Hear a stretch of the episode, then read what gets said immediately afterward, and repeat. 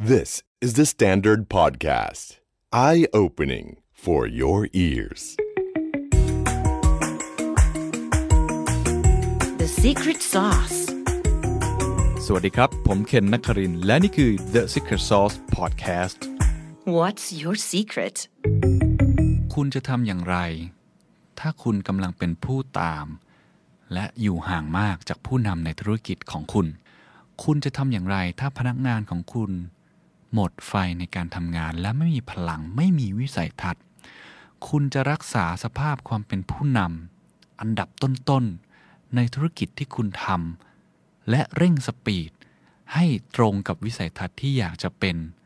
ได้อย่างไร นี่คือคำถามหลักๆ ที่เป็นคำถามที่ผมเชื่อว่าทุนผู้ฟังหลายท่านถามตัวเองแล้วก็ถามกับองค์กรตัวเองอยู่บ่อย ๆ นะครับ ว่าถ้าเกิดเราตามอยู่เนี่ยเราอยากขึ้นมาเป็นผู้นำจะทำอย่างไร วันนี้ผมมีเคสสต u ดี้หนึ่งซึ่งต้องบอกว่าให้แรงบันดาลใจกับผม แล้วผมเชื่อว่าคุณผู้ฟังจะได้รับพลังไปเต็มๆนะครับเขาคือคุณธรินทร์ ธนียวัน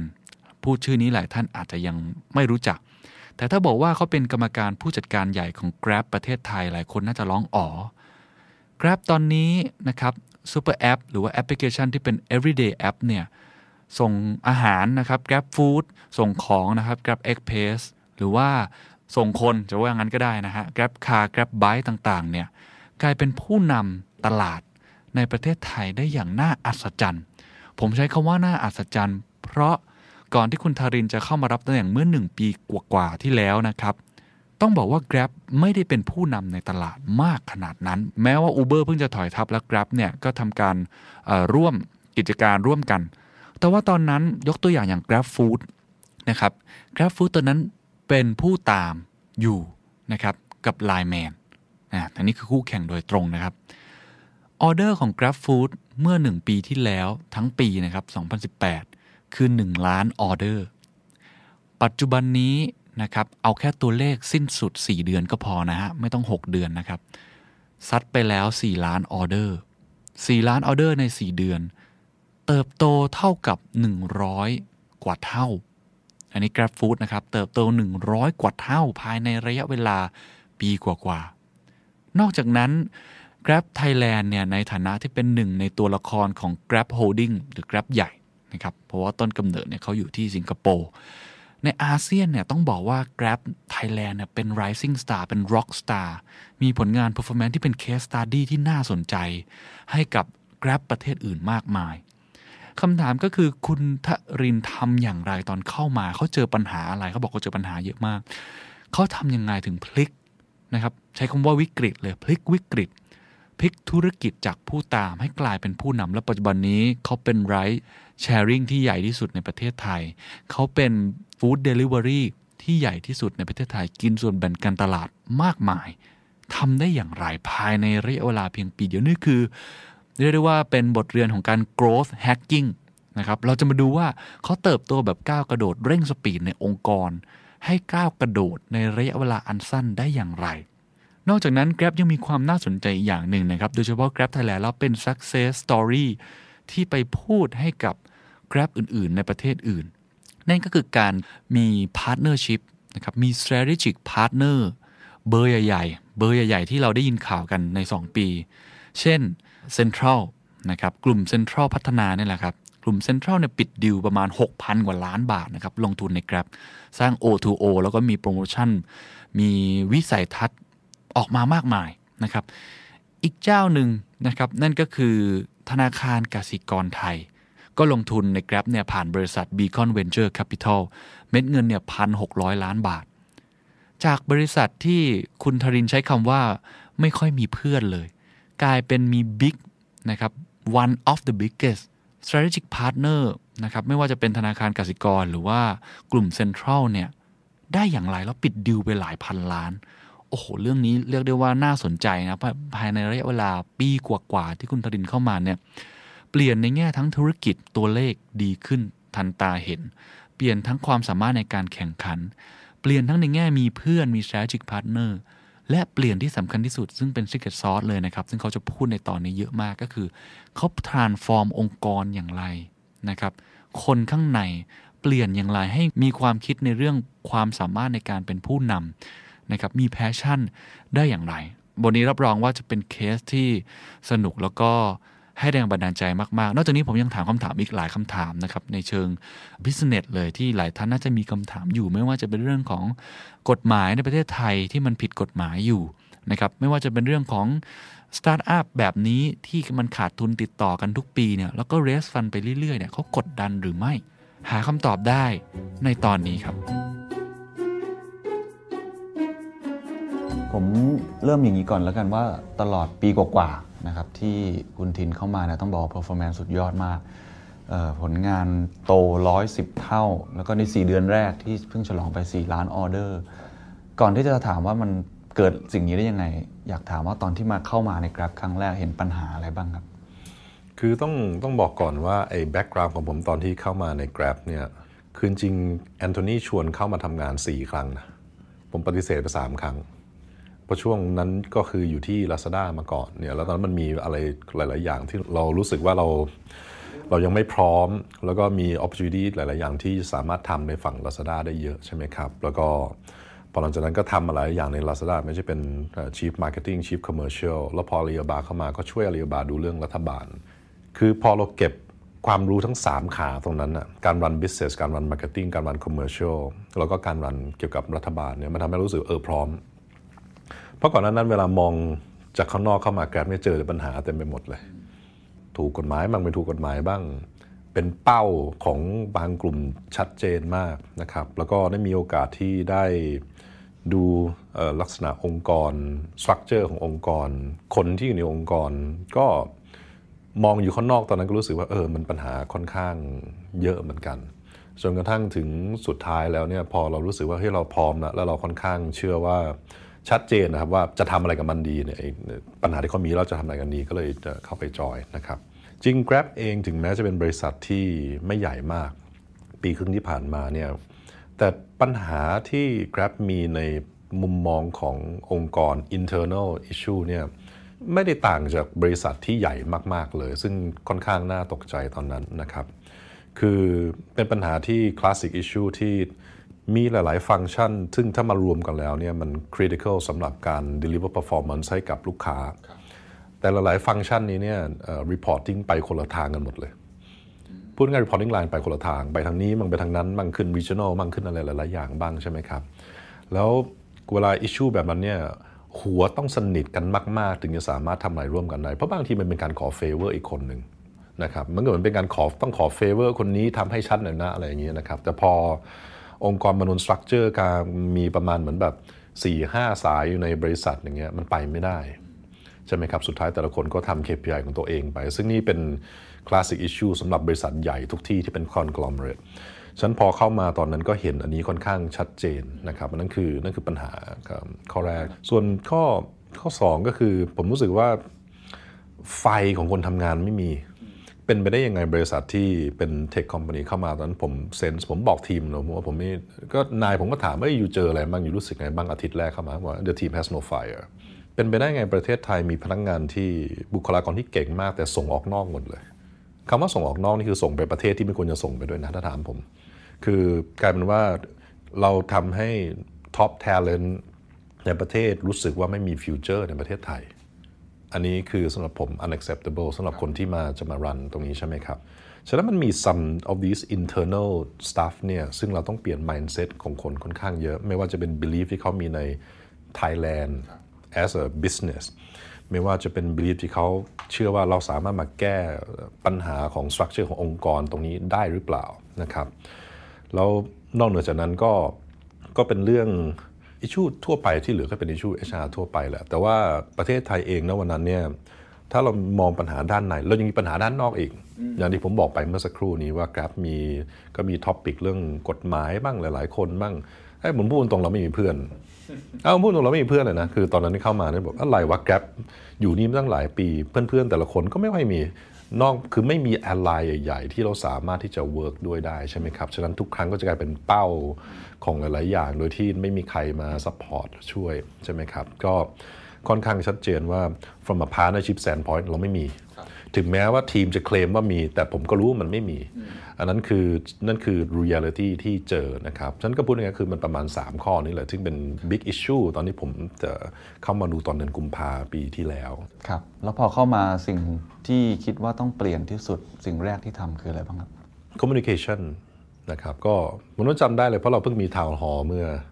อาทิตย์ที่แล้วเป็นเหมือนครบรอบหนึ่งปีครึ่งอะไรก็ว่าไปนะครับก็ประมาณวันที่ผมใช้เวลาประมาณเดือนหนึ่งในการ assess ว่าควรแก้อะไรนะครับก็กุมภามีนาอะไรเงี้ยแล้ววันที่ 1 เมษาเนี่ยก็มีจัดทาวน์ฮอลนะครับก็ก็อธิบายแหละในมุมมองของผมว่าผมเห็นปัญหาของประเทศไทยคือยังไง แล้วก็อธิบายให้ทีมทุกคนฟังว่าประเทศไทยมันควรจะไปได้ไกลกว่านี้เยอะ ผมนั้นผมโชว์ชาร์ตหนึ่งเป็นชาร์ตที่เหมือน indication ว่าประเทศไทยเนี่ยอีคอมเมิร์ซกับพวก e-business แบบ ride hailing อะไรพวกนี้มันคือเทรนเดียวกัน คือเทรนเทคโนโลยีเหมือนกัน ผมโชว์สไลด์หนึ่งที่เป็นสไลด์ที่บอกว่า e-commerce Lazada Thailand เนี่ยเป็น number one period ใหญ่กว่าอินโดนีเซียนะครับ แต่พอมันเป็น Grab มันเหมือนมันจับกลับหัว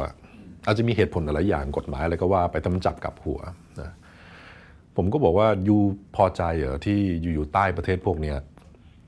ทั้งที่คนของเราจริงๆเนี่ยผมกล้ายอมนะคนบุคลากรของประเทศไทยนี่น่าจะเป็น top top among Southeast Asia ด้วยซ้ำด้วยการศึกษาด้วยหลายๆอย่างใช่ไหมครับอันนั้นคือเป็นเรื่องที่หนึ่งเรื่องที่สองเนี่ยเรื่องที่หนึ่งนี่ก็บอกเขาว่าเฮ้ย potential ของ business นี้มันใหญ่กว่าที่นี่มันใหญ่กว่าที่อยู่คิดไว้เยอะนะครับหรืออย่างน้อยผมก็เชื่อมั่นว่าเป็นอย่างนั้นแต่นที่สองคือเป็น การประกาศ strategy ที่เป็น strategy ที่กลายเป็น backbone ของประเทศไทยอีก 12 เดือนต่อมาโดยผมบอกว่าเรารู้ใช่ไหมเราโตคนเดียวไม่ได้ เรารู้ใช่ไหมวันนี้เวลามีคนว่าเราทำอะไรเนี่ยเราไม่สามารถที่จะตอบโต้เลยได้เลย เราโดนบอกตลอดนี่มันไม่ใช่บริษัทไทยนู่นนะตอนที่เราก็จดทะเบียนที่ไทย จ่ายภาษีที่ไทย คือพูดง่ายๆเราคือบริษัทไทยดีเนี่ยนะครับก็ผมก็บอกว่าเราต้องมีเพื่อนฉะนั้น strategic partnership จะเป็น core ฟังก์ชันของเราหลังจากนี้จะเป็นตัวที่สร้างหรือเป็น backbone ให้ strategy ของประเทศไทยอีก 12 เดือนข้างหน้า แล้วมาดูกันว่าผลจะเป็นยังไง ตอนนั้นทีมทุกคนก็มองหน้าแล้วก็แบบ what are you talking about strategic partnership we have no friends what do you mean strategic partnership แลก voucher กันเหรอแลกโปรโมกันเหรออะไรเงี้ยมันเป็น conversation ที่ very superficial แล้วทีมก็ทีมก็งง ก็อาทิตย์หนึ่งหลังจากนั้นคือ ผมก็จัดการยุบทีมที่มันทำงานคล้าย ๆ กัน ABD แบบเนี้ย ในทุกทุกฟังก์ชันเนี่ยผมผมยุบหมดเลยแล้วดึงมาอยู่ใต้ผมคนเดียว แล้วก็คือยุบคนเป็นโอ้หลายสิบคนอะแล้วเก็บมาให้มันเหลืออยู่ 5 คน reposition คนที่ที่อยู่ข้างในนั้นไปทำอย่างอื่น แล้วยุบฟังก์ชันนี้มาแล้วเอาสิ partnership มาเก็บไว้อยู่กับผม เพื่อให้ผมเป็นคนลีดตัวท็อปิกตรงนี้นะครับ อันนั้นก็นั่นก็เป็นการ kick start เริ่มแรกของวิธีการรันที่ต่างต่างจากนั้นในฝั่งของ partnership แต่ในแง่ของการรัน business on the ground ก็เปลี่ยนไปหมดเลยเหมือนกัน เพราะว่าเราก็ bring different type of management เข้ามา คือ different ไม่ใช่ individual นะเหมือน different management style เข้ามา คืออันดับแรกก่อนคือการที่เราจะเติมไฟให้คนเนี่ยมันต้องจี้ถูกไหมอันนั้นอันนี้อันอันดับหนึ่งนะครับก็เมื่อก่อนตอนที่เข้ามาผมจำได้เลย คือตอนที่อยู่ลาซาด้าเนี่ยผมดูเซลล์เป็นรายวัน คือเป้าคือเป้ารายวันนะ คือถ้าเที่ยงเลขไม่ดีต้องรู้แล้วว่าตอนบ่ายสองจะทำอะไร แต่ที่นี่ไม่ใช่ คือเราเป็นเราก็เป็นบริษัทที่ทำค่อนข้างแบบ fast pace เพราะเราดูเป็น week stuff เป็น weekly stuff ใช่ไหมครับ แต่ผมความผมรู้สึกว่าโหถ้าเกิดอยู่พลาดเลขตรงนี้ แล้วอยู่ไปรออีกอาทิตย์หนึ่งก็ทำก็อย่าทำไปดีกว่าบริษัทเทค เพราะเราเป็น 24/7 company we should not act like a state owned enterprise ผมก็เลยบอกว่าหลังจากนี้มาเราต้องมาดูเลขเป็นรายวันตั้งเป้ากับไอรายวันใช่ไหมครับ ก็คือเป็นการ เพิ่มรายละเอียดในช่วงแรกให้กับทีม เป็นการ manage ที่เป็นรายวันเพิ่มมากขึ้นนะครับให้เขาเหมือนแบบ feel the heat หน่อยนะฮะนั่นก็คือนั่นคือเรื่องแรกที่เริ่มทำให้บอกเฮ้ย let's get into a, a real execution แบบแบบโหมดนะครับก็อันนั้นเป็นเป็นสไตล์อย่างแรกที่ทำนะครับเอ่ออย่างที่สองจริงๆก็คือ พอเราเริ่มทำพวกการเปลี่ยนแปลงคล้ายๆเงี้ยพูดง่ายๆคือการทำงานที่หนักขึ้น เราจะเริ่มเห็นแล้วว่า คนกลุ่มไหนเหมาะกับวิชั่นในอนาคตที่เรามีกับบริษัท เพราะว่าพอเราเริ่มทำงานที่มันหนักขึ้น เริ่มมีการจี้อะไรกันมากขึ้น เริ่มมีการพิสูจหลายๆอย่างที่จะออกไปหาลูกค้ามากขึ้นกว่าเดิมเยอะเนี่ยเราก็จะเริ่มเห็นชัดว่ามันจะมีกลุ่มคนบางกลุ่ม หรือกลุ่มคนบางทีก็เป็นกลุ่มใหญ่เนี่ยซึ่งเห็นด้วยกับระบบแบบนี้ เห็นด้วยว่าเราต้อง change Grab deserve to be in a much better position นะครับกลุ่มนี้ก็จะอินทันที แต่ขณะเดียวกันก็จะมีคนอีกกลุ่มหนึ่งซึ่งรู้สึกชีวิตสบายใจกับสมัยก่อน ซึ่งชิลฉันเป็นอย่างนั้นฉันเป็นอย่างนี้ ซึ่งกลุ่มคนกลุ่มนี้นี่แหละในมุมมองของผมเนี่ยต้องโดน reposition ไปทำงานอย่างอื่น หรือไม่งั้นเขาก็ควรที่จะลองหา opportunity ต่างๆ ที่อยู่ข้างนอกซึ่งเหมาะกับของเขาเอง เขาอาจจะเหมาะกับบริษัทที่ you know establish มาเป็น 50 กว่าปี ชีวิตชิลๆตอนเย็นกลับบ้าน 6 โมง อะไรอย่างเงี้ยนะครับ ก็ก็คือเป็นช่วงเวลาที่ผมเริ่ม evaluate แล้วว่า กลุ่มคนกลุ่มไหนคนเป็นกลุ่มคนที่ผมต้องใส่ใจเป็นพิเศษ เพื่อให้เขาเป็น cornerstone ของ Grab Thailand ฉะนั้นอันเนี้ยคือช่วงประมาณสักเดือนแรกเนี่ยเดือนเมษาเดือนเมษาพฤษภาเนี่ยนั่งเวิร์กแต่เรื่องเนี้ยก็น่าจะเป็นฝุ่นตลบพอสมควร จริง ๆ แล้วมันน้อยกว่านั้นเยอะเลยนะ เพราะเพราะสุดท้ายแล้วสิ่งที่ผมมาเจอตอนหลังเนี่ยคือผมรู้สึกว่า culture ของคนเนี่ยในทีมแต่ละทีมเป็นยังไงเนี่ยมันตามหัวหน้าทั้งนั้นนะ ก็พูดง่ายๆว่าถ้าผม flip กลับง่ายๆนะครับ ก็แปลว่าถ้าถ้าหัวหน้าอยู่ weak อะหรือถ้าหัวหน้าอยู่ character เป็นแบบนี้ทั้งทีมนี้ก็เป็นงั้น เพราะเขาจะ reward หรือเขาจะโอเคกับนิสัยของตัวเองที่เป็นแบบนั้น ฉะนั้นตอนจบแล้วเนี่ยสิ่งที่เกิดขึ้นก็คือว่าเราแก้หัวอย่างเดียว ส่วนตัวเด็กที่อยู่ข้างล่าง หรือลูกทีมที่อยู่ข้างล่างเนี่ยพอคุยไปสักพักจะรู้เองว่า พวกเขาเองก็ตามเจ้านายทั้งนั้น หรืออย่างน้อยๆคือเขาจะมองเจ้านายเป็นกึ่งๆ เหมือน half role model อะไรเงี้ยผมเดานะครับฉะนันพอเขาเห็นว่าเฮ้ยเอาพุทแบบนี้รับได้ใช่ไหมอาถือว่าเขาทำงานดี but the reality sometimes or most of the time มันไม่ใช่ นั่นก็คือหน้าที่ที่เราต้องบอกเขานะครับ แล้วก็สำหรับคนที่โอเคกับสิ่งที่เราต้องเป็น คือผมพูดง่ายๆตอนนั้นผมบอกว่า คือ Grab ที่เราต้องไปเนี่ยที่จะทำให้ Grab เป็นเนี่ยคือ we should be top 10 company in Thailand in five years time อันนี้คือสิ่งที่บอกอันนี้คือสิ่งที่บอกเมื่อปีครึ่งที่แล้วตอนนี้ก็เหลืออีก 3 ปีใช่ไหมครับ แล้วผมก็บอกว่าเฮ้ย all these business that we are running เนี่ยนะทั้งหมดไม่ว่าจะเป็น ride sharing เนี่ยคือเราอยู่ตรงกลางของ ecosystem หลาย ๆ อย่างทั้งหมดเลยนะ จริง ๆ เราไม่ได้แข่งกับใครนะ หน้าที่เราคือ enabler ให้กับประเทศไทยทั้งหมดด้วยซ้ำไม่ว่าจะเป็นคนขับ ไม่ว่าจะเป็นคนนั่ง ไม่ว่าจะเป็น partner ไม่ว่าจะเป็นรัฐบาล คือเราเหมือนเป็นตัว catalyst เราเป็น catalyst จริง ๆ ที่เกี่ยวข้องหลาย ๆ อย่างใช่ไหมครับ you, then you better dream big right and this is not something small this is basically a journey of a lifetime if we do correctly in few years time เนี่ยคนที่อายุไม่ได้เยอะมากอาจจะเป็น head ของการ run business ระดับใหญ่ๆ บางอันก็ได้ ใช่ไหมครับ ฉะนั้นผมก็มองว่านี่คือ opportunity สำหรับทุกคน นี่คือ progress สำหรับทุกคน แล้วคนไทยไม่ควรแพ้ชาติอื่น ประเทศไทย business ของเราไม่ควรเล็กกว่าชาติอื่น ถูกต้องว่าเราติดเรื่องบางเรื่อง ซึ่งก็ทำแก้มาเรื่อยๆเนี่ยแต่ด้วยคอแล้วยูไม่ควรรู้สึกว่า ยูอยู่ในประเทศที่ไม่มีอนาคตฉะนั้นหน้าที่ของเราก็คือใส่เข้าไปว่าเฮ้ยที่นี่คืออนาคต you will be making change with me you will be making progress with me and as a result เนี่ย this is the vision ฉะนั้นระหว่างทางถ้าเราก็จะเห็นแล้วว่าคนไหนที่เหมาะกับ vision ไม่เหมาะกับ vision บ้างคนไหนที่ prefer งานอีกแบบหนึ่งก็มีการ figure out role ที่เหมาะสมข้างใน ทีนี้เมื่อกี้ฟังก็คือแสดงว่ามีการเปลี่ยนเลือดถ่ายเลือดกันพอสมควรถูกไหมฮะมีมีการ คนในออกคนนอกเข้าอะไรเยอะไหมไม่ จริงๆ น้อยมาก คนนอกผมแทบไม่ได้เอาเข้ามาเลยนะ สิ่งที่ผมทำคือออต้องบอกนี่ก่อนว่า Grab เองเป็นบริษัทที่ average age ประมาณ 25 ปี สิ่งที่สิ่งที่ผมคิดว่าเราทำได้ดีเนี่ยคือระหว่างเวลาผมเริ่มเห็นมันมีเด็กอายุแบบยี่สี่ยี่ห้าที่เก่งมากเลย ที่เก่งแบบเก่งเลยนะครับ แล้วก็มี maturity ในการที่รับคอมเมนต์จากเรา แล้วก็ยินดีที่จะแบบไฟท์แบบทำงานหนักอะ่ะ แล้วก็มี career progression ที่ค่อนข้างเร็ว แล้วผมคิดว่า skill set มันดี สิ่งที่ผมทำอย่างแรกเนี่ยคือไม่เป็นการเปลี่ยนถ่ายเลือดนะ reorg ทั้งองค์กรก่อน ซึ่งก็ต้องเป็นสิ่งที่ผมคิดว่าทาง Grab ให้ความเชื่อมั่นผมสูงพอสมควร เพราะถือว่าตอนที่เรา reorg ในช่วง 3 เดือนแรก ทุกอย่างก็ไม่ได้ดูสวยหรูคนก็บ่นว่าทำไมนู่นนี่นั่นนะสกอร์ happiness อะไรก็ออกมาไม่ค่อยดีแบบว่า เราก็แบบไป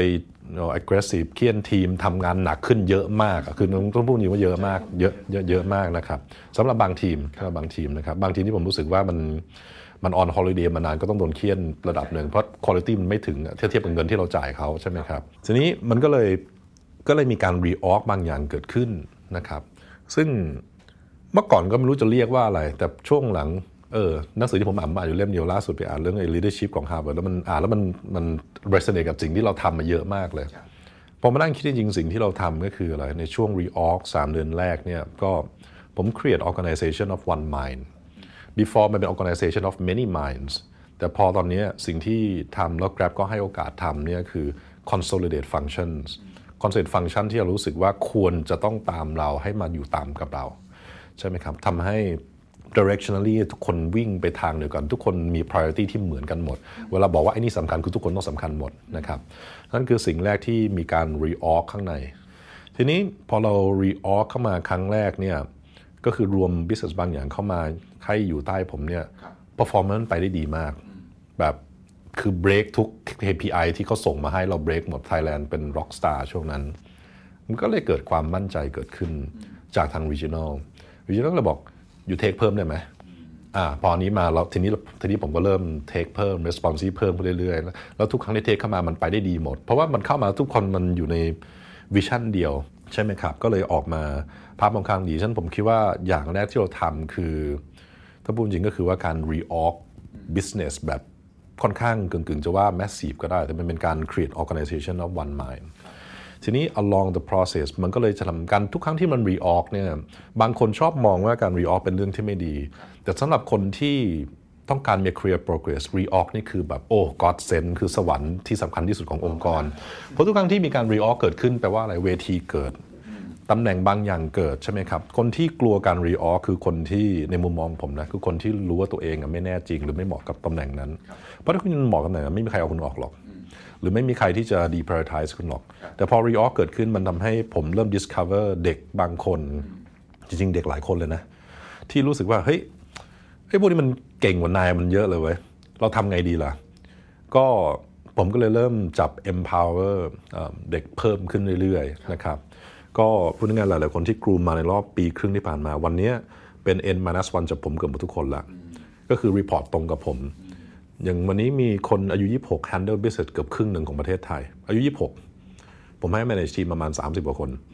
ฉะนั้น career progression จาก manage 2 คนเป็น 30 คนภายในหนึ่งปีเนี่ยถือว่า big step ใช่ไหมครับ ฉะนั้น from the reorg ที่เราทำมัน lead ไปสู่ identification of top talent แล้วให้เขาทำในสิ่งที่เราคิดว่าเหมาะกับเขา แล้วอะไรก็ตามที่มีเรื่องการเมืองซึ่งเคยบล็อกเขามาก่อนเลยเนี่ยผมตัด ช็อปทิ้งหมด ฉะนั้นเรื่องการเมืองจะไม่เหลือเลยอยู่ใน Grab นะครับอย่างน้อยในประเทศไทยจะไม่เหลือเลย จะเหลือเฉพาะ organization ที่ flat มากแล้ว very performance driven ก็จะมีกลุ่มคนหลายคนหรือน้องหลาย ๆ คนเนี่ยซึ่งผมโปรโมท2-3 ขั้นในเวลา 1 ปีขึ้นมาเป็น replace หัวหน้าที่เคยอยู่คุมเขามาก่อน แล้วก็ที่เหลือที่ไม่เหมาะสมก็ take ออก ฉะนั้นตอนจบเราก็จะได้เป็น organization ที่เรารู้ว่าเอ้ยกลุ่มคนพวกนี้มันโอเค เขาฟังเราเขามี vision ของเขาเอง เขาสามารถ drive ทีมเขาได้ เขามี certain area ต้อง improve แต่ along the way เขาชัวร์ว่าเขา willing to improve พอเป็นภาพนี้ปุ๊บ เราก็เลยได้ organization ซึ่งมี layer ที่เป็น N minus ผม ซึ่งอายุไม่มาก แต่ทุกคนมี skill set ที่ที่ค่อนข้างเหมาะสมกับบริษัทที่ควรจะเป็น เพราะฉะนั้นคือคือสิ่งที่ผมเซอร์ไพรส์มากคือว่าคนที่มีอยู่แล้วอะมีศักยภาพอยู่แล้ว อยู่ที่เราจะเห็นแล้วเราดึงออกมาแล้วให้ เวทีเราหรือเปล่า ก่อนจะไปเรื่องนั้น culture แบบไหน mindset แบบไหน skill set แบบไหนที่คุณทินต้องการจากคนใน Grab มากสุดครับเขาจะแรกผมต้องการคนที่ dedicated ใช่ไหมฉะนั้นเวลาที่สัมภาษณ์ใครเนี่ยแล้วเขามาบอกผมว่า work life balance ที่นี่เป็นยังไงเนี่ยจะเป็นคำถามที่ทำให้หูผมก็ดิกที่สุดเลย ผมจะบอกเฮ้ย ตกลงอยู่อยู่อยู่บ้านนี่ไหม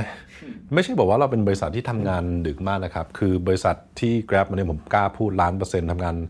ทำงานน้อยกว่าผมเยอะสมัยที่ผมเริ่มต้น career กับ in consulting โอ้โหแบบ hours มันคนละโลกนะไหมครับ ก็สิ่งที่ผมต้องการคือคนที่ dedicated นะแล้วก็ open mind คือเด็กหลาย ๆ คนเนี่ยถ้ามันมีความ dedication อยู่ในงานแล้วเนี่ย คือมี energy พูดง่ายอะมี energy bring to the table เนี่ยแล้ว willing to learn เนี่ยคนกลุ่มนี้จะเป็นกลุ่มคนที่โตเร็วที่สุดใน Grab ยังยังหลาย ๆ อย่างที่ผมให้ทีมที่อายุไม่เยอะทำแล้วจนวันนี้เนี่ยพวกเขามีตำแหน่งที่ขนาดนี้ได้ผมกล้าพูดไม่มีใครบริษัทนอกยินดีให้ตำแหน่งแบบนี้ แล้วผมค่อนข้างค่อนข้างเชื่อว่ากลุ่มคนที่ผมโปรโมทคนที่เป็นอายุประมาณนี้รันได้ดีกว่าคนที่อยู่นอกบริษัทที่อายุมากกว่านี้ด้วยซ้ำเพราะตัวผมเองก็ จะว่าโชคดีโชคไม่ดีก็คือได้เห็นคนมาเยอะมากในสายงานที่ทำสมัยก่อน เห็นหมดว่าไอ้ตำแหน่งแบบนี้ที่แบงก์มันคุณภาพเป็นยังไงตำแหน่งแบบนี้ที่ investment bank consultant เป็นยังไง คือผมเห็นมาหมดแล้วว่า เฮ้ย skill set เด็กพวกนี้มันมันเหมาะกับ tier ประมาณไหนใช่ไหมครับ แล้วผมคิดว่าวันนี้เราอยู่ในคำพูดเมื่อกี้ก็บอกก็ถูกก็คือ empower ก็ต้องบอกว่า Grab จริงๆเนี่ยถ้าไล่จริง success ของเราเนี่ยหนึ่งคือเรื่อง ecosystem เดี๋ยวเราคุยกันอีกทีนะครับ แต่ว่าในแง่ของ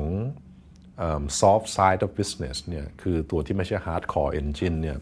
คือ Grab เองอยู่ในมุมมองของผมนะที่ที่เราพยายามทำให้ไทยเป็นขึ้นหนึ่งอยู่ต้อง panic คืออยู่ต้องเป็น organization ที่ panic คำว่า panic หมายถึง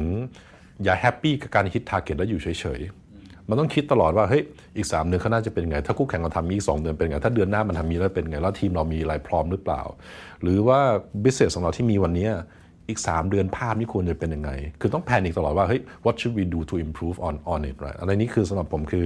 หนึ่งใน DNA ที่ที่นี่มี ซึ่งบางสำหรับบางที่มันก็คือไม่ค่อยดีนะ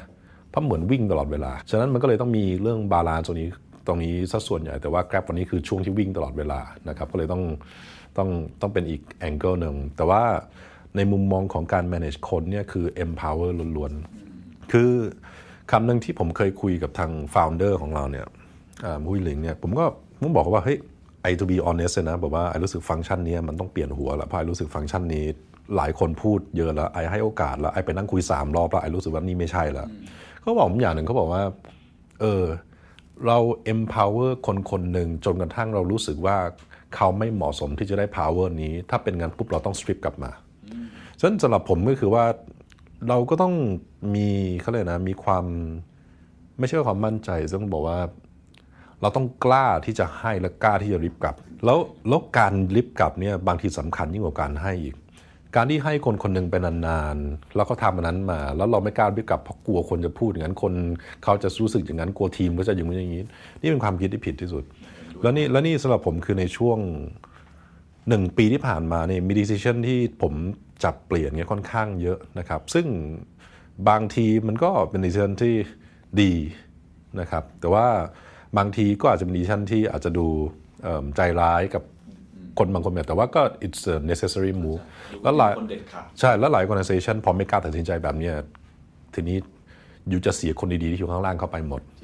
ถ้าผมพูดจริงๆบอกว่าหัวคนที่มีอยู่วันนี้เพราะผมริบหลายอย่างจากนายเขาออกไปหมดเลยนะ แล้วผมดันเขาขึ้นมาแทน แล้วขึ้นมาแทนน่าแทนได้ดีกว่า มีวันหนึ่งมีทีมคนหนึ่งเคยมาบอกผมก็บอกว่าเฮ้ย เขาเป็น n minus 2จากนายเขาคือมีนายเขามีหัวหน้าเขาอีกคนหนึ่งแล้วคนหนึ่งกำลังจะออกด้วยเหตุผลอะไรก็ว่าไป ก็ได้มาบอกผมบอกว่าเออพี่ผมบอกพี่ตรงๆนะผมทำงานได้ดีกว่าไอ้หัวหน้าผมที่ใหญ่ผมสองครั้งได้ประมาณ 50%เขาพูดผมอย่างนี้เลยนะ ผมบอกว่า เออมึงแน่อย่างนี้เว้ยเออลองทำอันนี้ให้ดูเลยพอในนี้เสร็จปุ๊บผมก็ manage นะครับก็คือเราเป็นเราให้เวทีเรา empower คนมาก ๆ นะครับ นี่คือผมว่านี่คือหนึ่งใน หนึ่งในสิ่งที่ Grab Thailand มาได้วันนี้ เพราะเราเราให้โอกาส มีอย่างอื่นไหมครับ ที่อยากจะเล่าที่มันเป็นตัวแปรสำคัญที่ให้มันโตโตเร็วขนาดนี้นอกจาก empower passion energy ที่ผมฟังแล้วก็มี energy ไปด้วยนะผมผมคิดว่าหลักๆของของเราคือว่าเราหนึ่งปีครึ่งที่ผ่านมา ผมคิดว่าเราเซต strategy ที่เกี่ยวกับ stakeholder management ที่ค่อนข้างเคลียร์มากนะครับ คือเป็น strategy ของ ecosystem คื คือเราต้องรู้ว่า Grab เนี่ยเป็นแค่ตัวกลางคนหนึ่ง แล้วถ้า strategy ของเราเนี่ยมันตอบโจทย์ stakeholder ของเราทุกคนเนี่ยถือว่าเราถูกลักแต่แต่ข้อหลักๆมันคืออะไรนะคือการวาด stakeholder ให้ถูก เพราะบางคนมันไปเขียน stakeholder แต่มันลืมอะลืมคนนั้นลืมคนนี้ ลืมเจ้านั้น ลืมเจ้านี้เสร็จปุ๊บก็ crack แต่ผมคิดว่าทางไทยเราเรา draft ได้ดีใช่ไหมครับ stakeholder เราค่อนข้างง่ายนะลูกค้า partner คนขับ partner ร้านอาหาร strategic big partner เช่นเซ็นทรัลเช่น K-Bank government อันนี้ก็สำคัญมากในธุรกิจที่เราที่เรารันอยู่นะครับ แล้วก็ grabber grabber คือพนักงาน grab เมื่อไหร่ก็ตามที่เราตอบโจทย์ 6 stakeholder นี้ได้เนี่ยหรืออย่างน้อยเวลาที่เราจะทำอะไรเนี่ยทั้งปีเนี่ยมันต้องมี strategy เกี่ยวกับ 6 บล็อกเนี่ยนะครับไม่ว่าจะเป็น strategy ของ grabber คือว่าเฮ้ย you empower นะ you make sure ว่า environment ที่เขาอยู่เขาโอเคนะ ซึ่ง ประเทศไทยเองเนี่ยถ้านับตอนที่ 3 เดือนที่ 3 เดือนแรกที่ผมเข้ามาเทที่มี reorg ก็เยอะคะแนนก็ไม่ค่อยดีณวันนี้คะแนน GS เราเรียกว่า employee happiness score ประมาณนี้ประเทศไทยเกือบสูงที่สุดใน region มองย้อนกลับไป 1 ปีครึ่งทุกตัดสินใจนี่น่าจะ mostly ถูกต้องอาจจะผิดในช่วงเวลานั้นสำหรับจิตใจบางคน แต่ว่าพอมองมาวันนี้ย้อนกลับมาทุกอย่างเป็นเรื่องที่ดีหมดฉัน happiness score ตอนนี้เราก็สูงมาก among the highest in region ซึ่งค่อนข้างแฮปปี้นะครับแต่ถ้าเรามามองที่เหลือเนี่ย customer customer แบบ expectation เปลี่ยนตลอดเวลา คือคำว่าเปลี่ยนนี่คือมันสูงขึ้นตลอดเวลา แล้วมันสูงขึ้นเร็วกว่าอ่อ capability ของหลาย ๆ คนที่มี ถูกไหมครับ นั่นคือสิ่งที่เราต้อง on top ตลอด อย่างเช่น everyday app of everyone strategy ที่ทาง regional ประกาศและไทยก็ทำมันเป็นทีม ซึ่งผมคิดว่า Grab เนี่ยคือ well positioned ที่จะทำการออก product Grab Food Grab Pay Grab Reward Grab Express หลายอย่างขึ้นมาเนี่ยมันคือ fulfill everyday demand ของ customer ทั้งนั้น ฉะนั้นก็คือตอบโจทย์ customer ไม่ว่าจะเป็น safety topic ที่ Grab Add มา โอ้โห แอปวันนี้แอปแอป Grab วันนี้ระบบเซฟมีเยอะมาก ไม่ว่าจะเป็นแชร์ไรด์ให้พ่อแม่ดู โอ้โห มันทำอะไรได้เยอะมาก นี่คือตอบโจทย์ให้ safety กับ customer ทีนี้มาฝั่งของ partner คนขับ แล้วก็บอกว่า partner พี่คนขับต้องก่อนนะหน้าที่เราคือต้องเปลี่ยนชีวิตเขาให้ได้คำว่าเปลี่ยนชีวิตมันไม่ใช่แค่ให้เขารับงานเรา แต่มันมีโลกข้างนอกในชีวิตประจำวันของเขา ซึ่งเขาต้องการสิ่งที่ให้ชีวิตเขาดีขึ้น คือ every day is a better life ใช่ไหมครับขับกับเราเยอะก็มีประกันให้ เราก็จะเริ่มมีมีประกันให้ มีผ่อนโทรศัพท์ให้ มีขับเยอะมากเนี่ยมีลูกเราจ่ายค่าเทอมให้คือมันจะมีมันจะมีอะไรหลายๆอย่างที่โผล่ขึ้นมาซึ่งเรารู้สึกว่าเราต้องดูแลกลุ่ม partner คนนี้ใช่ไหมครับไม่ว่าจะเป็นเวลารถติดราคาควรจะเท่าไหร่ เรื่องอะไรพวกนี้เรื่องละเอียดอ่อนพวกนี้ซึ่งเป็นสิ่งที่เราใส่ใจกับทาง partner เยอะ Grab เองเนี่ยผมกล้าพูดเรามีพาร์ทเนอร์ engagement เยอะมากแล้ว เดือนหนึ่งเรามี partner กลุ่มคนขับ บางกลุ่มของเราเนี่ยเดือนหนึ่งครั้งสองครั้งเป็นอย่างน้อย คือมี engagement community เยอะมากนะครับว่าแล้วก็ take feedback ว่าเออแบบสิ่งที่ได้วันนี้เป็นยังไงบ้างนะครับอะไรเงี้ยคือมี conversation นี้นั่นคือการ manage ตัว partner ถามว่าเราทำได้ดีที่สุดไหมก็ยังเพราะมันมีอะไรให้ทำกับทาง partner เยอะนะครับ ฉะนั้นพอเราตอบโจทย์ grabber customer partner ได้ ซึ่งสมัยนี้ก็จะเริ่มมี mix ซึ่งคือ merchant ร้านอาหารใช่ไหมครับ ซึ่งธุรกิจ food delivery จริงๆ ในเมืองไทยเนี่ยเพิ่งบูมเอาจริง ๆ เลย 6 เดือนที่ผ่านมา เมื่อก่อนมันก็ประมาณอย่างนี้ แต่ผมว่าหกเดือนที่ผ่านมันกลายเป็นซูเปอร์ชาร์จจนแบบเลขมันหักหัวขึ้นรวดเร็วมากใช่ไหมครับ ฉะนั้นการให้ความรู้หรือการตอบโจทย์ mix partner ของเราเป็นสิ่งที่สำคัญฉะนั้นถ้า strategy เราทำแล้วเราเป็นการช่วยเหลือเขาได้เนี่ยอย่างนั้นผมยกตัวอย่าง ฟู้ดมันเหมือนอีคอมเมิร์ซในแคมเปญล่าสุดที่เราจัด ซึ่งเป็นฟู้ดเมก a เซลส์นะครับประมาณพฤษภาเนี่ยบางเจ้าขึ้นมาอยู่กับเราขายมากกว่าเดิม 30 เท่า ภายในเวลาแคมเปญ2อาทิตย์ 30 เท่านะฉะนั้นมันก็เห็นชัดเจนแล้วว่าบางอย่างที่เราทำมันตอบโจทย์ Mex ฉะนั้นตอนนี้เราจะมาให้ความรู้ Mex ได้ไงกับการที่เขาต้อง venture เข้ามาอยู่ในโลกของ food on demand delivery หลาย ๆ อย่างใช่ไหมครับ เราตอบโจทย์เขาได้เราก็พาเขาไปด้วยได้เขาไปด้วยได้เขาก็ win กับเรา เราก็ win กับเขาก็ทีนี้พอเราเริ่มตัวใหญ่ขึ้นซึ่งคือ strategic partner ที่ผมบอกไปครับตอนแรกไม่มีเพื่อน แล้วเมื่อกี้ที่เป็นตัวย่อยก็ไม่ใช่เพื่อนนะคือเขาเป็นคนกลุ่มคน support เรา แต่พอมันมีเรื่องใหญ่ๆขึ้นมาเนี่ยเราเรารู้สึกว่าเราต้องการที่จะมีเพื่อนเพื่อนที่เราสามารถคิดอะไรและไปคิดกับเขาได้มากกว่า campaign basis คิดก็แบบ 5 ปีจะทำอะไรร่วมกันอย่างเงี้ยใช่ไหมครับ ฉะนั้นก็ เราก็ lead out strategy นี้มา 12 เดือน มีการเซ็นสัญญาหลาย ๆ ฝ่ายเยอะมากใช่ไหมครับ แล้วที่จะ notable หน่อยก็คือมีทาง K-Bank ซึ่งมา support เราเรื่อง wallet มีทาง Central Group ซึ่งก็เป็นต้น ๆ หรือตัวท็อปของเมืองไทยเนี่ยนะครับ ซึ่งเห็นภาพชัดเจนว่าเขาต้องการทำ O2O offline to online online to offline ชัดเจนว่าเราคือ O เราเป็น O ตัวหนึ่งในนั้นเหมือนกัน เราคือ O ออนไลน์ตรงนั้น ฉะนั้นภาพมันก็เลย map ว่าสามารถทำอะไรกันได้เยอะ แต่พอทำอะไรได้เยอะเนี่ยเวลาที่เราจัดแคมเปญคิดอะไรเนี่ยเราก็ได้ความช่วยเหลือจากเซ็นทรัลเยอะมาก คืออย่างน้อยตอนนี้มี thought partner แล้วไงแบบเราจะไปบุกตลาดนี้ไปยังไงดีเอาถามเซ็นทรัลก่อนเพราะอยู่มานานแล้วเรา work อะไรร่วมกันได้บ้างนะครับทีนี้ strategic partner เนี่ยมันก็ไม่ได้มีแค่ pure commercial แบบนั้นที่เป็นเจ้าใหญ่ เราเองก็ partner กับ BNK เพราะเราก็รู้ว่าจริงมันก็เป็น mutual relationship ใช่ไหมครับ ว่า BNK allow ให้เราเจาะตลาดได้อีกแบบหนึ่งได้ rebrand ภาพอีกแบบหนึ่งแต่ขณะเดียวกันเราก็สามารถช่วย BNK ในการกระจายความ popular ของเขาให้ได้ในกรุงเทพด้วย ซึ่งก็เป็น relationship ที่ออกมาค่อนข้างดีนะครับฉะนั้นของ K-Bank ก็ค่อนข้างชัดเจน มีเรื่อง wallet มีเรื่องปล่อยกู้หลายๆอย่างเกิดขึ้น ฉะนั้นผมคิดว่าวันนี้ส่วน strategic partner ตรงนี้มันก็เริ่มที่จะมีเพื่อนที่ extremely respectable sizable แล้วซึ่งเราสามารถมองไปในอีก 3-4 ปีข้างหน้าในไทยด้วยกันได้ strategic partner เลือกยังไงครับ เลือกอุตสาหกรรมยังไงสองเลือกตัวละครในนั้นอย่างไรและ 3 เวลาเข้าไปคุยคุยยังไง ให้มันเกิดผลลัพธ์ที่วินวินและดีที่สุดอะผมคิดว่าเอิ่มอย่างแรกเราเลือกคนที่มีวิชั่นคล้าย ๆ เราก่อนวิชั่นคล้ายๆเราแปลว่าเขาต้องรู้ว่าเขาต้องเปลี่ยน วันนี้ไปคุยทุกคนไม่ใช่ทุกคนรู้สึกว่าตัวเองต้องเปลี่ยนนะ ยิ่งบริษัทใหญ่ยิ่งไม่มีความรู้สึกที่จะต้องเปลี่ยน หรือ หรือเวลาที่เขาเปลี่ยนเขาบอกว่าเปลี่ยนเนี่ยความตั้งใจในการเปลี่ยนก็อาจจะอีกแบบหนึ่ง ทุกคนบอกอยากเปลี่ยนหมดแหละแต่ตอนจบความตั้งใจในการเปลี่ยนคนละสเกลฉะนั้นสิ่งแรกที่ผมอย่างน้อยผมเองเนี่ยต้อง sense ได้ต้อง sense ได้ว่าเขาอยากเปลี่ยน แล้วเขาอยากมี partner แบบเรา นี่คือสิ่งต้อง sense ได้ก่อนเพราะว่าเราเองไม่ใช่บริษัทที่ run เหมือนกับบริษัทเมื่อ 30-50 ปีที่ผ่านมา เรามี DNA อีกแบบหนึ่ง ฉะนั้นต้องคุยกันแล้วมีความคลิกระดับหนึ่งใช่ไหมครับนั่นคือนั่นคือข้อหนึ่งข้อ2เนี่ยเพราะว่าเรามี vision ที่จะเป็น top 10 ในเมืองไทย ฉะนั้นคนที่เราเลือกก็ต้องเป็น among the top 5 or top 3 in the respective industry ที่เราอยากคุยด้วย ฉะนั้นมันก็จะมีการ short list เกิดขึ้นนะครับ อย่างอย่างก่อนที่จะมาเป็นเซ็นทรัล KBank หรืออีกหลายๆบริษัทเมเจอร์หลายๆอย่างเมเจอร์ซีนีเพล็กซ์หลายอย่างที่เราคุยมันทั้งหมดเนี่ยมันก็มีการ short list มา เยอะมากเหมือนกันในแต่ละ category ส่วนใหญ่เป็นเราเข้าไปคุยก่อนหรือเขาเข้ามา approach เรา มีทั้ง 2 แบบครับ แต่ว่าตั้งแต่เซตอัพไอตัวแซชีเนี่ยเป็นผมเข้าคุยละ ทีนี้การที่จะทำให้ friendship มัน work เนี่ยมันคือต้องทำการบ้าน คือผมคิดว่านี่เป็นเฟลเ u อร์ของ BD หลาย ๆ ที่นะ คือ BD หลายที่คือเข้าไปคุยอาจจะเตรียมการบ้านระดับหนึ่งนะครับอาจจะเตรียมว่าเออเราจัดแคมเปญอะไรกัน เราแลกนู่นแลกนี่กัน แต่ถ้าพอเป็น C level ในมุมมองผมเนี่ยมันเหมือนต้องไปคุยแล้ว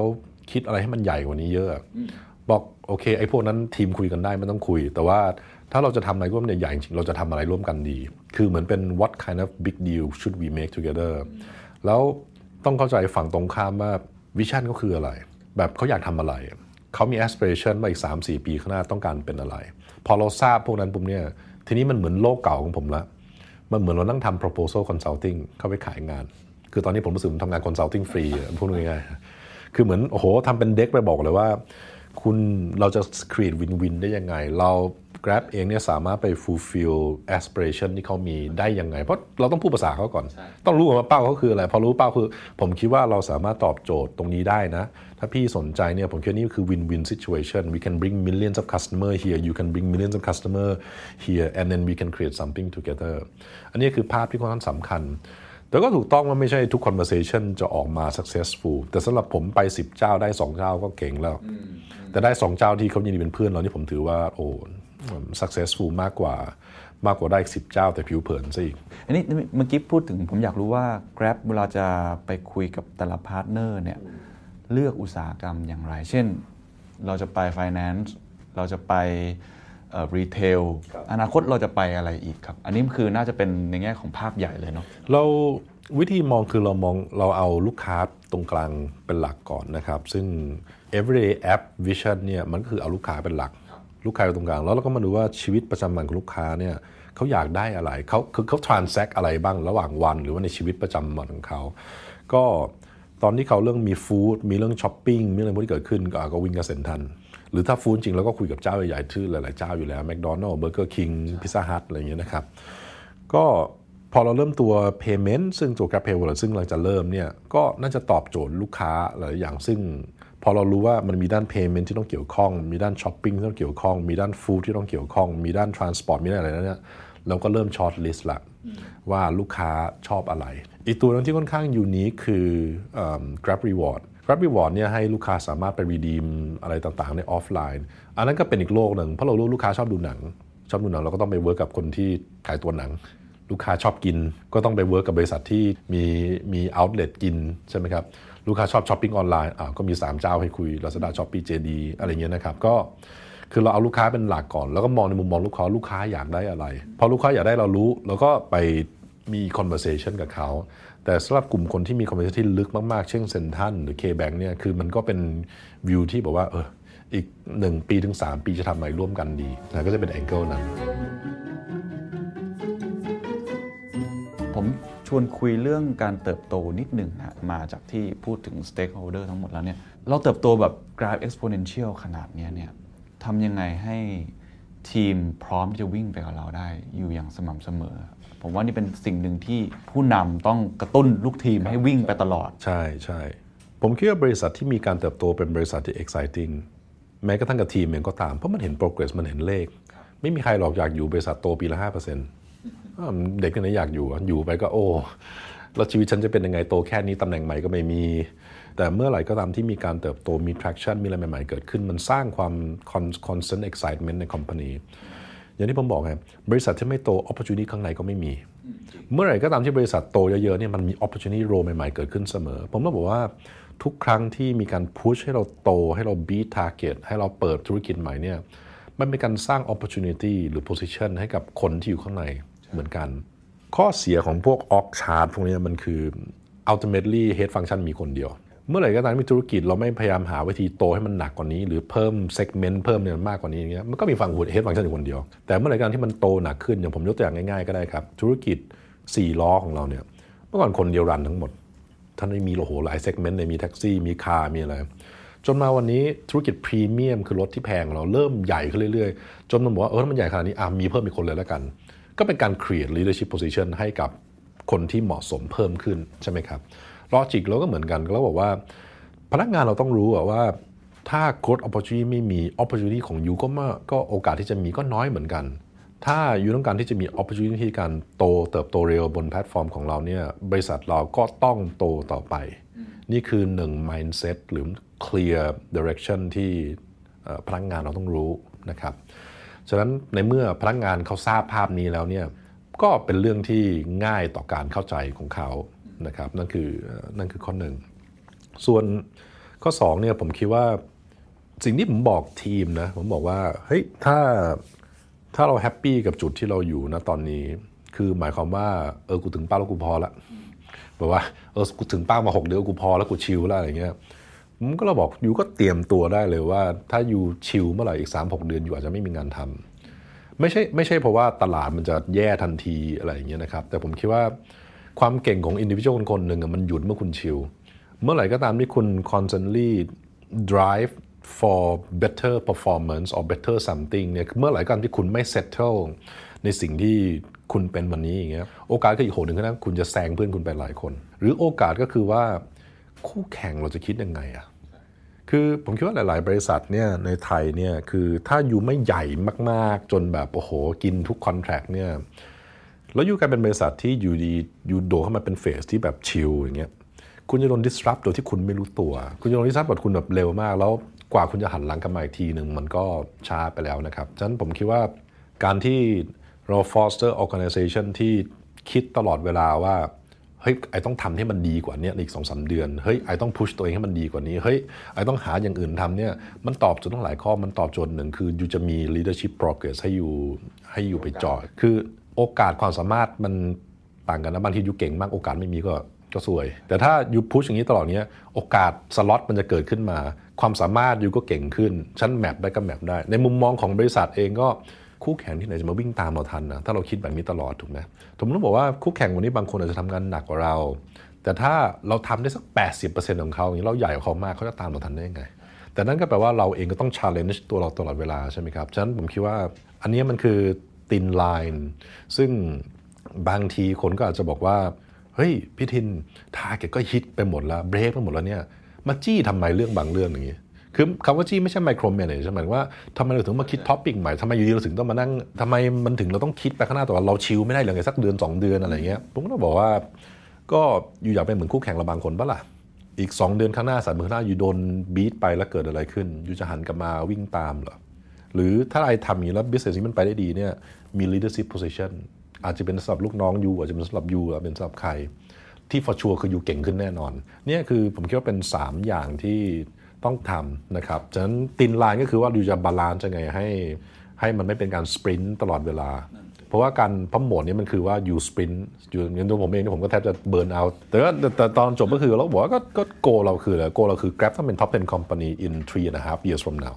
ก็ vision I เป็นแบบนั้นอะเราจะให้ I วิ่งแบบไหน you you อยากทำ vision อย่างนั้นไหมก็ก็แล้วแต่ทีม แต่ถ้าถ้าอยู่ถ้าอยู่ตัดสินใจที่ทำวิชั่นแบบนั้น there will be progress for you there will be opportunity for you and for sure everyone wants you outside Grab มีอุปสรรคอะไรปัจจัยเสี่ยงที่คิดว่าหลังจากนี้จะเกิดขึ้นหรือในปัจจุบันกำลังเผชิญอยู่ที่ใหญ่ที่สุดในมุมมองของคุณทินคืออะไรครับผมอาจจะไม่มองว่ามันเป็นปัจจัยเสี่ยงนะแต่ผมคิดว่ามัน มันไม่ใช่ปัจจัยเสี่ยง แต่มันเป็นปัจจัยที่อาจจะทำให้เราไม่ถึง full potential มากกว่าใน vision ที่เราต้องเป็น หรืออาจจะมองว่าเรามองว่ามันเป็นสิ่งที่บล็อกไม่คนไทยไปข้างหน้าดีกว่า ผมคิดว่าเรื่องที่เราต้อง work ช่วงนี้หนักๆเนี่ยคือเรื่องของประเทศไทยจะเอาอยังไงกับธุรกิจ ride sharing ซึ่งเป็นธุรกิจที่ให้เอารถบ้านนี่แหละ มาหารายได้อย่างสุจริตนะครับ เรามองภาพนี้ยังไงนะครับ เพราะว่า เพื่อนบ้านเราก็ถูกกฎหมายหมดแล้วพูดง่ายเกือบทั้งโลกเนี่ยนะครับนะครับ แล้วใน Southeast Asia เองก็มีแค่ไทยที่เดียวนี่แหละนะครับที่ที่มีติดเรื่องกฎหมาย คือมุมมองที่เรามองนี่คือว่าแพลตฟอร์มของเรามันค่อนข้างชัดเจนว่าในมุมมองของผู้บริโภค ผู้บริโภคก็โอเค กับการที่มี choice กับการที่ราคาชัดเจน กับการที่มี safety ระบบที่อยู่ข้างใน มีการรีวิวผู้ขับนะครับ ผู้ขับก็ค่อนข้างชัดเจนว่ามีทางเลือกในการหารายได้พิเศษ จะเป็นเวลาของตัวเอง เวลาอะไรก็เลือกตามเวลาของตัวเอง เอา asset ตัวเองขึ้นมาใช้โดยที่ไม่ต้องไปลงทุนอะไรมากมายเพิ่มเติมนะครับ แล้วก็มีสวัสดิการหลายอย่าง ซึ่ง Grab และพาร์ทเนอร์ของ Grab ก็หามาให้ ซึ่งก็น่าจะเป็นสิ่งที่ตอบโจทย์เขา ไม่ว่าจะเป็นทั้งคนขับแล้วก็คนนั่งนะครับ ก็สำหรับผมมันเหมือนเป็น ทางเลือกที่ทำให้ชีวิตดีขึ้น ทั้งสองฝั่ง ฝั่งหนึ่งจะสามารถปรับเปลี่ยนชีวิตตัวเองได้ โดยเฉพาะยิ่งถ้าเขาไม่ได้มี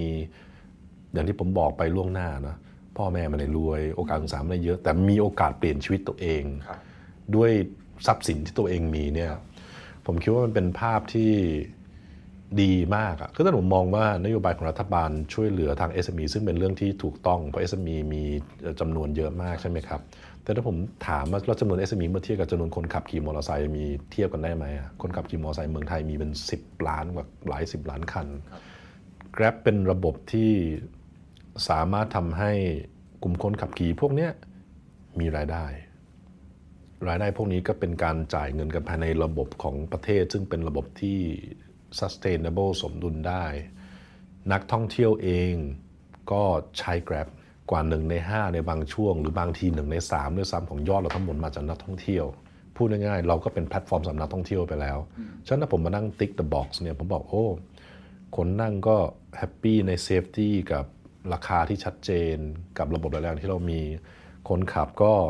มีชีวิตที่ดีขึ้น ไม่ว่าจะเป็นจากรายได้ผ่านเรา หรือว่าสวัสดิการที่เราช่วยกันหามาให้ นักท่องเที่ยวซึ่งเป็นเป้าหมายหลักของประเทศไทยก็ ก็เป็นสิ่งที่เขายินดีกับระบบของเราในฝั่งของ ride sharing แล้วเนี่ยมันก็ควรจะถึงเวลาได้แหละซึ่งเรา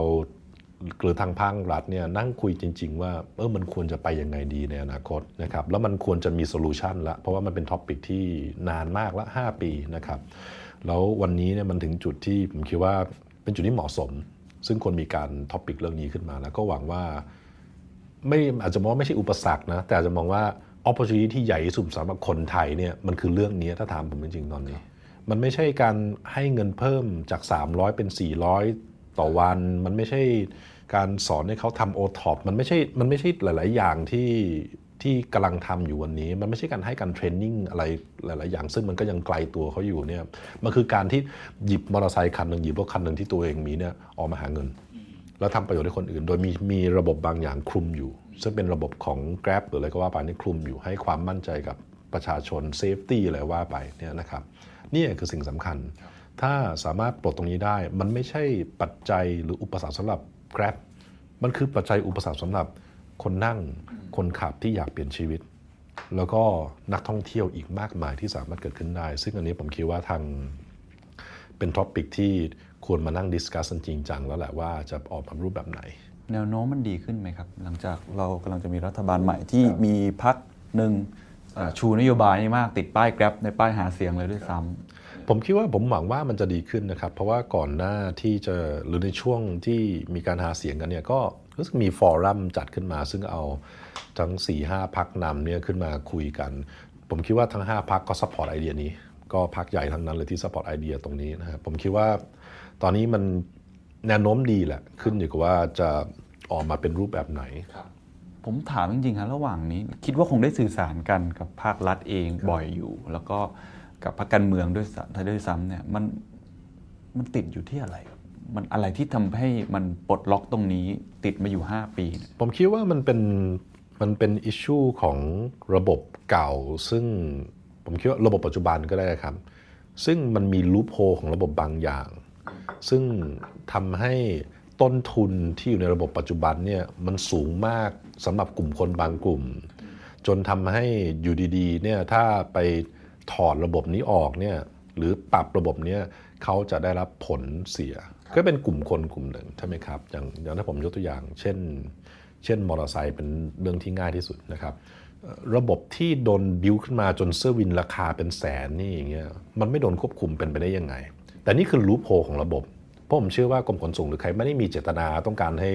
มีการขายเสื้อที่ราคาขนาดนี้ แต่ในเมื่อมันมีการขายมาระยะเวลานานหลายปี คนที่เขาไปพึ่งไปซื้อมา หรือว่า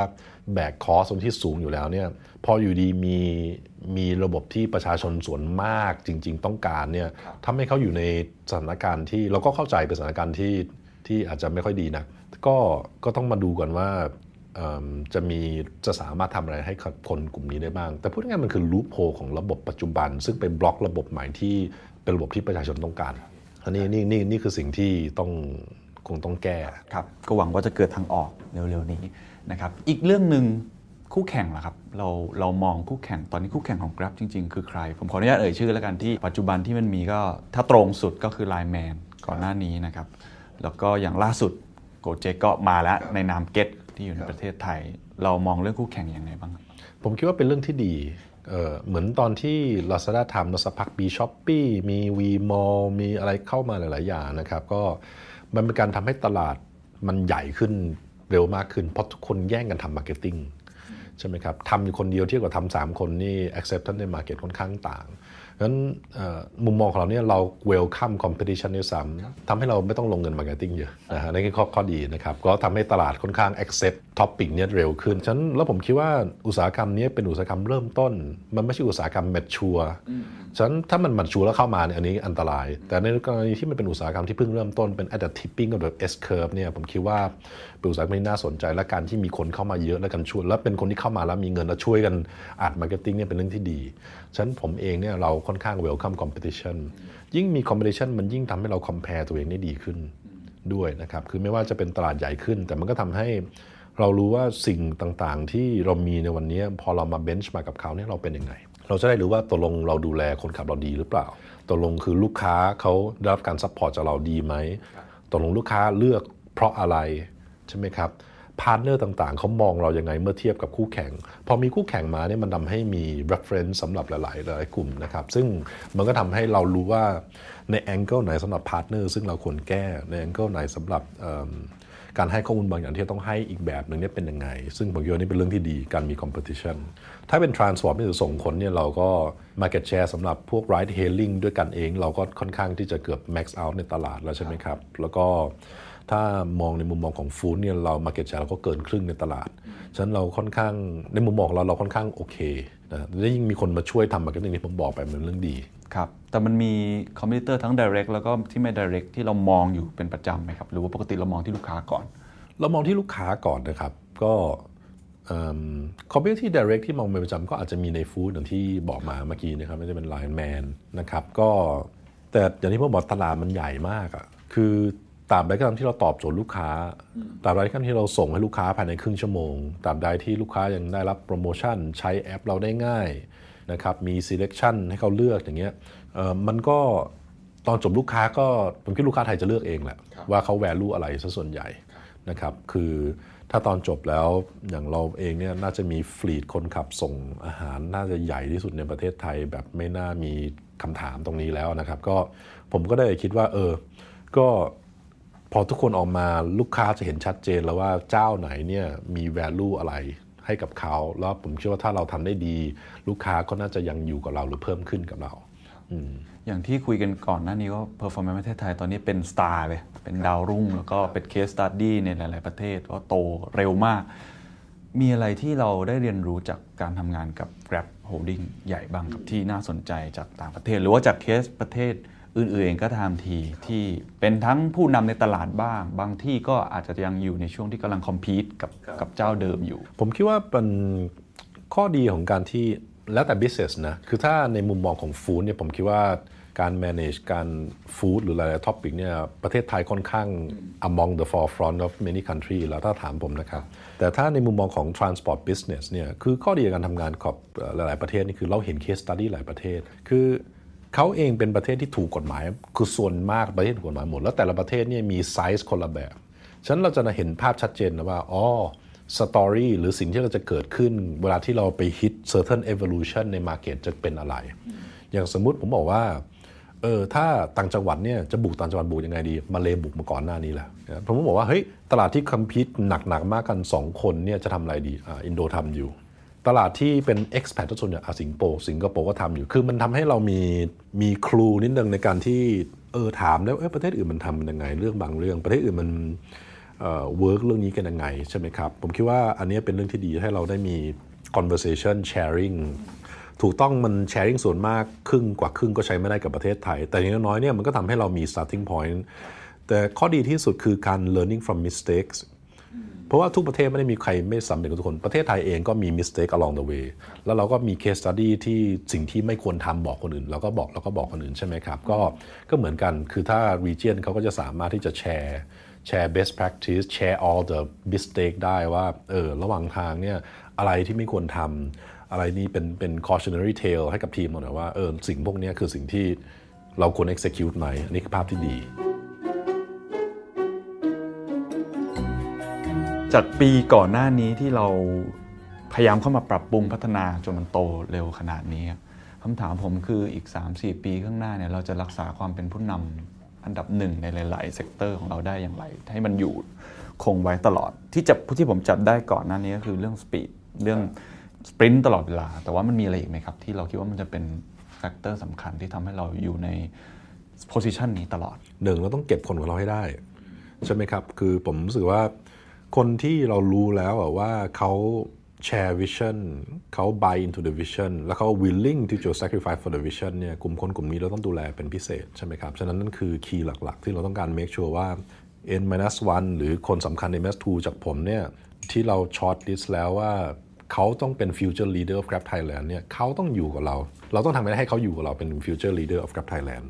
ใช่ไหมครับ เพราะตัวผมเองก็ถึงตอนนั้นก็อาจจะไม่ใช่ แต่นั้นกลุ่มคนกลุ่มนี้ต้องอยู่นะครับ ส่วนข้อ 2 ก็สิ่งที่สำคัญก็คือว่าการ manage partner ใหญ่ ๆ ของเรา อันนี้มีความสำคัญมาก เพราะว่าเราจะ success ได้เขาก็ต้อง success ด้วย แล้วเราจะสามารถทำยังไงให้เราสามารถ work ร่วมกับเขาได้ใช่ไหมครับ ว่าทำยังไงให้มันวินวินแล้วไปด้วยกันได้ อันนี้คือสิ่งที่ค่อนข้างสำคัญคือ strategic alliance ในการ achieve big big view เนี่ยมีความสำคัญเป็นอย่างยิ่ง ฉะนั้นไม่ว่าจะเป็น พนักงานตัวท็อปที่เราต้อง make sure ให้อยู่ได้ culture บางอย่าง core ขององค์กรที่ผมได้ไฮไลท์ไปแล้วต้องยังอยู่เนี่ยการ figure out เรา work กับ partner ยังไง ซึ่งบางเจ้าเดือน 2 เดือนแรกตัวเลขมันเล็กไม่ค่อยมีอะไรหรอก แต่2-3ปีหลังจากนี้ไม่ใช่ collaboration อาจจะสเกลที่ใหญ่ขึ้นใช่ไหมครับ แล้วก็สุดท้ายก็คือการดูแลพาร์ n เนอร์คนขับ แล้วก็ร้านอาหารของเรา เพราะถ้าเราไม่มีเขาเราก็ไม่สามารถเสิร์ฟอะไรได้ใช่ไหมครับ ฉะนั้นในแง่ของ การที่ดูแลพวกเขาเนี่ยคือนอกเหนือไปจาก customer ผมว่า customer ทุกคนต้องดูแลอยู่แล้ว แต่ว่าในแง่ของพาร์ n เนอร์คนขับเนี่ยชีวิตเขาดีขึ้นหรือเปล่าเมื่อยู่กับเราเขาขาดอะไรอีกบ้าง เราช่วยอะไรเขาอีกได้บ้าง ในกรอบที่เราสามารถทำได้ เขาขาดอะไรที่เราควรจะให้เขาได้เพิ่มบ้าง partner ของเราคนไหนที่สามารถมาให้ราคามอเตอร์ไซค์ถูกกว่านี้ หรือว่าปล่อยเช่ารถได้ดีกว่านี้ อะไรเงี้ยนี่คือสิ่ง concern ที่เราต้องหามาให้เขาตลอดใช่ไหมครับฉะนั้นถ้า summarize จริง3ข้อก็คือ 1 คือ เก็บคนของเราที่เราคิดว่าเหมาะสมให้ได้ใน3 ถึงห้าปีข้างหน้า partner ที่ใหญ่อยู่กับเราแล้วเนี่ยต้องคิดให้ชัดเจนเลยว่าแล้วอีก 3 ปีข้างหน้าเนี่ยเราจะต้องทำอะไรใหญ่ๆกับเขาบ้างให้เราเป็นโลก alliance เดียวกัน พูดง่ายๆเหมือนเป็นกลุ่มกลุ่มพันธมิตรของเราเนี่ยกลุ่มพันธมิตรของเราจะไปยังไงกับเขาได้บ้าง แล้วข้อสุดท้ายก็คือที่บอกมาเมื่อกี้ครับว่าการดูแล partner คนขับหรือ partner ร้านอาหาร SME ของเราเนี่ยเราจะทำยังไงได้ให้เขาอินไปกับเราเราให้สปอร์ตเขาได้บ้างอออยากให้ มองภาพอนาคตของ Grab หน่อยครับว่าอาจจะอีกสัก 5 ปีก็ได้ที่เราตั้งไว้แล้วอยากเห็น Grab มันเป็นอะไรความฝันของเรา ก็สำหรับผมคือก็อย่างที่บอกอยากเป็น top 10 company outside bank กับ oil and gas นะครับซึ่งผมคิดว่า Grab เองเนี่ยมีโอกาสไปตรงนั้นสูงมากนะฮะก็คือผมไม่อยากให้แบบคนมอง Grab แล้วกลายเป็น is a big tech company ซึ่งมันไม่ใช่ เราควรเป็น a big Thai company business ที่เรารันวันนี้เราค่อนข้างลิงก์กับชีวิตของคนไทยเยอะมาก จนเราไม่เราควรที่จะในอีก 5 ปีข้างหน้าเนี่ยเป็น consider ที่จะเป็น one of the big company giant that serve customer give jobs to millions of driver partner เนี่ย in Thailand คือผมอยากให้เราเนี่ยไปถึงจุดนั้นได้ใช่ไหมครับ เพราะว่าวันนี้จริงๆถ้าต้องถามต้องบอกว่า มีคน driver เป็นแสน ร้านอาหารเป็นหมื่นเนี่ยทำรายได้ indirectly ผ่าน Grab เพราะขายผ่านแพลตฟอร์มเราเนี่ยกึ่งกึ่งๆมันก็เหมือนว่าเราน่าจะถ้าถ้าเราสมมุติว่าพวกเขาคือพนักงานเราเนี่ยเราน่าจะเป็น employer ที่ใหญ่ที่สุดในประเทศไทยนะแล้วในอีก 5 ปีข้างหน้าภาพนี้ก็ควรจะเป็นภาพนั้น แล้วผมคิดว่าผมอยากให้ Grab เนี่ยเป็นบริษัทที่มีมีผลกับการใช้ชีวิตประจำวันของคนผลที่ดี คือช่วยเขาจาก point to point ช่วยเขาเรื่องการกินช่วยทำให้ชีวิตเขาสบายขึ้น แล้วถ้า vision เราเป็นแบบนั้นเองเนี่ยเราควรจะเป็นบริษัทที่มีไซส์ที่ใหญ่เป็น top 10 non oil and gas non bank ในไทย ด้วย partner ด้วยอะไรด้วย win-win ต่างอย่างที่เราทำกับ partner น่าจะสามารถที่จะทำให้เราไปถึงจุดนั้นได้ ถูกต้องมันไม่ง่าย มันมี hurdle หลายอย่างมาก แต่ผมคิดว่าคนที่มันจะทำได้ และเป็นบริษัทที่ไม่ใช่ top 10 ในปัจจุบันวันนี้เนี่ยมันก็น่าจะมีแค่ Grab คนเดียวนี่แหละที่สามารถวิวภาพนี้ได้ ก็แต่ก็จะจะเป็นผมไม่รู้แต่ว่าอย่างที่ผมบอกไง vision ถ้าจะตั้ง vision อะไรก็ต้องตั้ง vision ให้มันดู ให้มันดูแล้วเราเชื่อว่าเราสามารถไปได้ถ้าเราเชื่อมันสามารถไปได้เออก็ต้องก็ลองดู และนี่ก็คือเคล็ดลับการโตร้อยเท่าพลิกจากผู้ตามเป็นผู้นำอย่างยั่งยืนได้ของ Grab Thailand นะครับ คุณธรินทร์ธนียวันเนี่ยพูดหลายเรื่องนะครับ แต่ว่าสิ่งที่ผมชอบมากแล้วก็จับใจความได้ Secret Sauce ของเขามีด้วยกัน 3 ข้อ นะครับ ข้อที่1ครับคุณต้อง empower คนให้วิ่งไปพร้อมกับวิชั่นของคุณให้ได้ การที่คุณจะเติบโตแบบเนี้ยนะครับในระดับที่มันเป็นเลข 2 หลัก 3 หลักเนี่ยแล้วก็วิ่งอยู่กับโลกที่มันไปอย่างรวดเร็วเนี่ยผมว่าแน่นอนคุณต้องตั้ง vision ก่อน vision คุณต้องใหญ่อย่างที่เขาตั้งว่าจะต้องเป็น top 10 company ในประเทศไทยให้ได้ แต่สิ่งสำคัญมากกว่านั้นก็คือต้อง empower คน empower คนแล้ว reorganization ด้วย ต้องมีการ reorganize นะครับ เอาคนที่พร้อมที่จะไปกับเรา ทีมที่พร้อมที่จะวิ่งไปตาม vision กับเรา นะครับ มีศักยภาพ แล้วก็ห้ามหยุด ต้องวิ่งไปข้างหน้าตลอดเวลา นะครับ นี่คือข้อที่หนึ่งคือเอาคนเก่งเนี่ย ขึ้นมาให้เขาได้มีบทบาท ให้โอกาสเขา empower เขา อันนี้แหละถึงจะเป็นพลังงานหรือเป็น engine ที่ขับเคลื่อน ให้องค์กรทั้งองค์กรเนี่ยมันมันโตได้อย่างรวดเร็ว ไปพร้อมๆกับวิชั่นที่เราอยากจะพาไป empower คนนะครับ ข้อที่ 2 ครับ หา strategic partner ในระดับที่ใกล้ชิดที่สุดนะครับ partner เนี่ยมีจุดเด่นก็คือจะช่วยกันสร้าง value ใหม่ แล้วก็ช่วยสร้างการเติบโตอย่างก้าวกระโดดให้กับองค์กรได้ อย่าง Grab เองที่ไปมี partner เยอะมากนะครับ แต่หลักๆที่ที่เราเห็นว่าตัวใหญ่มากๆ ก็อย่างกสิกรกับเซ็นทรัลเนี่ยเขาไม่ได้ partner กันลักษณะว่าจะทำแคมเปญร่วมกัน แต่เขาสร้างวิชั่นร่วมกัน ในระดับเหมือนกับ 3-5 ปีข้างหน้าหรือว่าคุณฝันอะไรเราฝันอะไร แล้วมาแชร์กัน เอาข้อดีต่างๆ มาแชร์กันพอมันร่วมมือกันมันก็เกิดความสามารถในการแข่งขันแบบทวีคูณขึ้นไปนะครับการหา strategic partner ที่ถูกต้องที่สำคัญก็คือที่คุณทารินพูดนะครับว่าการดีล strategic partner เนี่ยเราต้องดีลในลักษณะที่เหมือนเราเนี่ยเป็น consult ให้กับเขาเลยนะครับไม่ใช่ว่าจะเอาแต่ว่าเราจะอยากได้อะไรต้องถามเขาด้วย ร่วมงานกัน แล้วมันจะเกิดผลลัพธ์แบบทวีคูณเหมือนที่ Grab Thailand ทำได้ ข้อที่ 3 ครับ ข้อนี้ผมก็ชอบมาก แล้วก็จะเป็นข้อที่ผมจะย้ำเตือนกับตัวเองเหมือนกันนะครับ ห้ามลืม partner คนสำคัญที่สุด คุณธรินเนี่ยพูดว่าเขามี stakeholder ทั้งหมดเนี่ยหก stake ด้วยกันที่เขาต้องดูแลใช่ไหมครับ แต่เขาบอกว่าสิ่งสำคัญที่เขาห้ามลืม ที่สุดเนี่ยคือ partner คนที่ทำให้ business เขาโตไปด้วยกัน เขาบอกว่าเขาเหมือนเป็นบริษัทที่มีพนักงานคือคนขับแท็กซี่ แล้วก็เจ้าของร้านอาหารเล็ก ๆ หรือว่าใหญ่ๆเนี่ยทั้งสตรีทฟู้ดเอง SME เอง หรือว่าในห้างสรรพสินค้าเองอะน่าจะใหญ่ที่สุดในประเทศนะฮะเพราะฉะนั้น partner ของเขาในมุมมอง Grab ก็คือ พี่ๆคนขับรถนะครับคนขับมอเตอร์ไซค์แล้วก็เจ้าของร้านอาหารเนี่ยเขาจะต้องดูแลให้ดีที่สุด ดูแลให้อยู่กับเขามิเช่นนั้น ความสามารถในการแข่งขันก็จะลดลงทันที ถ้าเจ้าอื่นดึงคนขับ หรือว่าร้านอาหารดีๆ ไป ใช่ไหมฮะ เพราะฉะนั้นเขาต้องรักษา partner ไว้ให้ดีที่สุด ห้ามลืมในการรักษาคนสำคัญเขาบอกเรื่องนี้เรามักจะหลงลืม เพราะส่วนใหญ่เราจะไปที่ customer centric อันนี้มันรู้อยู่แล้วว่าเราต้องบริการลูกค้าหรือผู้บริโภคให้ดีที่สุด แต่ partner คนสำคัญก็ห้ามลืมเช่นกัน 3 ข้อนี้ ผมเชื่อว่ามันจะทำให้เราสามารถเติบโตได้อาจจะไม่ถึงขั้นก้าวกระโดด ขนาด Grab Thailand แต่ว่าเราน่าจะทำให้องค์กรเรารักษา ความสามารถในการแข่งขันพลิกจากผู้ตามเป็นผู้นำหรือรักษาความเป็นผู้นำไว้ได้ ข้อที่1ครับ empower คน และพยายาม reorganize ถ้าเกิดมันจำเป็น 2. อย่าอยู่คนเดียวกระเทียมลีบครับ ยุคนี้ต้องหา strategic partner แล้วก็ 3 ห้ามลืม partner คนสำคัญ stakeholder คนสำคัญ stakeholder คนสำคัญของคุณคือใคร คุณไปหาให้เจอ What's your secret? วันนี้ The Secret Sauce ได้รับเกียรติมากนะครับ เราได้คุยกับผู้ก่อตั้งแล้วก็ co-CEO ของ Gojek นะครับ หลายท่านรู้จักอยู่แล้วเนาะ ไม่ว่าจะเป็น Food Delivery เป็น Transportation เป็น Payment เป็น Logistics ที่ดังมากนะครับของอินโดนีเซีย ถือได้ว่าเป็นหนึ่งใน 4 ยูนิคอร์นของอินโดนีเซียนะครับอ่า ล่าสุดครับเขาเพิ่งรีแบรนด์ครั้งใหญ่ในประเทศไทยหลังจากที่ทาง Get นะครับใช้เขาใช้ชื่อว่า Get ก่อนเนาะมาทำตลาดในเมืองไทย ผ่านไปปีนึงครับ ปีกว่าๆตอนนี้เขารีแบรนด์ครั้งใหญ่นะครับ ใช้ชื่อว่า Gojek ก็ผมขออนุญาตพูดตรงๆนะฮะว่าตอนนี้สมรภูมิการแข่งขันโลจิสติกหรือ food delivery นะครับตอนนี้ถือว่าดูเดือดมากนะครับขออนุญาตเอ่ยชื่อเลยแล้วกันเนาะเจ้าตลาดมีอยู่แล้วนะครับ ไม่ว่าจะเป็น Grab เอง ว่าจะเป็น Line Man เอง Food Panda เอง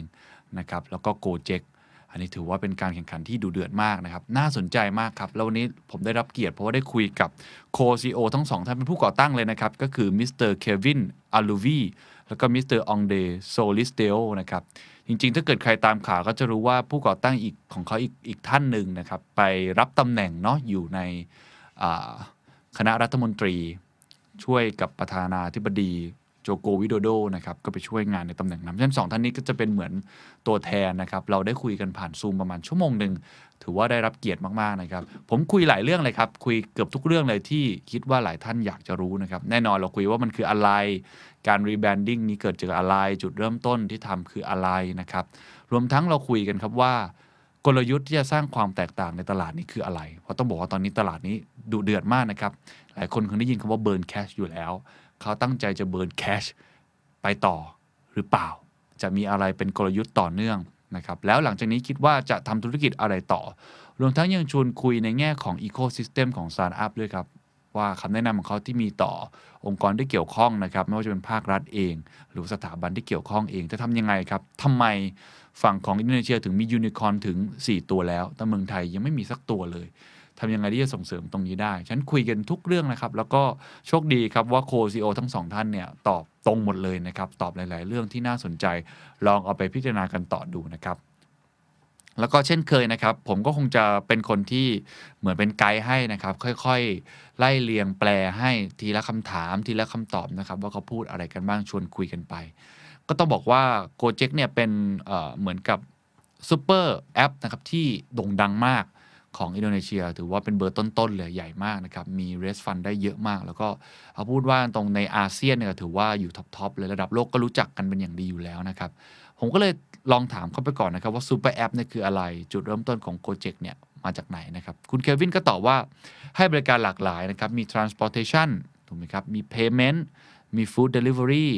มี logistic แล้วก็อื่น ๆ นะครับ สาเหตุหลักที่เขาเปลี่ยนชื่อนะครับรีแบรนด์ในครั้งนี้ในเมืองไทยจาก Get เป็น Gojek เนี่ยก็จะทำให้แอปเนี่ยครอบคลุมทุกอย่าง จุดเริ่มต้นนี่เขาบอกว่าเริ่มจากแอปเนี่ยที่อินโดนีเซียเชื่อมระหว่างคนขับรถแล้วก็ลูกค้าก็คือคนขับมอเตอร์ไซค์ซึ่งหลายท่านทราบดีอยู่แล้วว่าในอินโดนีเซียเนี่ย มอเตอร์ไซค์เนี่ยเป็นพาหนะหลักเลยนะครับเขาสังเกตเห็นถึงความเป็นไปได้มากมายของคนขับรถจักรยานยนต์แล้วก็ pain point มากมายจากฝั่งลูกค้า ก็คืออยากจะสั่งอาหาร แต่ว่าไม่สามารถที่จะเดินทางไปได้ เรื่องของที่จอดรถเรื่องของอะไรต่างๆ นานานะครับก็เห็น pain point อยู่เขาเริ่มต้นเนี่ยเอ่อ5ปีที่แล้วเองนะครับที่เริ่มต้น Gojek อย่างจริงจังคือ 2015 ได้ทำการ launch แอป Gojek ขึ้นมา ตอนเริ่มต้นเนี่ยมีบริการ 3 อย่างครับ คือ transportation package delivery แล้วก็ personal shopping นะครับสิ่งที่เขาเห็นก็คือว่าหลายคนเนี่ยใช้เรื่องของ personal shopping เพื่อสั่งอาหาร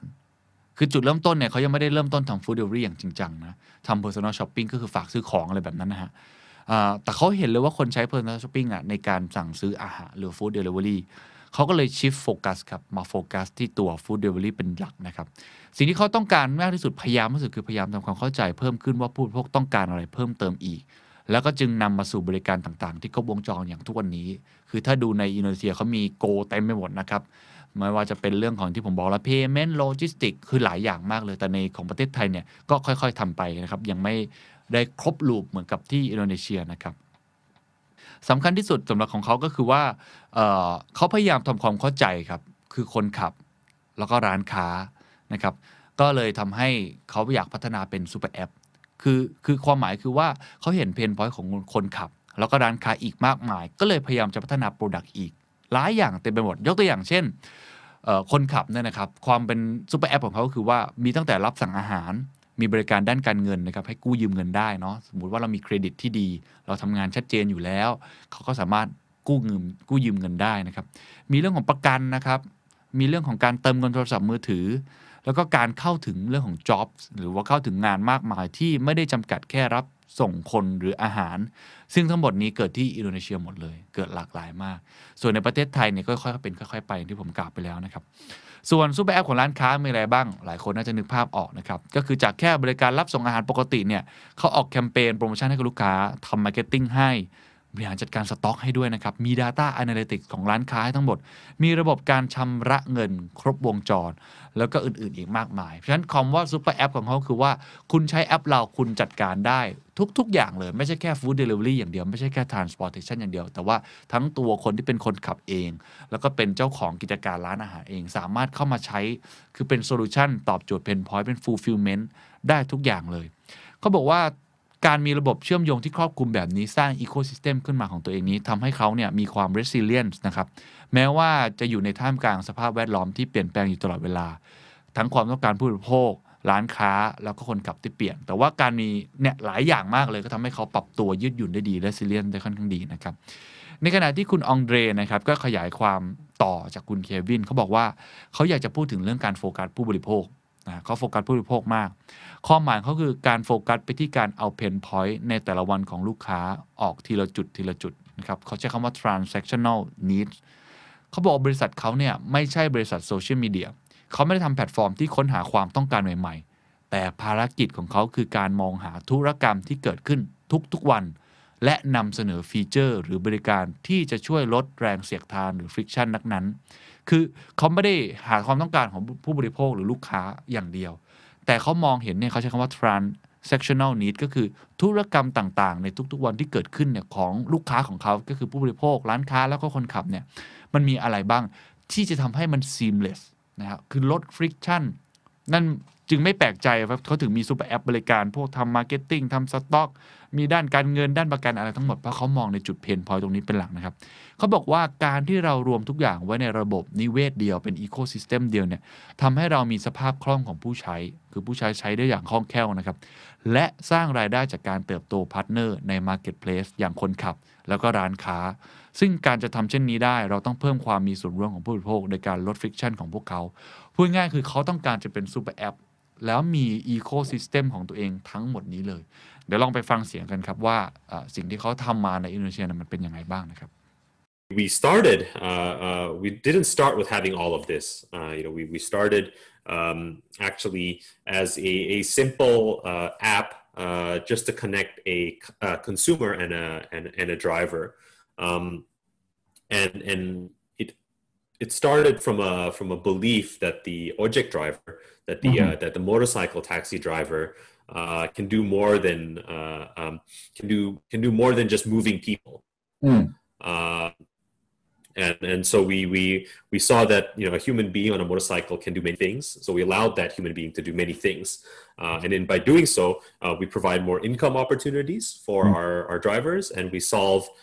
many of our customers' daily friction. Uh, and we launched in, in, January 2015. Uh, so it's mm-hmm. only been five five and a half years mm-hmm. uh, since we launched the app in in, in Indonesia. Uh, and, and, when we launched, we had three three of those services that were based off of drivers. We mm-hmm. had transportation, uh, we had package delivery, and we had mm-hmm. personal shopping. Uh, mm. So getting a driver to go buy something for you and bring it to you. in fact, personal shopping is the reason why we have food delivery because we hmm. noticed that uh, uh, our drivers were being asked to buy food all the time. Mm. Uh, and so we decided to launch a dedicated, you know, food delivery business uh, based on that. And so we've always kind of seen like, you know, what are our customers asking for? What are the what what are the needs uh, in the market, uh, uh, and really, you know, based on that, um, you know, we we decide to kind of launch other services. And so, you know, being having that customer first approach is what led us to to to launching all of those different services uh, on the super app in Indonesia. Mm. Um, and and when we kind of engage with different parts of the ecosystem, uh, so not just the consumer but also drivers and merchants, we end up uh, actually building uh, basically three super apps the super app that most people see uh, is the one that we're launching today uh, in mm-hmm. Thailand. But what other, but many don't see is that there are driver super apps and merchant super apps as well, where you know drivers can do many things. You know everything from taking orders uh, mm-hmm. to uh, access to financial services and insurance, um, uh, access um, uh, access to jobs that are not just about picking stuff up uh, selling uh, selling mobile top up, many other things that are available in Indonesia, and we hope to bring to Thailand as well. Mm-hmm. Um, and, and, same for the merchant uh, super app. Before you could just take orders, but uh, now we're also expanding to uh, allowing our merchants to launch promotional campaigns, uh, uh, do marketing on, on, on our app,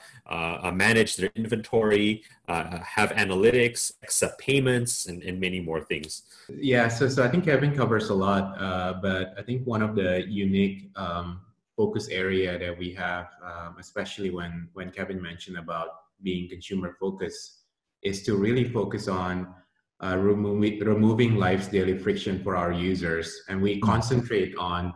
uh, you know, kind of uh, aggregating uh, mm-hmm. transactional needs, right? Mm-hmm. we're not a social media company. We're not a, a discovery uh, platform. We really focus on transactional, um, you know, ecosystem, right? So you can imagine that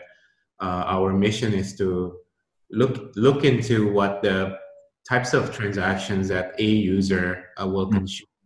on their daily or weekly um, life, right? And then you know be able to kind of uh, present uh, features or product that will actually be a much uh, efficient, you know, uh, less friction, and then create that uh, best user experience. And by doing that, because it's wrapped up into one ecosystem, mm. you know, we have the the highest liquidity of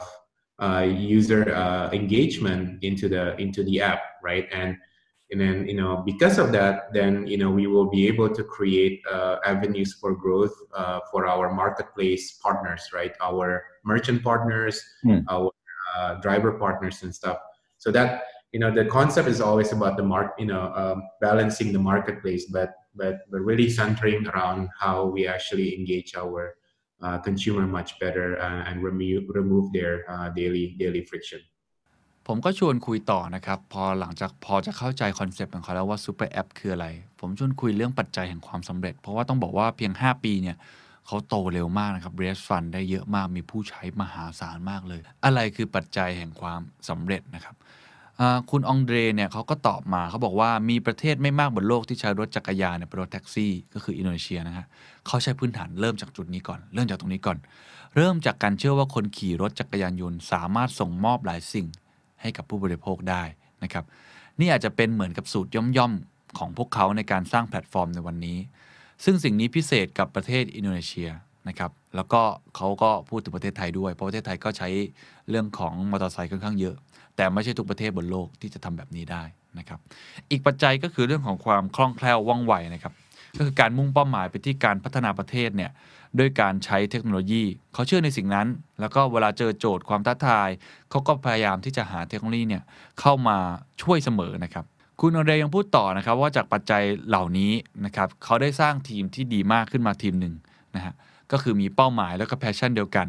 ก็คือเรื่องของการช่วยเหลือสังคมและสร้าง legacy เพราะว่าบริษัทเทคโนโลยีเนี่ยต้องบอกว่าสินทรัพย์ไม่ได้มีมากนัก สินทรัพย์ที่สำคัญที่สุดของบริษัทเทคโนโลยี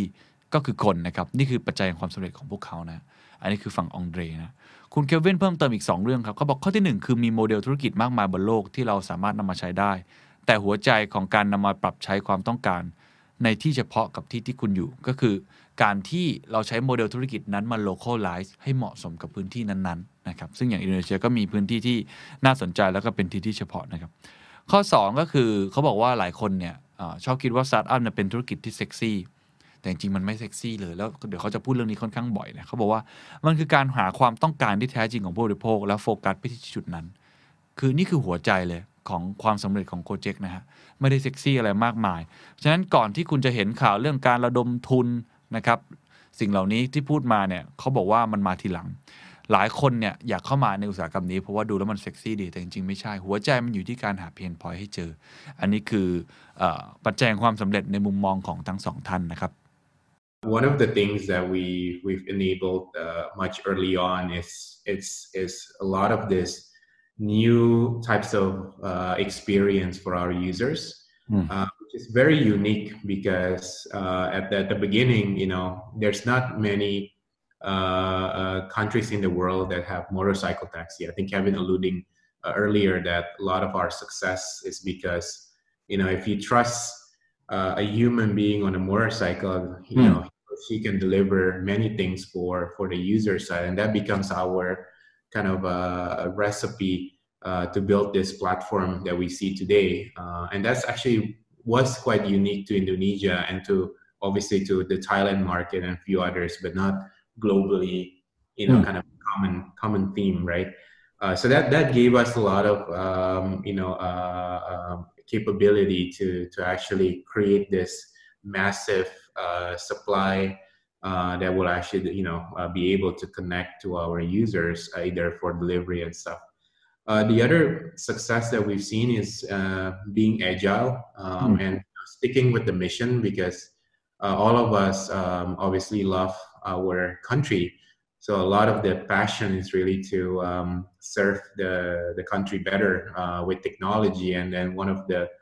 you know, with that motivation and mission, uh, we've been able to continue to, you know, see problems and then challenge that problems. And then uh, again, with technology, we, we have been able to create a lot of features and solution that that a lot of Indonesians are using. I, I agree 100% on everything Andre uh, mentioned. Um, I would probably just add um, that uh, there is um, probably two things. Uh, you know, one is um, that there are many business models all around the world to, to uh, and products all around the world to draw inspiration from. Uh, but nothing. Uh, but but really, the the the really great things uh, are the ones that are really adapted to your specific needs. Um, and so there's nothing wrong with kind of being inspired by by what other products uh, all around the world are doing. Uh, but most likely uh, to to to really uh, uh, gain a lot of user adoption, you know, you really have to figure out you know what's unique to your specific customer base, to your specific market. Um, and I think another another thing is you know uh, uh, kind of related to that is that uh, I think right now there's a lot of yeah um, there's a lot of glamour and sexiness associated with startups, right? It's like oh, it's like the hot thing, you know, to have like you know a startup and get a lot of funding and all that. Uh, but but those are all things that you know come after, uh, and and in reality, one you know I think I think I'm 100 percent sure Andre will agree with me that it's it, this is not glamorous. Uh, um, and uh, uh, uh, uh, and the other thing is that um,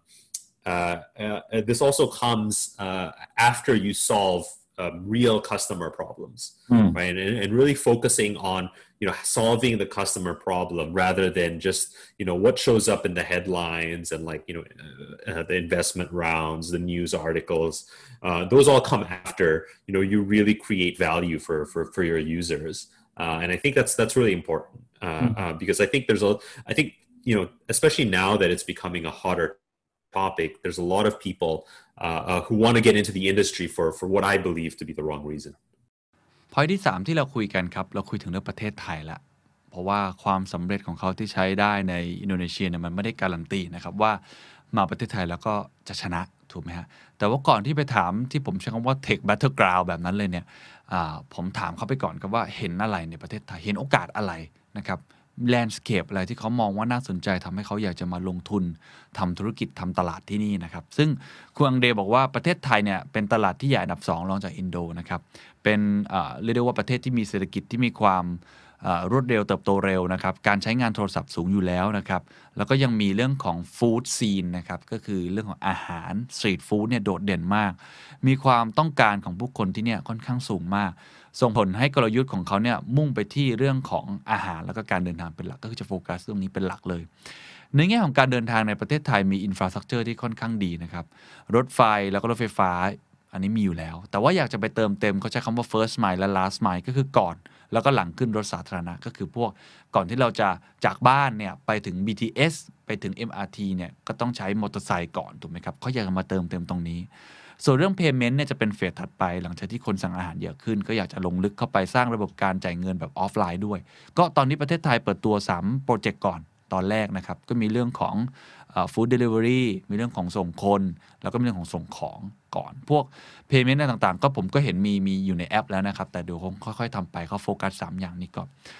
คุณเควินเนี่ยเขาบอกเหมือนกันครับ เห็นโอกาสในการขนส่งสาธารณะแล้วก็วินมอเตอร์ไซค์แล้วเขาพูดชัดก็ว่าเราไม่ได้มาเพื่อแข่งขัน เราอยากสร้างระบบนิเวศ และรวมรูปแบบของการเดินทางหลาย ๆ อย่างเข้าไว้ด้วยกันในแอปเดียว อันนี้เป็นโจทย์ที่มีความพิเศษ เช่นเดียวกันครับในแง่ของอาหารเนี่ยที่อินโดเนี่ยเขาก็ภูมิใจมากเลยที่ได้สร้างโอกาสในร้านที่อาจจะไม่ได้ดังนัก ร้านอาหารที่คนไม่เคยรู้จักแต่ว่าอร่อย เพราะว่าประเทศไทยเป็นประเทศที่มีอาหารหลากหลายมาก ก็อยากจะสร้างฟู้ดซีนเหล่านี้ให้เกิดขึ้นนะครับ เดี๋ยวลองไปฟังอันนี้ก่อนเพราะคำถามเด็ดอยู่ที่คำถามถัดไปครับว่าจะสู้ได้ยังไงกับแอปอื่นๆนะครับแล้วก็เรื่องของเบิร์นแคชครับ challenge uh, you know I, mentioned to you in the early part when we first spoke the, the food uh, consum- uh, food lovers is, is, is, a big it's a big food uh, society and then with you know one with many different aspects of uh, you know food culture uh, which we've seen also with, with our food delivery business. You know the the demand is actually really really high and, and that's actually really interesting. Uh, integrating that with more solutions to ensure that we can help the merchants and small businesses, small, you know, small medium businesses to to be able to engage users is something that we will, um, you know, focus on. Um, so a lot of the strategies really center around food. Um, transportation is um, is uh, uh, we we think that transportation will be uh, uh an integrated solution because a lot of your public infrastructure is actually really good. Um, you know, you, you have the train uh, system and stuff like that, uh, which is which is obviously a, great thing for the country. But a lot of the transportation strategy is to to really connect first mile, last mile, uh, because a lot of the you know kind of the main middle mile um, is probably going to be covered a lot by by public transport. Um, on payments, it will be the next phase, right? Because once we we actually cover the core use cases that you know get users to engage with our app, uh, then you know we wanted to actually convert that to the hmm. experience yeah. on using payments. And yes. As we go deeper into our food strategy, uh, we hope that we also can cover the offline kind of use cases uh, of payments in, in the in the food kind of categories and stuff. Uh, so that that will be kind of the the the main the main excitement. Let's start with Bangkok first. Mm-hmm. Uh, is is is uh, is definitely something that's that's pretty unique. I think you know it seems like in some areas uh, uh Bangkok has a pretty good public transportation, mm-hmm. Uh, and others uh, less so. and then you know the situation. and I think you know the the the, the fairly complex situation with you know wind drivers is also another another factor. But but I think um, it, it definitely looks like you know there's a there's an opportunity to really build an ecosystem that um, uh, that brings all of this together right mm. like we're not here necessarily to compete uh, uh, we we we do we do uh, believe in aggregating uh, all of the different players in in the transportation space, and we do think that, that that's that's a pretty unique situation that we're pretty excited to, to, build products for. And this is true not just in in in, uh, in Thailand, but in, in other countries. You know, we also are, are, specifically with transportation looking at how we can include more and more different modes of transport all into one app. Um, and so we want to. That's going to be a unique problem. Um, mm. uh, uh, food delivery, you know, as Andre mentioned, right? The the food uh, the food delivery scene. You know, I think uh, you know Thai Thailand is you know very famous for the food scene, uh, for all the various you know uh, FNB uh, establishments uh, in, in, in, all across the country. And so uh, being able to partner with those merchants to, to, to provide um, you know, delivery for, for all of them, but also for, for I think just as importantly, you know, for, for us, one of the things that we're very proud of in uh, we've done in Indonesia particularly is that we've provided an opportunity for maybe less popular merchants uh, to become more popular. Uh, obviously, the popular merchants will always have demand. People will go to their uh, uh, restaurants. People will order them from whatever platform. But one thing that you know we really believe uh, is that in every country, uh, uh, there's always food that is not popular but is really really good. Mm. Uh, really really delicious food that is not super popular and so finding you know those opportunities uh, uh, to, to surface those merchants and, and, and, and bring them uh, to, to our customers and also bring all that revenue and that business to that food merchant i think is also uh, is also going to be very interesting especially in the thai context because there's such a vibrant food culture in thailand แล้วก็มาถึงหัวข้อที่ผมคิดว่าหลายท่านอยากจะรู้นะครับคือการ differentiate จากบริษัทอื่นๆคู่แข่งที่ผมพูดไปตอนต้นแล้ว เอ๊ะเขาทำยังไง เขาจะมีกลยุทธ์อะไรสู้นะครับเขาก็ตอบมาอย่างนี้ครับเขาบอกคุณอังเดรบอกว่าการแข่งขันเป็นสิ่งที่หลีกเลี่ยงไม่ได้ในธุรกิจทุกประเภท พวกเขานี่มีประสบการณ์ในการทดลองโมเดลธุรกิจมาเยอะมาก เรียนรู้การพัฒนาแล้วก็ปรับสินค้า แล้วก็เทคโนโลยีให้สเกลได้ สร้างระบบให้พนักงานมีความน่าเชื่อถือ ส่งของให้รวดเร็ว และเขาย้ำว่าสิ่งเหล่านี้คือความแตกต่างและความสามารถในการแข่งขันพูดง่ายคือส่งเร็ว น่าเชื่อถือนะครับแล้วก็ตอบโจทย์ experience ของลูกค้าได้อันนี้เขาตอบในมุมนี้นะครับเขาพูดประโยคนึงต่อมา เขาบอกว่า we don't believe in crazy subsidy war คือเราไม่เชื่อในสงครามการอุดหนุนราคาอีกต่อไปนี่หลายคนทราบเนาะเพราะว่าต้องการจะดึงดูดให้คนเข้ามาใช้พวกนี้เยอะๆยูเซอร์เยอะๆเนี่ยหลายคนก็เห็นนะครับชัดเจนว่าเขาพยายามใช้เรื่องของ subsidy war เข้ามา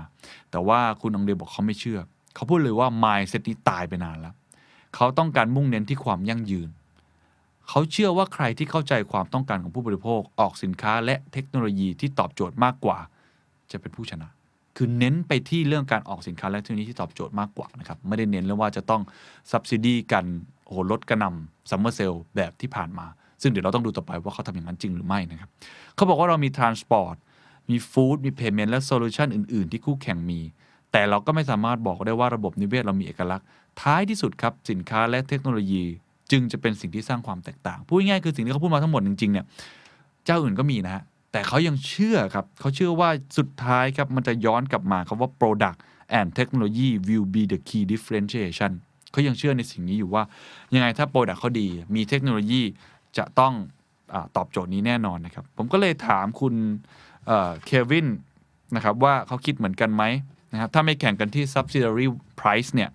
คุณจะแข่งกันที่อะไร เขาก็บอกว่าเขาไม่ได้อยากจะแอดอะไรเพิ่มสักเท่าไหร่นะ คุณคิดบอกว่าเรานำโมเดลธุรกิจที่ประสบความสำเร็จจากอินโดเข้ามาในไทย แต่เคล็ดลับของมันจริง ๆ คือการปรับใช้หรือว่า localize และการใช้ local team นี่คือ keyword เลยฮะคือเขาเน้นมาก ๆ ว่า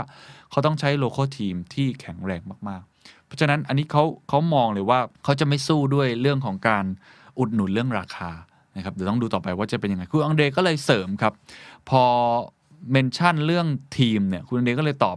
บอกว่า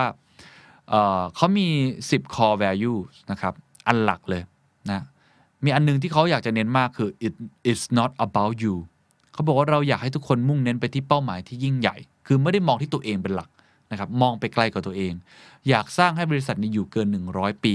ซึ่งบริษัทที่ทำได้ในโลกเนี่ยมักเริ่มที่การสร้าง culture หรือว่ายึดมั่นในหลักการก็คือ 10 core value ที่เขาบอกนะครับฉะนั้นไม่ว่าจะเป็นคนจากที่ไหนเราอยากให้มองเห็นภาพนี้ มันอาจจะเป็นภาพที่ไม่ได้สวยงามเหมือนบนปก เหมือนที่เราเห็นว่าโอ้โหสามารถ raise fund ได้เยอะ มันต้องผ่านการต่อสู้มากมาย เป็นการเดินทางที่ยากแต่ว่าเขาบอกเขาเมนชั่นถึงคุณปันนะครับ Head of Thailand เมื่อคุยกับคุณปันแล้วเนี่ยเขาเราเห็นสิ่งนี้ฉะนั้นเขาเลยย้อนกลับมาว่าสิ่งที่เขาจะเน้นมากๆนะครับในการทำตลาดที่จะทำให้แตกต่าง คือเรื่องของ Product เรื่องของเทคโนโลยี เรื่องประสบการณ์ลูกค้า และโลโก้ทีมเขาเชื่อในคนมากๆ ซึ่งเขาเมนชั่นเรื่องทีมค่อนข้างบ่อยนะครับ เดี๋ยวลองไปฟังเสียงเขาก่อนครับ Our focus is to be able to uh, use a lot of the uh, product and uh, technology that we created, and really, um, you know, you know, because to be honest with you, we we started a lot of this business models in, you know, especially in Indonesia. Uh, we were the pioneer in in starting all of this. So there's a lot of learnings that we've seen you know, and uh, we, you know, we've seen in the in, in our part of the part of the uh, world, uh, which actually resulted in a lot of uh, product and uh, technology features that will actually um, ensure that operation could be much more scalable. You know, delivery will be reliable. You know, delivery speed will be faster. Um, you know, a user can trust the, the, the product and the system. Um, that actually in the in the longer run will be the key differentiation uh, to be able to create better user experience because uh, we don't believe uh, in a you know crazy subsidy war. I think uh, those those mindset has long gone. Um, many companies today has probably you know everyone has has been leveled kind of from a playing field perspective that uh, in order for companies like startups or technology uh, startups uh, wants to actually be able to tap into more and more capital mm. is especially at the bigger you know at the late stage size um, you know uh, as we are and some other competitors um, we we all need to kind of touch uh, public you know uh, eventually and obviously uh, sustainability and business efficiency is is the the, the mantra right? Um, and and with that uh, knowing that there's scarce resources in in terms of capital uh, that everyone actually experience uh, we we really believe that uh, those who has uh, a better understanding of what the user needs and use product and technology investment to to innovate uh, and create that bridge uh, will eventually get the the best engagement with the user and that will be something that we will um, we will focus on because you know it's it's hard to say. You know, we we you know we have transport, we have food, we have payments, uh, we have some other solutions on the business side, but in reality, some other competitor also have same offering. Right? So. I don't want to say it as oh we have this ecosystem because it's probably not unique anymore. It used to be unique to us, but it, it, it it's not unique anymore. But at the end, you know that that product and technology depth uh, will be will be the key differentiation. Of the day, you know, we we, we do think that uh, uh, we are bringing an ecosystem that has been uniquely successful in, in Indonesia, uh, and it's it's really about you know how we take that and and, and adapt it uh, to you know the local needs, uh, listening to our local team. You know, we have a very strong local team uh, who who has worked in, in in in many relevant industries to what we're doing today, mm. um, and and and so you know we do think that uh, the combination of you know being um, you know, having the deep experience in Indonesia, building you know these flexible uh, ecosystem products uh, to uh, having you know a very strong local team that understands the local nuance uh, means that we can we can adapt our product to, to really serve uh, what the users need uh, and really build you know the best experience for users and really build a strong brand in in, mm. in Thailand. Um, you know, again, there's no there's no big secret. Uh, we're, we're we're just going to execute. Uh, uh we're just going to execute well uh, with uh, with the with the backing of a very strong local team. We have this thing called our Gojek 10 core values. so mm-hmm. there's 10, you know, kind of. one of one of the you know I'll, I'll, I'll quote one, which is which is the one of the things that we always adhere to. Uh, it's called "It's Not About You." Um, it's not about you, uh, and that's actually a core value, which which means that uh, uh we want our uh, people to always think that uh, you know there's a bigger mission. Mm. there's a bigger kind of passion that we wanted to we wanted to do, and when when that individual shows that oh you know it's me me me. I deserve this. I hmm. made this. I know that actually is a big big um, you know uh, concerns for us because at the end of the day uh, we want to build uh, an everlasting company that will you know that could live for ne- the next hundred hundreds of years right? You know we've you know kind of obviously uh, seen a lot of like great brands that continues to survive uh, despite that certain you know founders or you know leaderships that started the company it's no longer with the company you know that that types of a company you know brands or companies continue to survive because they they have a very strong uh, culture in the company, and then that's actually what we wanted to to do. And and it's not about you really uh, reflects um, some of that principle พอคุยกันถึงเรื่องอการที่เขาสร้างความแตกต่าง สร้างความสามารถในการแข่งขันในประเทศไทยนะครับ ผมก็เลยถามว่าอะไรคือเมทริกนะครับอะไรคือมาตรวัดความสำเร็จของเขา แล้วก็มุมมองต่อการ burn cash เพราะว่าเรื่องนี้ถ้าเกิดเราอยากจะประสบความสำเร็จเราต้องลงเงินไปเยอะนะครับ แล้วก็ต้องหา user ให้ได้มากที่สุดเนาะนี่คือ Battleground ที่ผมว่าดุเดือดที่สุดในวงการสตาร์ทอัพวงการหนึ่งเลยนะครับ เรื่องของ Food Delivery คุณองเดรเนี่ยตอบก่อนนะครับเขาบอกว่ามาตรวัดเนี่ยคือจำนวนผู้ใช้นะครับซึ่งหมายถึง engagement และการเติบโตนะครับแต่ว่าตอนนี้ยังตอบไม่ได้ว่าตัวเลขตั้งไว้ประมาณเท่าไหร่ เพราะว่าเพิ่ง launch ไปก็ยังไม่ได้ตั้งแบบแบบจริงจังนะครับ แต่คุณเควินก็เสริมเขาบอกว่าตอนนี้มันไม่มีจุดที่นิยามว่าเราสำเร็จแล้วความสำเร็จไม่ใช่เหตุการณ์ เราจึงไม่มี timeframe เพราะผมถามว่า timeframe ให้เวลาเท่าไหร่นะ เขาเพียงแต่คาดหวังให้การเติบโตเกิดขึ้นเร็วที่สุด ทั้งผู้ใช้บริการร้านค้าแล้วก็คนขับ พัฒนาทุกอย่างต่อเนื่องให้ดีที่สุด มุ่งเน้นไปที่ลองเทอมผมก็เลยถามกลับมาว่าเอาเราคิดยังไงกับการลงเงิน เพราะว่าถ้าคุณไม่มีเงินคุณก็ไม่สามารถที่จะไปต่อได้ใช่ไหมเขาก็พูดมาคือเป็นตัวเลขเงินที่สูงมากนะครับเขาบอกว่าเขามีงบลงทุนประมาณ 500 ล้าน US ดอลลาร์นะครับก็ half of billion เนาะในการ expansion เพราะเขาขยายตลาดออกมาจากนอกประเทศอินโดนีเซียนะครับ แล้วเขาก็บอกเองว่าใช้ไปแทบจะหมดแล้วด้วยนะฮะเพราะฉะนั้นเขาพูดอีกอันหนึ่งที่น่าสนใจเขาบอกว่าแต่ก่อนในยุคที่บริษัทคู่แข่งรวมถึงเราเองเนี่ยอยู่ในขั้นตอนการเติบโตแบบก้าวกระโดด ทุกบริษัทพยายามให้ความรู้นะครับแล้วก็การสร้างฐานลูกค้า แต่ปัจจุบันสถานการณ์เปลี่ยนไปแล้ว ผู้บริโภคเข้าใจแล้ว และใช้เป็นแล้วทั้ง Delivery Payment และอื่น ๆ เป้าหมายของเขาจึงเปลี่ยนเป็นการ จากการที่เขาบอกว่าจะต้องเพิ่มนะครับสร้างฐานลูกค้าและให้ความรู้ เปลี่ยนเป็นการทำกำไร รวมถึงการนำบริษัทเข้าตลาด นี่คือวิธีการชิฟนะครับเพราะฉะนั้นผมผมเท่าที่ฟังเนี่ยความหมายเขาหมายความว่าหลังจากนี้แน่นอนเขาอยากได้ผู้ชายเยอะขึ้น แต่โฟกัสที่เขาจะโฟกัสมากกว่าคือการทำกำไร แล้วก็นำบริษัทเข้าตลาด มาตรวัดหลังจากนี้จึงเปลี่ยนไปครับ เขาเชื่อว่านักลงทุนจะชื่นชอบบริษัทที่สามารถปฏิบัติงานบนพื้นฐานโมเดลธุรกิจที่ยั่งยืน มากกว่าบริษัทที่มุ่งเน้นแต่การเติบโต ก็คือดูโมเดลธุรกิจว่าสามารถหา revenue สร้าง profit ได้อย่างยั่งยืน มากกว่าที่จะเน้นแค่ user เอาเข้ามาเยอะแต่ว่า burn cash ไปแล้วขาดทุนทุกปี อันนี้ต้องลองไปตีความกันต่อเองนะครับต้องไปฟังต่อนี่คือคำตอบจากเขานะครับผมขออนุญาตไม่ตีความต่อ คุณเควินนะครับผมก็จี้ถามคุณเควินต่อว่าเออแล้วคุณคิดยังไงกับการลงเงินอะไรแบบนี้เขาบอกว่าการลงเงินไปบ้างอาจเป็นสิ่งที่หลีกเลี่ยงไม่ได้ยังไงก็ต้องใช้เงิน แต่มันจะเป็นเชิงแท็กติคเข้าครับใช้แบบมีเป้าหมายไม่ใช่กลยุทธ์ระยะยาวอีกต่อไป นั่นหมายความว่ากลยุทธ์ระยะยาวของเขาคือการสร้าง business model แบบ long term นะครับ ซึ่งอันนี้ก็ต้องไปว่ากันนะครับว่าเขาทำได้ดี หรือว่าทำได้เป็นอย่างไร เราต้องดูกันต่อว่าเกมเป็นยังไง แต่นี่คือมุมมองจากผู้บริหารทั้งสองท่านนะครับ ลองไปฟังดูครับ how much money do you think do you need to invest to to reach that goal? You know as, as i mentioned before because in thailand is a battleground now the tech battleground now so and and and every startups um, usually have to burn a lot of cash right? So so what, what do you what are your views about um, money do you think you need to invest to reach that goal um, I think when we uh, when we started our uh, international, uh,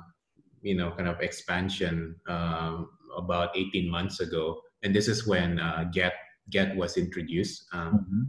Um, we we've actually uh, put put aside uh, half a billion dollar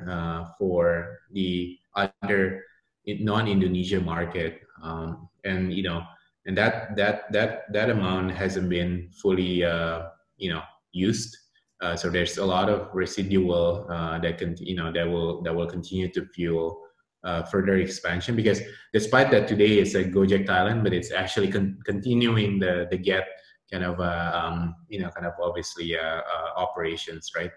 Um, and you know I think the the other point that I wanted to say as well, you know you know we've seen a lot of more sustainability in, in, in the way that even, even there's still a lot of competition, but we've seen a lot of progression in sustainability uh, in terms of, you know, unit economics and stuff. mm. uh, to a certain extent, you know, um, there's there's actually a, a, few of our products, even in Thailand, that is actually uh, uh, no longer burn burn cash on a on a on a unit basis. Uh, or, or, close to uh, close to getting to that uh, perspective. that all, that you know, as, mentioned earlier, mm. a lot of the early days when you know maybe a couple of years ago,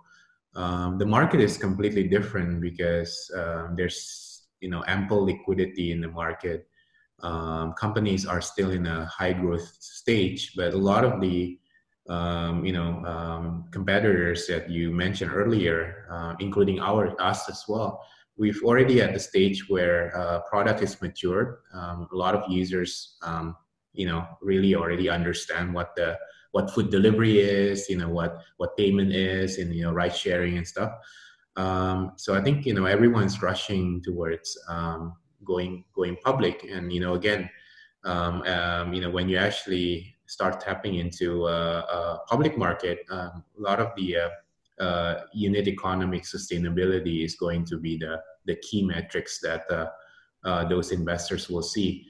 so the market is actually completely different, notwithstanding, obviously,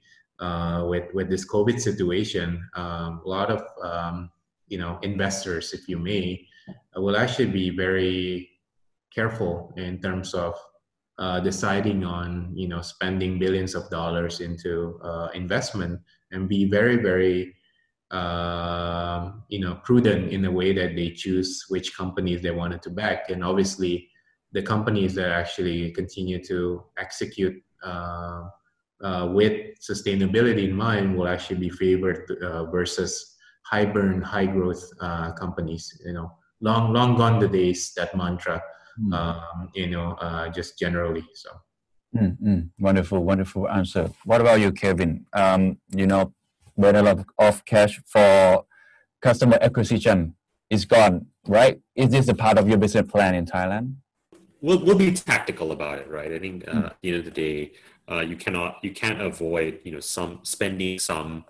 uh, uh, uh marketing dollars to, to acquire customers. Um, uh, that's that's that's a normal part of, of, of doing business. And I think you know what Andre was alluding towards is that um, I think at one point that was kind of the only strategy, and it was a strategy that was done at a very large scale. Uh, and I think for us, you know, the world that we're in right now is is that you know that's a that's a tactic Hmm. uh, but but not a long term strategy, and, and, and and one that you know we will kind of uh, transition out of you know quickly because at the end of the day, uh, the really the the only sustainable advantage uh, uh, that you have with customers uh, is again going back to that you know delivering the best product and the best experience and having the best brand. Um, that's really what it comes down to. หลังจากคุยกันเรื่องเข้มๆไปแล้วนะครับ ผมก็ถามต่อนะครับเรื่องบาลานซ์การเติบโตเพราะว่า 5 ปีนี้เขาโตเร็วมากนะครับเออทำยังไงให้สมมุติว่าผู้บริหารคิดไปไกลมากเลย อยากจะโตอยากจะขยาย แต่ว่าคนในองค์กรไม่ได้มี speed ที่เร็วเท่าอะจะทำยังไงให้ balance เรื่องของ speed เรื่องของไอ้ growth ที่มันเยอะได้ขนาดนี้นะครับ ซึ่งก็กลายเป็นคำถามที่ผมคิดว่าคงจะโดนใจเขานะครับเขาก็ตอบบอกว่าเออเออเป็นโจทย์ของเขาเหมือนกัน โจทย์ของเขาตอนนี้คือการสเกลสินค้าแล้วก็ระบบที่ดี แล้วก็ความท้าทายที่จริง ๆ ที่สุดของเขาก็คือที่ผมถามเลย คือการสเกลบุคลากรของเราให้ทำงานได้ทันตามขนาดบริษัทที่เติบโตอย่างรวดเร็วคุณเควินก็ยอมรับนะครับว่าสิ่งนี้เป็นสิ่งสำคัญคือการสร้างกลยุทธ์การจัดการบุคลากร จัดการทาเลนต์ให้ไปอยู่ให้ถูกที่นะครับนี่อันที่หนึ่งเนาะจัดการทาเลนต์ไปถูกที่ตั้งออบเจกตีฟที่ถูกต้องสำหรับแต่ละคน แล้วก็เขาพูดตรงๆ เขายอมรับกับผมเลยว่า เขาก็ยังไม่ได้เจอสูตรสำเร็จ แต่เราต้องสร้างองค์กรให้พร้อม สร้าง culture ที่คลั่งไคล้นะฮะคลั่งไคล้กับการพัฒนาในจุดนี้ และเปลี่ยนจากคำว่า good เป็น great ให้ได้ ซึ่งอันนี้ก็เป็นสิ่งที่ผมว่าท้าทายใครหลายคนเขาก็ไม่ได้คำตอบที่ชัดเจน แต่เขาเห็นตรงกันว่านี่คือเขาเรียกว่าเป็นสิ่งที่ต้อง address เรื่องนี้มากที่สุดนะครับคือการสกิลบุคลากร เพราะเรื่องของสินค้าระบบที่ดีเนี่ยเขาเขาสกิลได้ระดับหนึ่งอยู่แล้ว คือองเดก็ยกตัวอย่างเขาบอกว่าเนื่องจากบริษัทเขารวมบริการหลายอย่างเข้าไว้ด้วยกันเขาก็เลยดูบริษัทจีนครับบริษัทจีนก็มีตัวอย่างที่ทำได้ดีทำไมบริษัทจีนทำได้เขามีระบบบริหารจัดการที่ใช้งานได้จริง ในฐานะองค์กรขนาดใหญ่ที่รวมทุกอย่างเป็นศูนย์กลาง เขาก็กำลังกำลังเผชิญปัญหาเหมือนกัน แต่เขาก็จะทุ่มเทแล้วก็ใช้เวลาประมาณ 50%ของเวลาทั้งหมดในการแก้ไขปัญหานี้ ก็เรียกได้ว่านี่คือความท้าทายของโปรเจกต์ในช่วงนี้เลยก็คือเรื่องคนนั่นเอง เขาจะทุ่มเทเวลาประมาณ 50%ในการแก้ไขปัญหานี้ให้ได้ในการสเกลคนให้เติบโตให้ทันกับการ expansion ของเขานะครับ I think uh, that um, one of the uh, one of the most important uh, one of the hardest challenges we have is actually this, right? And that that oftentimes um, oftentimes the business uh, the, the business scales based on uh, your uh, your ability for your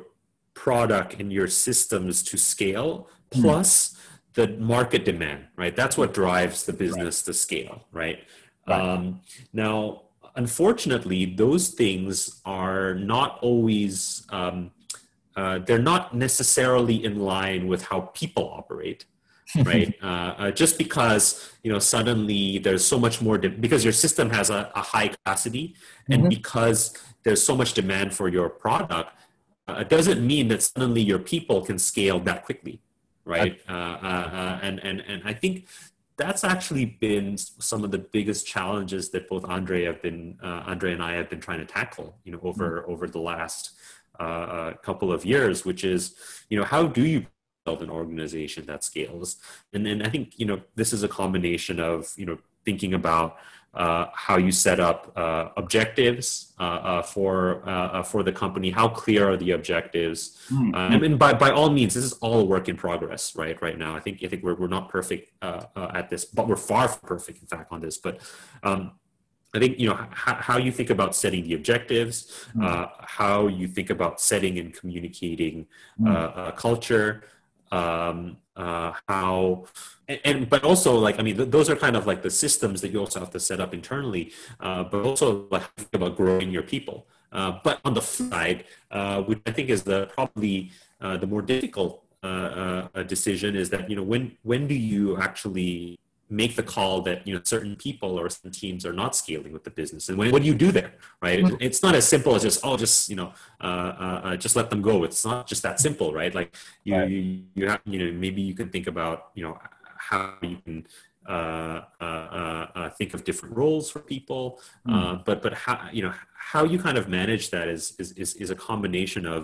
uh, I would say you know how you set up uh, your organizational objectives, your organizational structure, and you know, what your talent, uh, what your talent strategy is. Um, and and I think it's it's it's actually one of the hardest things to do. Uh, and, and I think it's something that we've we've definitely struggled with uh, in many ways across the years. I think we've gotten better, uh, but it is, is one of the hardest things to make sure that your people and your organization grows in line with your business. And unfortunately, you know, business growth again has has a big big external component to it that's not fully within your control. Again, most of these questions don't have a specific uh, scientific answer. Uh, I, I really think that what differentiates you know, the good and great companies is really how obsessed you are with this. Uh, uh, you know, every every one of everyone has you know. ev- I think again,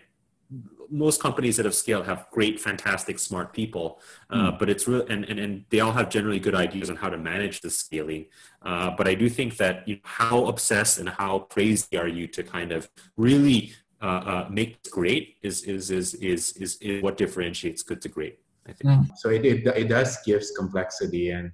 uh, as Kevin mentioned, it's work in progress, but we are uh, definitely um, probably spend more than 50% of our time in this matter. And that's actually something that uh, uh, will, will be continue uh, to progress, right? So มาถึงคำถามท้ายๆครับ ซึ่งอันนี้ผมถามในแง่ของการสร้างอีโค y ิสเต็มเลย เพราะว่าจริง ๆ แล้วสตาร์ทอัพไม่สามารถที่จะโตได้โดยลำพังถูกไหมครับ มันต้องมีอีโค y ิสเต็มซึ่งคนที่มีส่วนมากที่สุดก็คือภาครัฐนะครับหรือว่าหน่วยงานที่เกี่ยวข้องทั้งหมด ในแง่ของการส่งเสริม ระบบนิเวศนี้ให้เกิดขึ้น ซึ่งเอ๊ะทำไมอินโดเขาทำได้ดีจังเลยนะครับแล้วเขามีมุมมองอย่างไร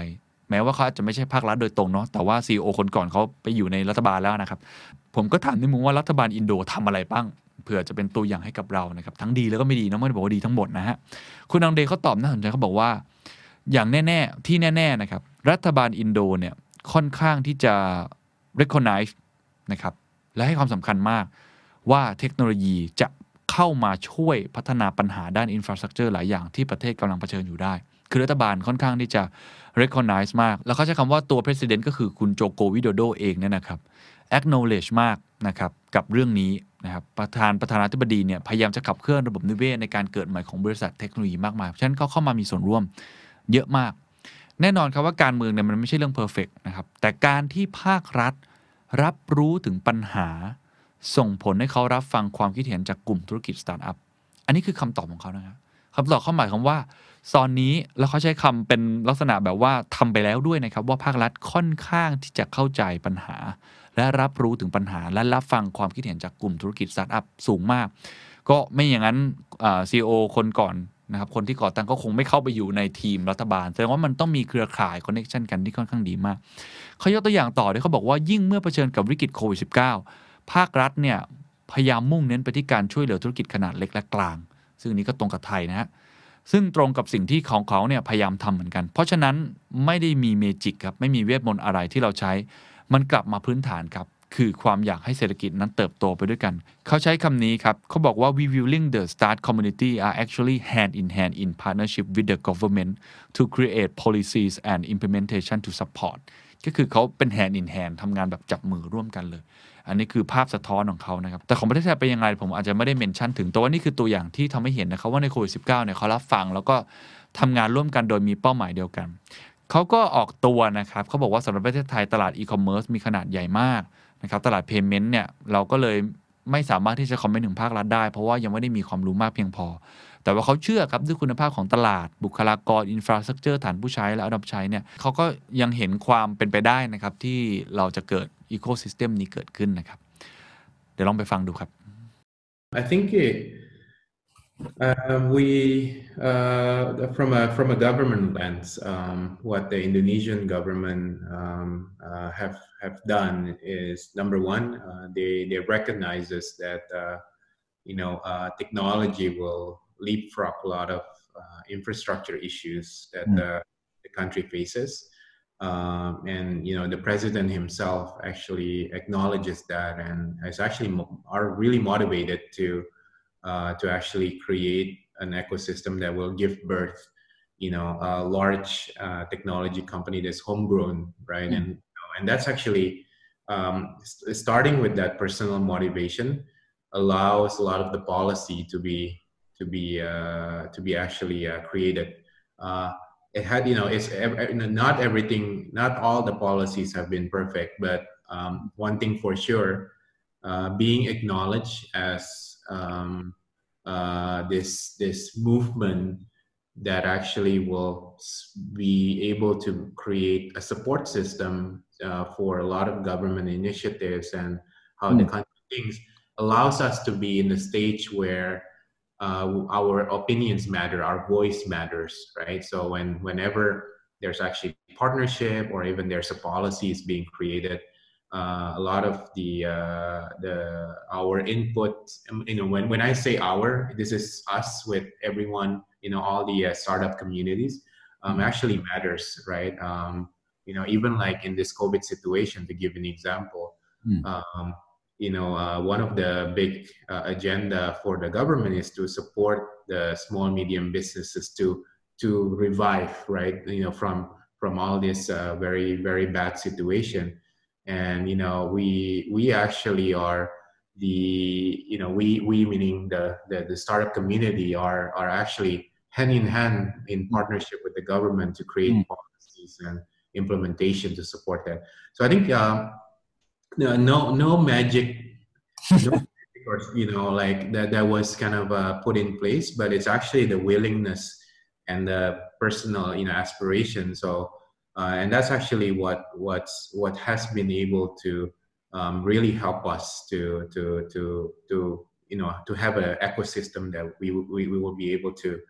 uh, you know kind of flourish if you may สุดท้ายครับก็เป็นคำถามที่ผมคิดว่าหลายคนก็คงอยากรู้นะครับ ก็คือคำแนะนำต่อผู้ประกอบการไทยนั่นเองนะครับ ไม่ว่าคุณจะทำ SME จะทำสตาร์ทอัพหรืออยู่ในองค์กรขนาดใหญ่เนี่ยเขามีคำแนะนำอะไรบ้างในฐานะที่ประสบการณ์ 5 ปีนี้เขา success มากนะครับ คุณเควินตอบได้ดีนะครับผมชอบมากเขาบอกว่าสิ่งแรกคือคุณต้องตกหลุมรักในปัญหาครับ แล้วก็การแก้ไขปัญหานะครับ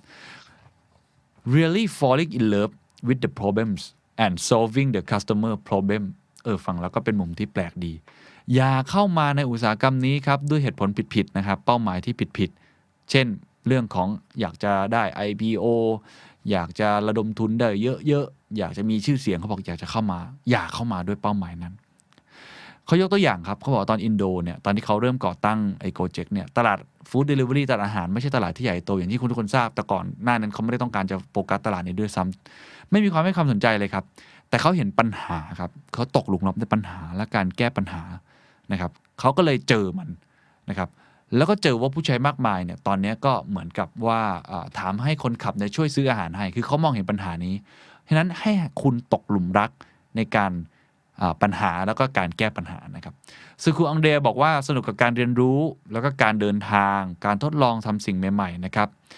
ความผิดพลาดเนี่ยทำให้เราสามารถตัดสินใจได้ดีขึ้นในอนาคตนะครับเมื่อเราผิดพลาดให้พยายามมองหาปัญหา เช่น เรื่องของแบรนดิ้งนะครับหรือว่าเล่นเรื่องของขีดความสามารถส่วนไหนขององค์กร แล้วก็พัฒนาในจุดจุดนั้น แล้วก็ทำให้ดี ขึ้นในครั้งต่อๆไปนะครับ โดยสรุปก็คือทั้งสองท่านแนะนำเรื่องของอการแก้ไขปัญหานะคนแรกบอกให้ตกลุมรักในปัญหา แล้วก็การแก้ไขปัญหา อีกคนนึงบอกให้ผิดพลาดนะครับล้มเหลวบ้าง แล้วก็เอาบทเรียนนั้นนะ่ะมาแก้ไขปัญหาต่อนะครับ แล้วก็พยายามมองให้เห็นว่าส่วนไหนที่คุณสามารถที่จะพัฒนาตัวเองได้นะครับ นี่คือทั้งหมดของการพูดคุยนะครับกับคุณเควินอาลูวีแล้วก็องเดรโซอิลิสติโอนะครับเป็น Co-CEO ของ Gojek ทั้งคู่นะครับ ลองไปฟังเป็นคำตอบสุดท้ายดูนะครับ I think one is uh, really you know falling you know falling in love with the with the problem and, and, and solving the, the the the customer problems. Uh, I think again uh, the industry gets a lot of uh, uh, coverage now for for what I do think are the wrong reasons. Mm. You, I think we should we should really talk a, a lot about how it's changed lives. Uh, and, and, and how you know the, the problems have, have been uh, a lot of the problems that we take for granted actually have you know have, have, have been solved. Um, instead, I think you know we, we talk a lot about you know funding rounds and uh, uh, uh IPOs and you know all, all of these like you know the the, the the the the things that attract people to kind of you know and there's nothing wrong with it. I think you know that's fine, mm. but I do think that you know for for for for entrepreneurs. Um, uh, they they they might point to the wrong direction, right? Mm. I think um, uh, uh, because I, if if I'll give one example here. Um,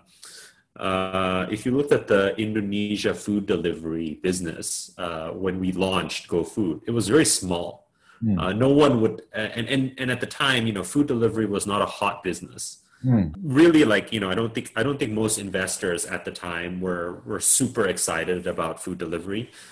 And and if you kind of looked at just like, hey, how big is this industry? Uh, you'll also say it's tiny. But and yet we did it right. And and you know, we didn't necessarily do it. You know, I mean, we we obviously believe that it would be big enough. But if you looked at all of the data and all of what you know people would be excited over, this wouldn't be the most exciting thing to do and yet we did it because we we realized that hey all of our customers were asking our drivers to buy food this is an opportunity for us to, to, to help you know solve this problem. Um, and, and and so we solved the you know we helped solve the problem in a in a in a, way unique to us. And then now thankfully it's become one of our core businesses. And thankfully now you know food delivery is one of the hottest business in business models in the world. Um, and and and so you know I think just looking at what's hot and and look and looking for what's what's uh, what's going to get all the headlines i think is kind of the wrong approach. And if we kind of did that i don't think we've got we would have gotten this far. Mm-hmm. fantastic. Thank you. Andre. Um, I, I, I, would I would actually uh, um,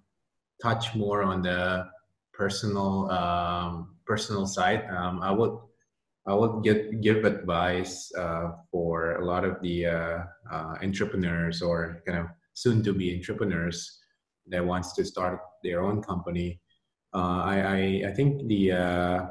the the one probably sentence will be to be self-aware uh, and and really to uh, enjoy the learning, uh, enjoy the uh, kind of the journey, because I think um, there's too much. I mean, Kevin mentioned this earlier. There's too much obsession about oh, I want to be that cover of this magazine because I just raised billions of dollars. That's great. Uh, if if that's the case, that's already wrong, you know. But if you are really passionate about uh, creating something, anything, you know, like because there's so much problems in life that uh, you know technology can create a solution on.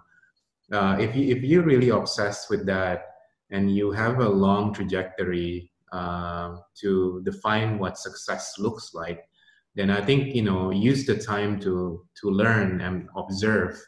you know it's okay to actually make mistake but as long as you learn that hey you know this is some you know that has been something wrong you know and and this this is true for yourself as a leader. This is true on how you think about building teams. You know we spoke about organization. This is true about how you actually engage with your stakeholders. It could be investors partners. There's so much to be learned and if if the obsession is not to you know kind of observe and see and you know if mistakes has happened how do i uh, you know make you know a better decision uh, in the future then you know then that's actually uh, uh, uh, something that you all, all of you will actually be be missing because that that experience and that you know kind of uh, you know privilege to be able to experience that is is actually really what what makes this very uh, journey makes uh, very unique, right? Uh, and you know, let's say if um, your startup today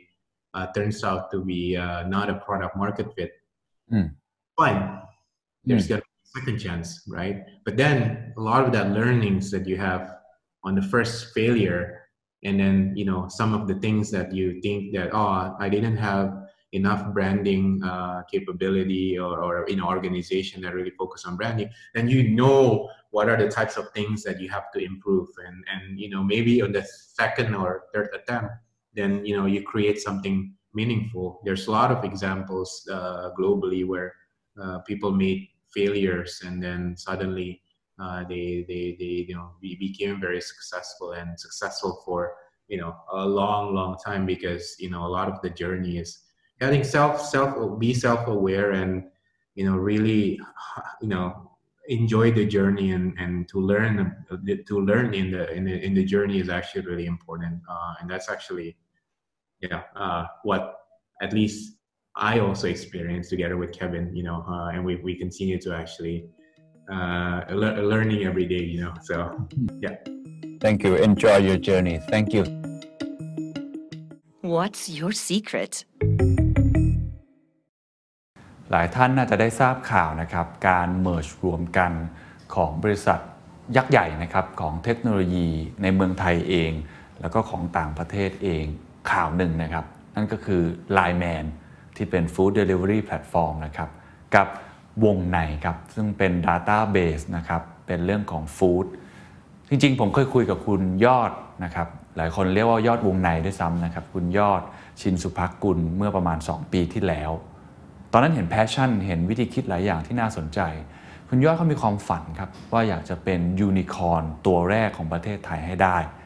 ต้องบอกว่าครั้งนี้ถือได้ว่าเป็นดีลที่ลือลั่นนะครับ เพราะว่าทำให้ความฝันของเขาเข้าใกล้ความจริงมากขึ้นเรื่อยๆ วันนี้ผมมาที่ออฟฟิศนะครับของ Line Man วงในต้องใช้ชื่อนี้แล้วนะครับ Line Man วงในคน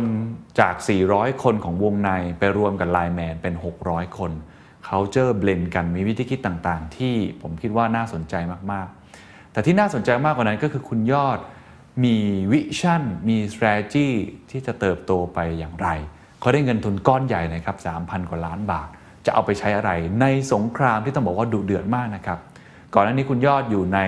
วงการอีกวงการหนึ่งวงการ media นะครับวงการ food review ครั้งนี้คือ food delivery ซึ่งต้องบอกว่าเป็นวงการที่แข่งขันดุเดือดมาก ผมเคยคุยกับหลาย ๆ เจ้านะครับไม่ว่าจะเป็น Grab Gojek นะครับหรือเจ้าอื่นเองก็ตามทีเนี่ยก็ต้องบอกว่าทุกคนครับแข่งขันในเกมที่บางคนบอกว่ามันคือเบิร์นแคชไปเรื่อย ๆ แนวคิดของไลแมนวงในคืออะไร อะไรคือวิธีคิดที่คุณยอดให้ความสำคัญที่จะเติบโตต่อไป และอะไรครับที่ทำให้คุณยอดบอกว่าคำว่าอึดครับกริดจึงสำคัญมาก อะไรคือคำว่า resilient จึงสำคัญมาก และหลังจากนี้ครับ ไลน์แมนวงใน จะมีบทเรียนอะไรให้กับไม่ว่าทุกท่านจะทำสตาร์ทอัพจะทำ SME หรือจะเป็นผู้บริหารองค์กรเองก็ตามที ได้เรียนรู้เพื่อเราจะได้มองไปข้างหน้าต่อไปนะครับ เป็นบทสนทนาที่ต้องบอกว่าเราครบรสชาตินะครับ ได้ทั้งมุมมองเชิงสตาร์ทอัพได้ทั้งมุมมองในเชิงภาพใหญ่ แล้วก็มุมมองของตัวคุณยอด ซึ่งผมคิดว่าเป็นผู้บริหารคนหนึ่งที่มีแนวคิดที่น่าสนใจมากนะครับ ลองไปฟังกันดูครับ ก่อนอื่นแสดงความยินดีนะครับกับไลน์แมนวงใน ผมเคยคุยกับคุณยอดน่าจะประมาณ 2 ปีก่อน ตอนนี้ยังเป็นวงใน แต่ก็เห็น vision ที่อยากจะพาวงในเนี่ยไปเป็นยูนิคอร์นตัวแรกของเมืองไทยให้ได้ ตั้งแต่ครับตอนนั้นผมจำได้เลยครับตอนนี้ผมรู้สึกว่ามันมันใกล้ขึ้นมาแล้ว มันเป็นอีก step ที่ใหญ่มากนะครับ ผมอยากให้คุณยอดเล่าก่อนว่ามันเกิดขึ้นได้ยังไงดีลนี้ครับครับจำได้เหมือนกันตอนนั้นตอนนั้นไปอัดรายการกับ คุณเคนที่ที่เดอะสแตนดาร์ดครับแล้วตอนนั้นก็เป็นเทปแรก ๆ เลยมั้งถ้าจำใช่ไม่ครับผิดใช่ครับพอดแคสต์เทปแรก ๆ เลยก็ตื่นเต้นพอสมควร แล้วก็เอิ่มจริงๆผมจำไม่ได้นะว่าความความฝันหรือเป้าหมายของผมเกิดขึ้นเนี่ยตอนนั้นแล้วหรือเปล่า แต่ว่าเอิ่มที่เล่าให้ฟังได้ก็คือจริง ๆ เราเป็น partner กับ Line Man มา 4 ปีแล้วตั้งแต่ 2016 เป็นต้นมา ผมเองก็เป็นคนดีลกับ Line Man เองตั้งแต่ต้น ตั้งแต่ยุค เอิ่มแทบจะก่อนพี่บีอะพี่บีเข้ามาก่อนพี่บีอีกอะไรเงี้ยก็คุยกับทีมงานนู่นนี่นั่นเสร็จแล้วก็รู้สึกว่าเออเออพอ run ไปสัก 2 3 ปี เราก็รู้สึกว่าเออตรงเนี้ยมันเป็นสิ่งที่น่าสนใจ เป็นสิ่งที่ food delivery เป็นตลาดที่กำลังเติบโตได้ค่อนข้างเยอะ แล้วก็เราเองก็เรียกได้ว่าทำงานกับทีมไลน์แมนก็รู้สึกมี chemistry ที่ดีครับรู้สึกว่าเอิ่มอยากจะทำตรงนี้ต่อ อยากจะทำให้มันดีขึ้นกว่านี้อีกนะฮะ แล้วพอสักปี 2018 2019 ช่วงนั้นก็เริ่มได้คุยกับอ่าทางเขาเรียกว่าอะไร management ของทาง Line ครับทีม investment ทีมต่างๆ หรือว่าคุยกับทาง Line Thailand management ทีมเองก็ตามเนี่ยก็รู้สึกว่าเออมีความเห็นตรงกันว่า การที่รวมกันเนี่ยมันน่าจะทำให้มันดีกว่าสำหรับทุกๆ คนไม่ว่าจะเป็นกับวงในเองกับ Line Man เองก็ตาม หรือกับ Line เองก็ตาม ที่จะทำให้ความสามารถในการแข่งขันเราสูงขึ้น มันน่าจะมี synergy อะไรต่างๆ มันน่าจะมีอะไรประสิทธิภาพที่มากขึ้นถ้าเราทำงานรวมกันได้ครับแล้วก็เห็นตรงกันว่าธุรกิจฟู้ดธุรกิจฟู้ดเดลิเวอรี่เนี่ยมันสามารถที่จะต่อจิ๊กซอว์ร่วมกัน เพื่อไปเป็นบริษัทเทคขนาดใหญ่ในเมืองไทยได้ แล้วตอนนั้นเอง Line เองก็เริ่มมีความคิดที่จะ spin off ตัว Line Man ออกมาเรียบร้อยละว่าครับโอเคควรจะเป็นบริษัทที่แยกออกมานะ จะได้มีความคล่องตัวจะได้รับ investment จากข้างนอกได้ เพื่อจะได้เติบโตได้เร็วขึ้นอ่าวงในเองก็ผมเองก็มีความฝันอยู่แล้วว่าโอเค ประเทศไทยเมื่อไหร่จะมียูนิคอร์นสักทีหนึ่งบริษัท tech ในประเทศไทยในยุคถัดไปจะเป็นอย่างไร บริษัท tech ที่จะเป็นอันดับต้นๆในประเทศไทยหน้าตาจะเป็นควรจะเป็นอย่างไร industry ไหนที่มีโอกาสที่จะเกิดยูนิคอร์นขึ้นมาได้ ก็คิดเรื่องพวกนี้อยู่ตลอดในในในในหัวนะครับ แล้วก็เราก็รู้สึกว่าเออ food delivery เนี่ยแหละครับเป็นโอกาสท้ายๆละเป็นโอกาสหนึ่งแหละ แล้วก็เป็นโอกาสท้ายๆแล้วในเมืองไทยที่เป็น B2C scenario เนอะที่เป็นแบบแอปพลิเคชันแพลตฟอร์มที่ user ทั่วไปใช้เนี่ยครับที่น่าจะเป็นตลาดที่พร้อมที่จะมียูนิคอร์นหรือว่าบริษัท tech ขนาดใหญ่ในเมืองไทยได้อะเอิ่มพอคิดได้ดังนั้นก็เริ่มก็พวกนี้ก็พิชเลยล่ะพิชกับ Line Management Team เลยว่าเฮ้ย พี่ยอดเป็นคนเข้าไปชวนก่อนไปพิชก่อน เรียกได้ว่ามีส่วนละกันมีส่วนก็ผมคิดว่า Line ก็คงคิดอะไรสักอย่างอยู่แหละ แต่ผมเองก็เข้าไปคุยแล้วบอกเนี่ยนี่คือนี่คือสิ่งที่ผมอยากให้เกิดขึ้นแล้วผมมาอยากจะรันมันมาก ๆ เลย ผมอยากที่จะแบบพา Line Man วงในรวมกันเนี่ยเพื่อเออทำให้เกิดสิ่งนี้ขึ้นอะไรเงี้ยแล้วก็ก็โชคดีแหละ Line Management Team Line Investment Team ก็รู้สึกว่าเออก็ก็นี่คือเป็นโมเดลที่น่าจะ work และโมเดลที่เอิ่มน่าจะเกิดขึ้นจริงได้ครับแล้วเราก็รันดีลใช้เวลาแบบประมาณสักปีหนึ่งกว่าจะปิดดีลได้ครับเล่าให้ฟังนิดนึงดีลนี้เอ่อ โครงสร้างองค์กรมันเป็นยังไง มันมันคือการ merge กันใครถือหุ้นใหญ่กว่ากันแล้วมันมันยังเป็นบริษัทไทยอยู่ไหมครับ หรือจริง ๆ มันมีวิธีการในการบริหารจัดการยังไงบ้างครับ ผมจะเล่าในจุดที่ที่เล่าได้ละกันนะครับ ก็ผมคิดว่าเราเองเป็นบริษัทอ่าเราเราเมิร์จกัน ไม่ได้มีใครซื้อใคร เพราะฉะนั้นอ่าผู้ถือหุ้นของทั้งสองฝ่าย ก็มาถือหุ้นรวมในบริษัทใหม่ที่เป็นบริษัทควบรวมกิจการกัน เป็นลักษณะคล้ายๆ กับ joint venture ประมาณนั้นนะครับแต่ไม่ได้ตั้งบริษัทใหม่คือการเมิร์จบริษัทเก่าเข้าด้วยกันครับนั้นคือผมเองก็เป็นผู้ถือหุ้นอยู่ Line เองก็เป็นผู้ถือหุ้นอยู่ แล้วก็มี investor รายใหม่ ซึ่งก็คือ BRV Capital เข้ามาถือหุ้นเพิ่มเติมด้วยครับนะครับ เพราะฉะนั้นคือเอ่อ structure บริษัทก็เป็นลักษณะนี้ แต่ไม่ได้ตั้งบริษัทใหม่หรือตั้งบริษัทใหม่ด้วยใช่ไหมครับเอ่อบริษัทที่ประเทศไทยก็ยังคงเป็นบริษัทใช้บริษัทเดิมอยู่นะครับซึ่งทุนที่ทาง VC เราเรียก VC ได้ไหมฮะ เรียกว่าเป็น VC ได้อ่าอ่าผมเห็นตามข่าวประมาณ 3,000 กว่าล้านผมเข้าใจถูกไหมใช่ถูกต้องอ่าเข้ามาครับใช่ก็เข้ามาที่บริษัทที่ควบรวมกิจการตรงนี้ครับซึ่งก็แน่นอนว่าเอาไปใช้ในการควบรวมกิจการแหละเอามารวมกันนู่นนี่นั่น แล้วก็พัฒนาทีมงานพัฒนาเทคโนโลยี พัฒนา Product ให้มันดีขึ้นทำการตลาดขยายตลาดออกไปข้างนอกกรุงเทพมหานคครัรบมากขึ้นอะไรอย่างเงี้ยซึ่งตรงนี้อำนาจการบริหารเนี่ยเป็นเป็นคุณยอด เป็นหัวเรือใหญ่ผมเข้าใจถูกไหมฮะผมเป็น CEO ของ ไลแมนวงในก็เป็นอ่าบริษัทที่รวมกันพนักงานของเราทุกคนก็ก็อยู่ด้วยกันที่ครัตบรงนี้ที่ครัเป็บนไลแมนวงในแต่ฝั่งไลน่อแมนเขาก็มีมีคนที่บริหารอยู่วงในก็มีคนที่บริหารอยู่ใช่ก็แน่นอนว่า แล้วก็มีทีมงานวงในเดิม ทีมงานไลน์แมนเดิมฮะเข้ามาก็ต้องเข้ามาคนรวมกันให้เป็นเนื้อเดียวกัน ซึ่งก็ผมว่าผมก็ถือว่าโชคดีนะ ใน 2 เดือนที่ผ่านมาเราทำสิ่งที่เรียกว่า PMI หรือ Post Merger Integration ซึ่งมันก็ดีกว่าที่ผมคิดเยอะมากเลย คือ people issue culture issue หรือปัญหาภายในองค์กรแทบจะไม่มี เพราะว่าอาจจะเป็นเพราะว่าเราทำงานด้วยกันมานานแบบครับ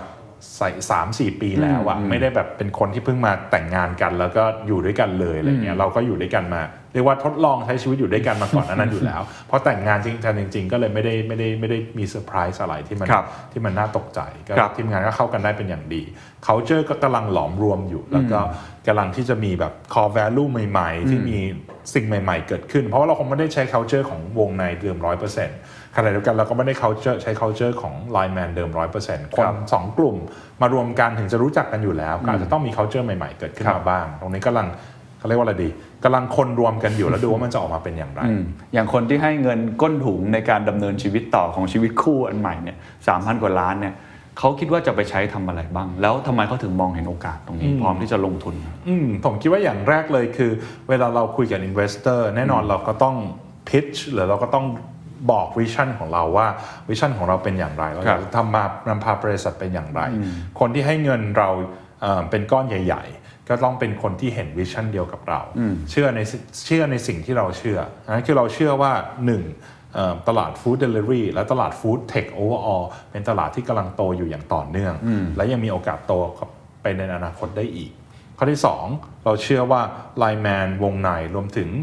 อีโค y ิสเต็มที่ร่วมกันกับ Line ที่กำลังสร้างขึ้น มีความสามารถในการแข่งขัน เพื่อจะเป็นหนึ่งในผู้นำของตลาด food delivery รวมถึงตลาด food tech overall ได้ครับคือถ้าเรามีความเชื่อแบบนี้คล้ายๆกันเนี่ยที่เหลือมันก็คืออยู่ในรายละเอียดเรื่อง strategy ละว่าเราจะโตไปทางไหนก่อน โตไปจังหวัดไหนก่อน หรือจะเน้น feature อะไรเป็นพิเศษอะไรประมาณนั้นนะแต่ว่าเอิ่มหลักการคือเรา ไปเล่าให้เขาฟังว่าเราเชื่อในอะไร แล้ว investor เชื่อในสิ่งเดียวกับเรา มันก็จะเกิด ยากไหมครับเขาเขาจะผมเชื่อว่าจริงๆสตาร์ทอัพหลายรายนะ ก็พยายามจะิชไอเดีย หรือว่าแม้แต่คนทำ SME เองทำธุรกิจเอง แล้วก็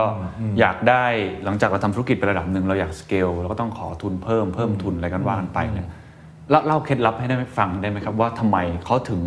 ตัดสินใจโอ้โหเงินก้อนใหญ่เหมือนกันนะครับเอาเคล็ดลับข้อแรกคือ มันอาจจะไม่ได้สำคัญ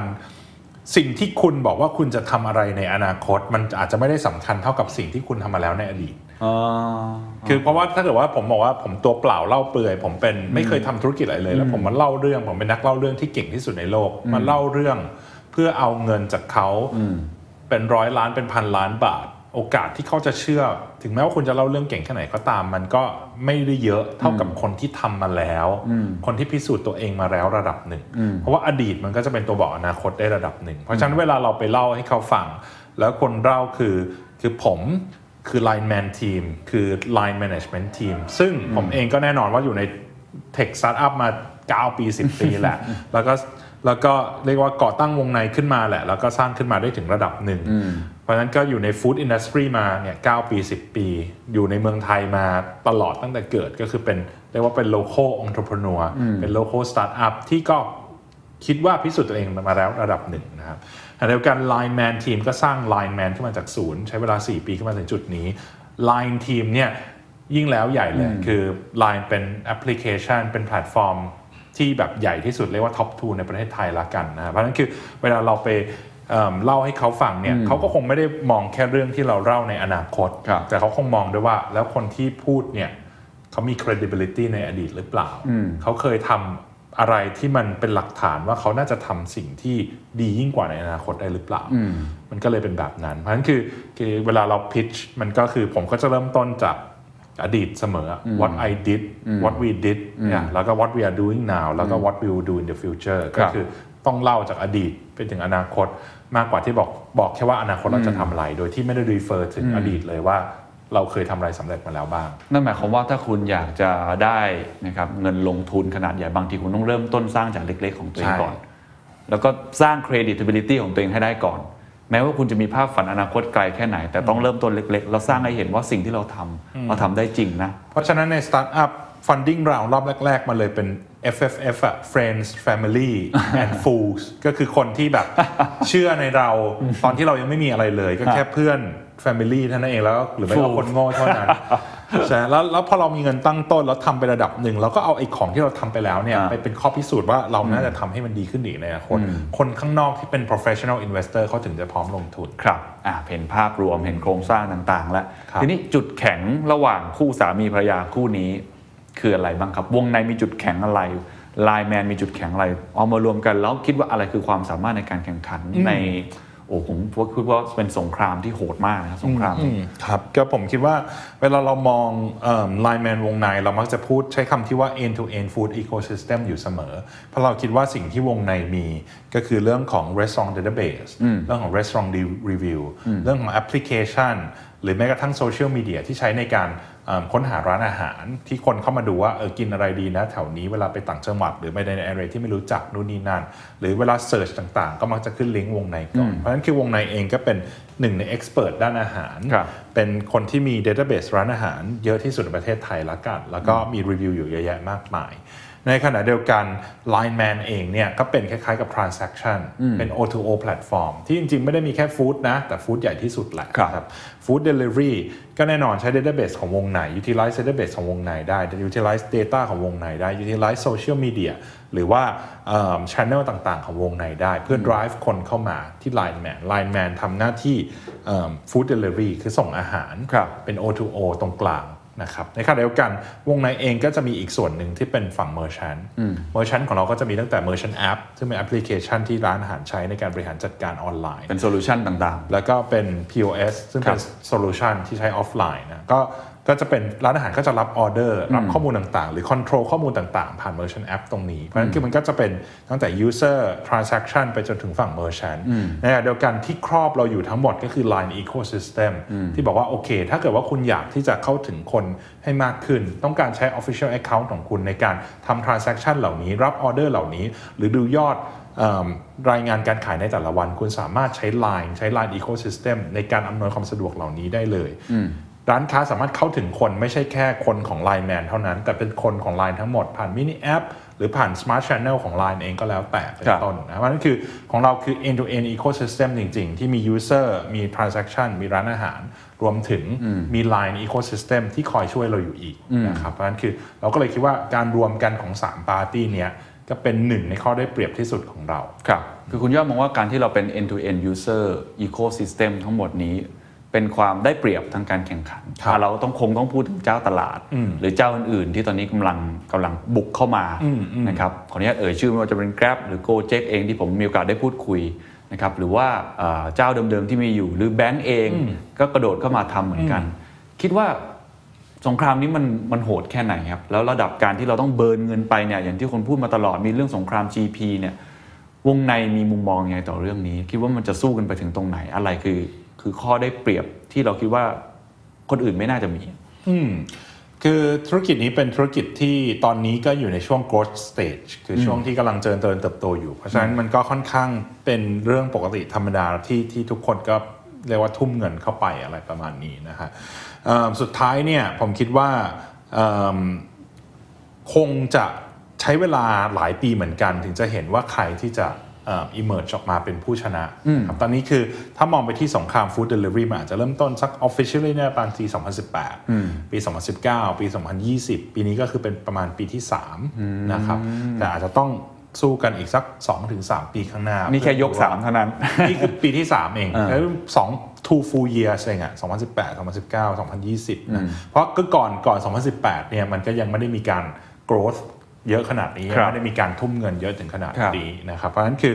ตอนนี้ก็แข่งกันในหลาย ๆ ส่วนอะแน่นอนว่าส่วนที่ส่วนที่เอ่อเป็นฝั่งของ user ก็เป็นฝั่งหนึ่งนะฝั่ง user ก็แน่นอนแข่งกันเรื่องของ selection ใครมีร้านอาหารมากที่สุด ซึ่งจริงก็เป็นจุดที่เราเด่นมากพอสมควร แข่งกันเรื่องราคา ซึ่งตอนนี้ราคาเราก็ส่งฟรีแล้วด้วยเช่นกัน แข่งกันเรื่องโปรโมชั่นก็แน่นอนเราก็ ตอนนี้ก็มีโปรโมชั่นหลายแคมเปญมากเลย flash sale super sale อะไรต่างๆ นู่นนี่ครับนั่นเป็นต้น convenience แล้วก็ speed เป็นต้นนะก็คือ user ก็จะส่วนมากก็จะดูลักษณะนี้เป็นหลัครักบนะครับ แล้วก็แน่นอน area coverage ว่าเราอยู่ใน 4 จังหวัดแล้วเราสามารถ serve เอิ่มผู้ผู้ใช้งานได้มากน้อยแค่ไหน กว้างมากน้อยแค่ไหน แต่อย่าไปคิดว่ามันเป็นแค่ฝั่ง user เพียงฝั่งเดียวอ่าเพราะจริงๆ แล้วใน food delivery มันมี user อีก 2 กลุ่มที่สำคัญไม่แพ้กันเลยใช่ฝั่งร้านอาหารล่ะใช่เรามี tools อะไรให้ร้านอาหารใช้บ้าง ร้านอาหารสบายใจที่จะรับออเดอร์จากเราแค่ไหนครับสามารถ control ได้มากแค่ไหน ได้รับเงินเร็วหรือช้าอย่างไรเป็นต้นนะครับ แล้วก็เอิ่มความสัมพันธ์ระหว่างเรากับร้านอาหาร มีการบริหารจัดการดีมากน้อยแค่ไหน เช่นอยู่ดีไปขึ้น GP เขาหรือเปล่านู่นนี่นั่นเป็นต้นนะครับ หรือว่าเอิ่ม บางราย exclusivity พยายามที่จะเซ็น exclusive กับร้านอาหาร ตรงนั้นเหมาะสมแล้วหรือยังเป็นต้นนะครับ เพราะฉะนั้นคือก็มีความสัมพันธ์กับร้านอาหารที่ต้องบริหารจัดการ แล้วเราก็ต้องพูดง่ายๆคือมี long term relationship กับร้านอาหาร ไม่ใช่ short term relationship เราก็ต้องทำอะไรที่มันมีคุณค่ากับร้านอาหารใน long run ด้วย ไม่ใช่ว่าทำอะไรที่เป็นระยะสั้นเท่านั้นครับเช่นเดียวกันกลุ่มคนขับครับกลุ่ม rider หรือ driver ต่างๆนะครับก็สำคัญไม่แพ้กันแหละใช่ รายได้ต่อรายได้ต่อทริปเขาเป็นอย่างไร รายได้ต่อวันเขาเป็นอย่างไรจำนวนครั้งที่เราเขาวิ่งได้ในแต่ละวัน หรือว่าเอิ่มความสะดวกความง่ายในการรับออเดอร์ ความง่ายยากในการรับออเดอร์เป็นอย่างไร incentive หรือว่าเขาเรียกว่าอะไรเบนฟิตต่างๆ ที่เขาได้รับในการขับให้กับเราเป็นอย่างไร ก็ต้องแข่งขันกัน long term เช่นเดียวกัน เพราะฉะนั้นคือเราต้องมอง long term เราต้องมอง balance view ทั้ง user ทั้งคนขับ แล้วก็ร้านอาหารไปพร้อมๆกัน คือพี่ยอดกำลังจะบอกว่านโยบายของวงในของ LINE MAN วงในเนี่ยคือการมอง long-term มากกว่าการอัด short-term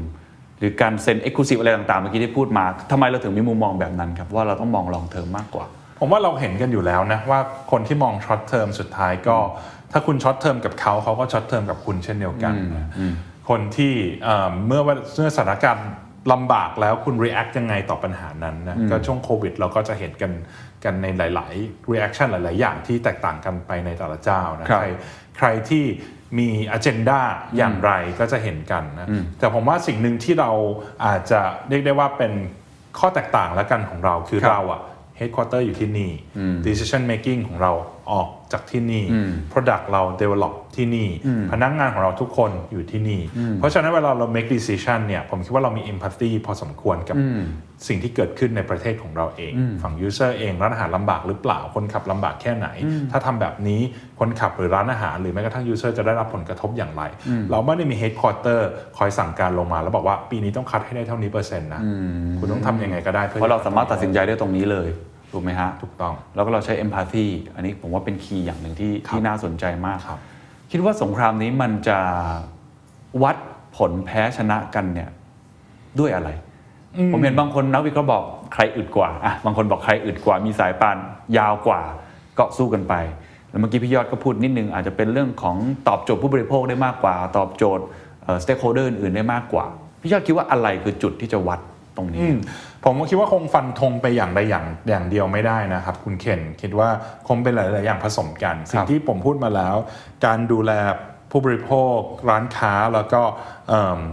คนขับ ซึ่งครับเป็น stakeholder ทั้ง 3 ของเราเนี่ยให้ balance ก็เป็นจุดหนึ่งที่สำคัญอยู่แล้ว ในขณะเดียวกันขณะที่เราทำแบบนั้น เราก็ต้องทำให้ efficiency เราดีขึ้น ค่าส่งต่อหน่วยทำยังไงให้มันอยู่ในระดับที่ทำได้ดีขึ้นนะครับเอิ่ม ทริปต่อวันจำนวนครั้งต่อวันที่เราทำได้ ความหนาแน่นของออเดอร์ในแต่ละ area ครับทุกคนต้องพยายามทำให้มันดีขึ้นแล้วสุดท้าย efficiency ที่มันดีขึ้น economy of scale ที่มันดีขึ้นทำให้ทุกอย่างคือ cost ตกลดลง เมื่อ cost ลดลงปุ๊บ สิ่งที่เกิดขึ้นคำว่า unit economics ก็เป็นเรื่องสำคัญในธุรกิจ O2O อะ unit economics เริ่มมีกำไร เริ่มเป็นบวกรุ่นนี้นั่น คนที่ทำ efficiency ได้ดีก็จะมีข้อได้เปรียบเช่นเดียวกัน นอกเหนือจากการดูแล stakeholder ที่ดีแล้ว การครับที่ทำให้ internal efficiency ดีก็ก็เป็นอีกจุดหนึ่งที่สำคัญ ครับ ตอนนี้ LINE MAN วงในผมไม่แน่ใจว่าเราถึงจุดที่ break-even กำไรหรือยังครับ หรือยังไงมันต้องไปถึงจุดสุดทางเหมือนที่ Facebook เป็น Google เป็นหรืออะไรยังไงครับยังคงไม่ถึงจุดนั้น เพราะว่าผมคิดว่าทั้งตลาดแหละก็ยังอยู่ในช่วงของการลงทุนนะครับเพราะว่าถ้าเกิดว่าแน่นอนเรา เร่งทำกำไรมากเกินไป คนที่จะ suffer ก็ไม่พ้น stakeholder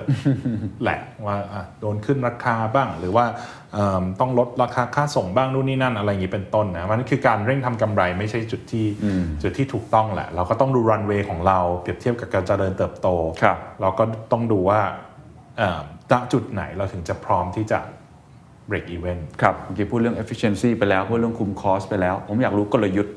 หลังจากได้เงินโอ้โหก้อนใหญ่มามากเลย กลยุทธ์ตั้งเป้าไว้ยังไงอีก 3-4 ปีข้างหน้า หรือมีแผนอะไรที่ชัดเจนไหมครับ แล้วมี strategy อะไรที่จะไปถึงจุดนั้นนะด้วยสภาพของการแข่งขันที่มันค่อนข้างไทพอสมควรมันอาจจะไม่สามารถลงรายละเอียดได้มากถึงขนาครัดบนั้นนะผมคิดว่า high level strategy คือหมายถึงว่า ภาพใหญ่ที่เรามองแน่นอนคือการสร้าง ecosystem นะครับ end to end ecosystem ที่บอกผมเราจะพยายามใช้จุดเด่นของทั้งจุดเด่นของวงในเอง ที่มีจริงๆ เรามีทีมงาน local อยู่ในจังหวัดต่างๆ อยู่แล้วนะ content ทีมบ้าง social media ทีมบ้างนู่นนี่นั่น AE ทีมบ้างที่เป็น sales ครับแล้วก็มีข้อมูล Database ร้านอาหารที่เยอะที่สุดครอบคลุมทั้ง 77 จังหวัดในประเทศไทย เราก็ต้องพยายาม utilize ตรงนั้นก่อน นี่คือจุดที่หนึ่งนะ เรารู้ว่าเราสามารถ connect กับ Line ได้ Line ecosystem ต่างๆ ตอนนี้เราก็กำลังทำงานกับ Line เอิ่มทำ product ใหม่ๆ เช่น Line My Restaurant จริงเพิ่งประกาศไปในงาน Line Business เมื่อสัปดาห์ที่แล้วครับ Line My Restaurant ก็จะเป็นคล้ายๆกับเอิ่ม Line Shopping Line My Line My Shop ที่ให้ร้านอาหารเนี่ยสามารถเข้ามาบริหารจัดการเข้าใจละเอ่อร้านของตัวเองได้ผ่าน Line Official Account ปกติมันจะเป็น retail ทำใช่ใช่ไหมอันนี้จะเป็นร้านอาหารเลย ใช่ ซึ่งตรงเนี้ยมันก็จะ connect กับ Service ของวงในแล้วก็ Service ของ Line Man จัดการบริหารจัดการ Delivery ได้ บริหารจัดการ In-store Ordering หรือการสั่งอาหารที่ร้านได้ การสร้างโปรโมชั่นต่างๆ การ push โปรโมชั่นไปให้กับ follower ของเราใน Line Official Account และกดสั่งเข้ามาก็ผ่าน Line Man เป็นต้น เพราะฉะนั้นคือการเชื่อมต่อระหว่างวงในกับ Line Man ก็จะแน่นยิ่งกว่าเดิม การเชื่อมต่อระหว่าง Line Man กับ Line Line Ecosystem ก็จะเอ่อเข้มข้นขึ้นกว่าเดิม Product ใหม่ๆ Innovation ใหม่ๆ ก็จะเกิดจากตรงนั้น อันนั้นคือ High Level Picture ซึ่งซึ่งเราจะทำแน่นอนครับส่วนอย่างอื่นก็คงก็คงไม่พ้นเรื่องของโอเค expansion การ expand ออกไปต่างจังหวัด ตอนนี้เราก็ออกไปแล้วประมาณ 15 จังหวัด ตอนนี้มีทุกๆ15 จังหวัดใช่ไหมทุกๆ 2 สัปดาห์ก็จะเปิด 1 จังหวัดใหม่ ๆ เป็นต้นนะก็ expand ค่อนข้างเร็วเป็นครัต้บนนะครับก็พยายามที่จะให้ cover สามารถที่จะ service เอิ่มลูกค้า user ต่างๆ ในในเอิ่มจังหวัดที่ครอบคลุมมากที่สุดครับเป้าหมายอยากจะครอบคลุมกี่จังหวัดหรือยังไงตั้งเป้าไว้ไหมคือครับเอิ่มสุดท้ายก็คงต้องครอบคลุมให้ได้เยอะที่สุด นะครับแต่ว่าก็แน่นอนว่าเอ่อระยะสั้นเราก็โอเคมองไปที่ 20 กว่าจังหวัดก่อนในปีนี้อะไรอย่างเงี้ยครับตัวชี้วัดความสำเร็จ ผมไม่แน่ใจที่นี่น่าจะใช้ OKR โอเคอะเออเราเราตั้งเป้ากันยังไงในแต่ละปีอะไรคือผมจะบอกว่า OKR เนี่ยฮะตอนนี้เราเรียกว่า OKR เนี่ยณตอนนั้นเราใช้ตลอดเลย แล้วผมก็ยังคิดว่ามันเป็นสิ่งที่ดีอยู่ครับแต่ตอนนี้ผมเองก็ไม่มีเวลาใช้มันเหมือนกันนะไม่มีเวลาเรียกว่าเป็นมาตั้งเป็น war time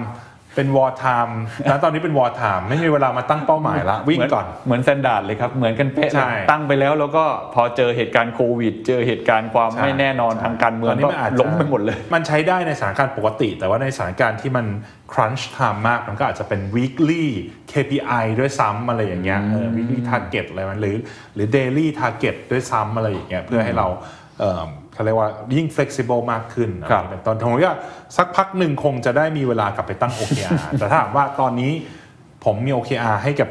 direct report ผมหรือเปล่า หรือทีมของผมที่ผมที่ทำงานผมก็ไม่ได้มีนะนะตอนนี้คือ daily basis มากกว่ากลับไปกลับไปโหมดนั้นแทนกลับไปโหมดมวยวัดแทน เพราะว่าตอนนี้เป็น war time อ่าอ่าต้องเอาตัวรอดต้องใช่พยายามใช่ดิ้นรนใช่ต่างๆนั้นแต่ถ้าถามว่าโอเค เราเป็นธุรกิจที่เป็น O2O นะครับนะครับต้องบอกก่อนว่า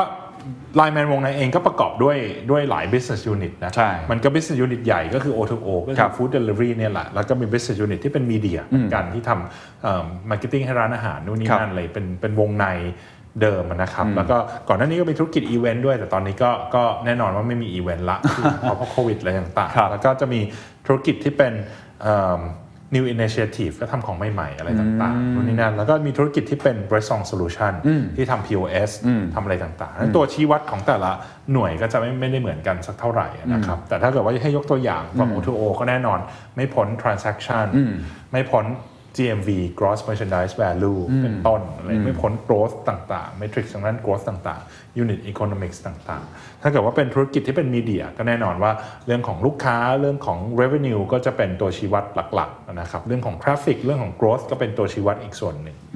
ฝั่ง restaurant solution ก็ number of merchants number of active merchants sales ต่างๆ พวกนี้ก็จะเป็นตัวชี้วัดของทางทีม restaurant solution เป็นต้นนะครับสิ่งหนึ่งที่ผมสังเกตเห็นคุณยอดตั้งแต่เคยคุยกัน 2 ปีที่แล้ว แล้วก็ตั้งแต่คุณยอดเริ่มต้นก่อตั้งมาครับก็คือประสบการณ์ของคุณยอดเนี่ยจะอยู่ในเรียกว่า Database ของ food ในประเทศไทยทำเป็นแพลตฟอร์มนะครับ user generated content แล้วก็ข้ามไปฝั่ง media ครับแล้วก็เห็นมีการไปไป take over นะครับแบรนด์ insight หรือ block non เองครับแต่ครั้งเนี้ยมันเป็นอีก ผมไม่แน่ใจว่า business มันแตกต่างกันอยู่แล้วแหละวิธีคิดอะไรมันน่าจะต่างกันพอสมควร การข้ามจากเอาจากตัวเองเลยนะครับ จากคนที่เป็นผู้นำในวงการนั้น มาสู่วงการฟู้ดเดลิเวอรี่ที่เป็นเทคเต็มตัวเลย แล้วก็สู้กันกับเอ่อเรียกได้ว่าสงครามนานาชาติเลยเนี่ยเราลำบากใจไหมครับ กังวลไหมครับ หรือพยายามเปลี่ยนตัวเองยังไงบ้างไหมครับลำบากใจกังวลไหม ต้องบอกว่า เราตื่นเต้นกับมันมากกว่า เรารู้สึกว่ามันเป็น challenge เรารู้สึกว่ามันเป็นเหมือนเราได้เหมือนเราได้เติมเต็มในสิ่งที่เราคิดว่าเราน่าจะทำได้ดีนะครับเหมือนกับว่าโอเคเราอยากเหมือนพูดง่ายๆคือเหมือนแบบได้ไปแข่งโอลิมปิกอะอ่าเหมือนแบบเป็นนักกีฬาได้ไปแข่งโอลิมปิกแล้วหลังจากแข่งกีฬาระดับชาติมาพักหนึ่งแล้วเอ้ยได้ไปโอลิมปิกแล้วอะไรประมาณนั้นเนี่ยคือคือเป็นความตื่นเต้นเป็นความท้าทายในระดับนั้นมากกว่านะครับ แล้วก็เอิ่ม ถามว่าปรับตัวเองยังไงนะครับแน่นอนว่าการก้ามก้าวข้ามผ่านธุรกิจมานะฮะก็เราเริ่มจากอ่าวงในซึ่งเป็นแอปแหละเป็นแอป เป็นแพลตฟอร์ม ให้คนเข้ามา search หาร้านอาหารรีวิว แล้วก็ธุรกิจหลักของเราหาเงินด้วย media อะไรต่างๆ แล้วก็เราก็ต้องต้องใช้เอ่อทีมงานของเราก็จะมีส่วนหนึ่งที่เป็น content team เป็นครีเอทีฟเป็น เป็นเรื่องของ media เรื่องของอะไรต่างๆ มันก็เกิดความสนุกเกิดความ flexible เกิด passion ขึ้นมาเยอะในองค์กร เพราะฉะนั้นคือมันก็ reflect ออกมาเป็น culture ขององค์กร passion flexible speed อะไรต่างๆนู่นนี่นั่นฮะพอมาเป็นฝั่ง O2O ถามว่าบางส่วนตรงนั้นยังอยู่ไหมก็ถามต้องตอบว่ายังอยู่ครับเรื่องของ speed ก็ยังจำเป็นอยู่ แต่ในเดียวกันสิ่งที่เปลี่ยนไปสิ่งที่ต้องเพิ่มเสริมเติมขึ้นมาก็คือว่าการลงในรายละเอียดการ เอิ่มเขาเรียกว่า penny pinching ก็คือหมายถึงว่า โอ้โห บาทหนึ่งเป็นอีฟินชิใช่ 50 สตางค์ unit economics 0.1 บาทนู่นนี่นั่นก็เป็นมันละเอียดกว่าเยอะเ a อร์วิธีการบริหารต่างๆ ก็อาจจะเปลี่ยนไปเล็กน้อยนะ ก็คือคง flexible เหมือนเดิมไม่ได้แล้ว เรื่องการเงินเป็นเรื่องสำคัญมากขึ้น เรื่องกฎหมายหรือแม้กระทั่งเรื่อง government relation เป็นเรื่องสำคัญมากขึ้น เป็นธุรกิจที่ถูกจับตามองด้วยในขณะเดียวกันนะเพราะฉะนั้นคือโหมดในการ operate ก็จะต้อง เรียกได้ว่าเป็นผู้ใหญ่มากขึ้นละกันอ่าตอนนั้นเนี่ยเราอาจจะบอกเฮ้ยเราเอ่อ Passion passion นำเป็นเหมือนเด็กอายุ 18 passion นำนู่นนี่นั่นตอนนี้เราอาจจะต้องมาเป็นผู้ใหญ่อายุ 27 28 ที่แบบยังมีความยังมีแรงเต็มที่อยู่แต่มี maturity มากขึ้นนะฮะแล้วผมเองก็ ก็ก็เปลี่ยนแปลงไปนะจุดนี้จะต้องคุยกับ fleet team มากขึ้น คนขับต่างๆ เขาคิดอย่างไรนู่นนี่นั่นเป็นต้นนะฮะแล้วก็อ่าการคุยกับร้านอาหารเนี่ยก็จะเป็นเรื่องที่อ่าแตกต่างไปละก่อนหน้านี้ครับก็ก็คืออ่าเราจะโปรโมทร้านเขายังไงดี ร้านคุณจะยังไงนู่นนี่นั่นอะไรบ้าง ตอนนี้อาจจะเป็นเรื่องทำไม report ไม่ถูกต้อง Daily Report คุณดีกว่านี้หรือเปล่า ตรงนี้คือออเดอร์นี้เข้ามาแต่ไม่มีคนดูเอิ่ม ไม่มีคนมารับจริงต้องเคลมขอเคลมอาหารได้ไหมนู่นนี่นั่นคราวนี้ relationship กับร้านอาหารก็จะเป็นอะไรที่จริงจังมากขึ้น based on รายได้ based on sales based on ตัวเลขมากขึ้นครับดังนั้นคือเอ่อถ้ามอง core value มันก็จะมีบางอย่างที่ถูกเปลี่ยนไป passion อาจจะเริ่มออกไปบ้าง flexibility อาจจะเริ่มออกไปบ้าง ต้องเอา grit ต้องเอาเรื่องของความละเอียด ต้องเอาเรื่องของเอมความอดทนหรือว่าเอ่อประมาณนั้นเข้ามาแทน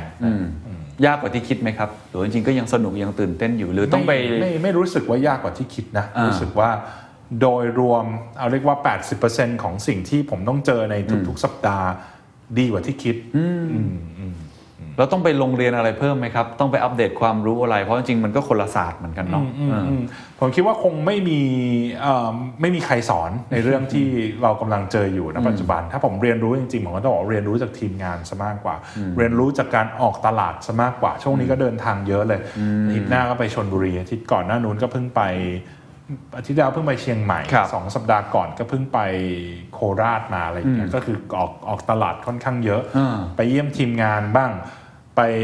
เอิ่มเขาเรียกว่าดี จับพวกมันรวมตัวกันให้ได้นู่นนี่นั่น เพราะว่าอย่างหนึ่งคือบางทีเนี่ยคือทีมงานสองทีมงานมาถ้าในกรุงเทพไม่ได้มีปัญหาอะไรครับก็นั่งอยู่ด้วยกันอยู่แล้ว แต่ถ้าเกิดว่าที่บางจังหวัดอย่างเงี้ยอะมีทีมงานของวงในอยู่เดิม มีทีมงานของไลน์แมนอยู่เดิม ผมก็ต้องไปละลายพฤติกรรมนิดนึงว่าเออรวมออฟฟิศมาปุ๊บ กินเหล้าปาร์ตี้ด้วยกันหนึ่งคืนจบเรียบร้อยทุกทุกคนรู้จักกันละในวันรุ่งขึ้นอะไรอย่างเงี้ยเป็นต้นแต่บางทีผมก็ต้องไปเองเพื่อเราที่เป็นจะไปเหมือนสะพานใช่เพื่อไป break the ice อะไรครับอย่างนี้เป็นต้นแล้วในขณะเดียวกันเวลาเราไปต่างจังหวัดก็ไปคุยกับร้านค้าครับคุยกับคนขับต่างๆ เพื่อรับฟัง feedback ด้วยเช่นเดียวกันเออไอ้ส่วนนี้ส่วนนี้สำคัญยังไงครับ เพราะว่าถ้าเราไม่นับงานที่ CEO ต้องทำอยู่แล้วเนาะไม่ว่าจะเป็นวาง vision strategy คุยกับพาร์ทเนอร์นะครับหรือคุยกับคนที่ให้เงินลงทุนเราครับนะครับ พี่ยอดยังพยายามที่จะเดินทางไปที่ที่ต่างๆ ผมไม่แน่ใจว่าเวลาส่วนใหญ่ในชีวิตตอนนี้บริหารเวลาใช้กับเรื่องไหนเป็นพิเศษ อันไหนที่ใช้เป็นมากหมายเป็นถึงเวลาทำงานใช่ครับเวลาทำงานส่วนตัวเดี๋ยวค่อยคุยทีหลังก็ได้โอเคก็ก็ต้องบอกว่าเวลาทำงานตอนนี้เนื่องจากว่ามันก็เป็น crunch time เป็นช่วงที่เราเพิ่งรวมบริษัท เวลาทำงานมันก็จะเกินเกินๆหน่อยก็ก็สมัยก่อนผมจะทำงาน 10โมงถึง2ทุ่ม ช่วงนี้ก็จะกลับ4ทุ่มเป็นประจำอะนะฮะโอ้โหอืมก็จะต้องทำงานเยอะกว่าปกตินิดนึงวันหยุดเยอะด้วยอะเออก็อีกส่วนหนึ่งอะไรเงี้ยก็เพราะว่าเราก็ไม่อยากทำงานในวันหยุดถึงขนาดนั้นนะตอนนั้นคือวันธรรมดาก็อัดเต็มที่เหมือนกันอะไรเงี้ยสิบสองชั่วโมงอะไรอย่างเงี้ยก็ถามว่าใช้กับอะไรบ้างนะครับ ก็ขอนึกก่อนนะเอิ่มถ้าอย่างวันนี้นะยกตัวอย่างวันนี้แล้วกันวันนี้ก็มีไปหาลูกค้ารายใหญ่ครับพาร์ทเนอร์รายใหญ่หนึ่งราย ตอนบ่ายเข้ามาเมื่อกี้ก็ประชุมอยู่กับทีมกับทีมเรื่องของ performance ประจำสัปดาห์นู่นนี่นั่นนะแล้วก็วันนี้ก็มี PR ก็คือสัมภาษณ์ THE STANDARD นะหลังจากนี้ก็จะมี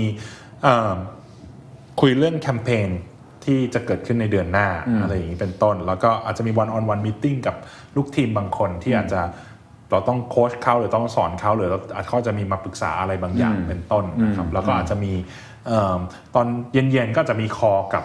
เอิ่มคอกับ C level หรือว่ากับบอร์ดในบางวันเป็นต้นนะฮะแล้วก็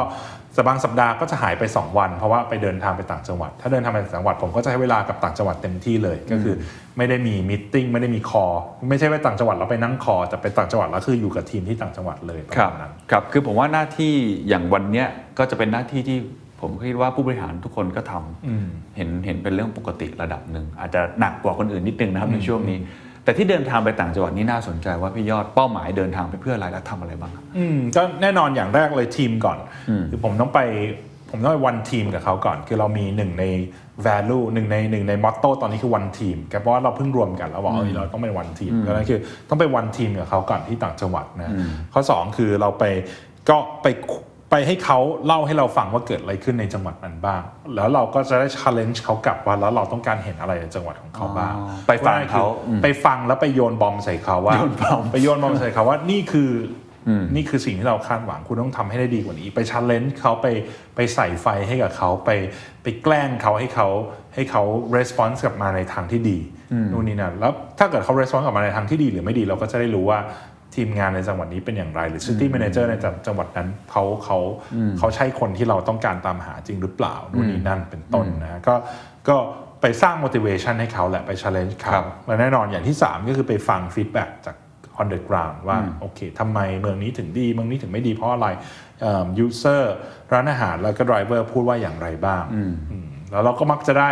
อะไรบางอย่างกลับมาแหละ ที่สามารถเอามาเป็น action plan ในอนาคตได้ทำไมพี่ยอดถึงคิดว่ากระบวนการฟังเดินทางไปให้เห็นด้วยตาถึงสำคัญมาก ถ้าจะแนะนำซีอคนอื่นคิดว่าเอ่ออยากจะแนะนำให้เขาทำแบบนี้ไหมครับผมว่ามันก็ถ้าเกิดว่าเปรียบเทียบกับศึกสงครามอะเนาะถ้าบอกว่าที่นี่ตอนนี้คือเวลาสงครามแล้วฟู้ดเดลิเวอรี่เป็น เป็นหนึ่งในสงครามที่ที่คุณเคนก็บอกเองครับว่าก็สู้กันอย่างแข่งขันกันอย่างสูง ถ้าลองนึกสภาพเราเป็นแม่ทัพใหญ่ แต่เราไม่ออกไปที่ตะเข็บชายแดนเลย แล้วทีมงานจะรู้สึกอย่างไรอืมอืมอืมไม่ใช่ไปอยู่แต่ในบังเกอร์ปลอดภัยอย่างเดียว ต้องเดินทางไปให้เห็นด้วย วิธีการอย่างหนึ่งที่ผมเมื่อกี้สังเกตคือพี่ยอดจะใช้วิธีการ bomb challenge อันนี้เป็นวิธีการส่วนตัวเลยป่ะครับที่ชอบใช้ทำไมถึงถึงเชื่อในวิธีการที่ motivate เขาด้วยวิธีการอย่างนี้ยอืม ผมว่ามันคงเป็นสไตล์ที่ติดตัวมานานแล้วแหละนะครับก็อ่าด้วยด้วยด้วยลักษณะนิสัยส่วนตัวด้วยบุคลิกก็เป็นคนจริงจังอยู่ละเป็นคนก็บางคนก็บอกว่าดุบางคนก็บอกว่าใจดี แต่ส่วนมากก็ถ้าถามก็น่าจะ7ใน 10 หรือ8ใน10 ก็น่าบอกว่าดุอะไรเงี้ยเอิ่มก็เลยก็เลยเหมือนกับว่าเรารู้แล้วว่าบุคลิกเราคนเป็นคนแบบนี้สไตล์เราเป็นคนแบบนี้ เราคง เปลี่ยนตัวเอง คงไม่ได้เปลี่ยนตัวเองมาเป็นมาเป็นกู๊ดคอปหรือมาเป็นคนที่ใจดีหรือให้กำลังใจคนอื่นอยู่ตลอดเวลาถึงขนาดนั้นอะไรอย่างเงี้ยนั่นคือเราก็เลยใช้สิ่งที่เรามีให้เป็นประโยชน์ดีกว่าว่าโอเค เรารู้อยู่แล้วว่าเราอาจจะ intimidate คนอื่น หมายถึงว่าเราอาจจะชอบที่จะเอิ่มกดดันคนอื่นหรือท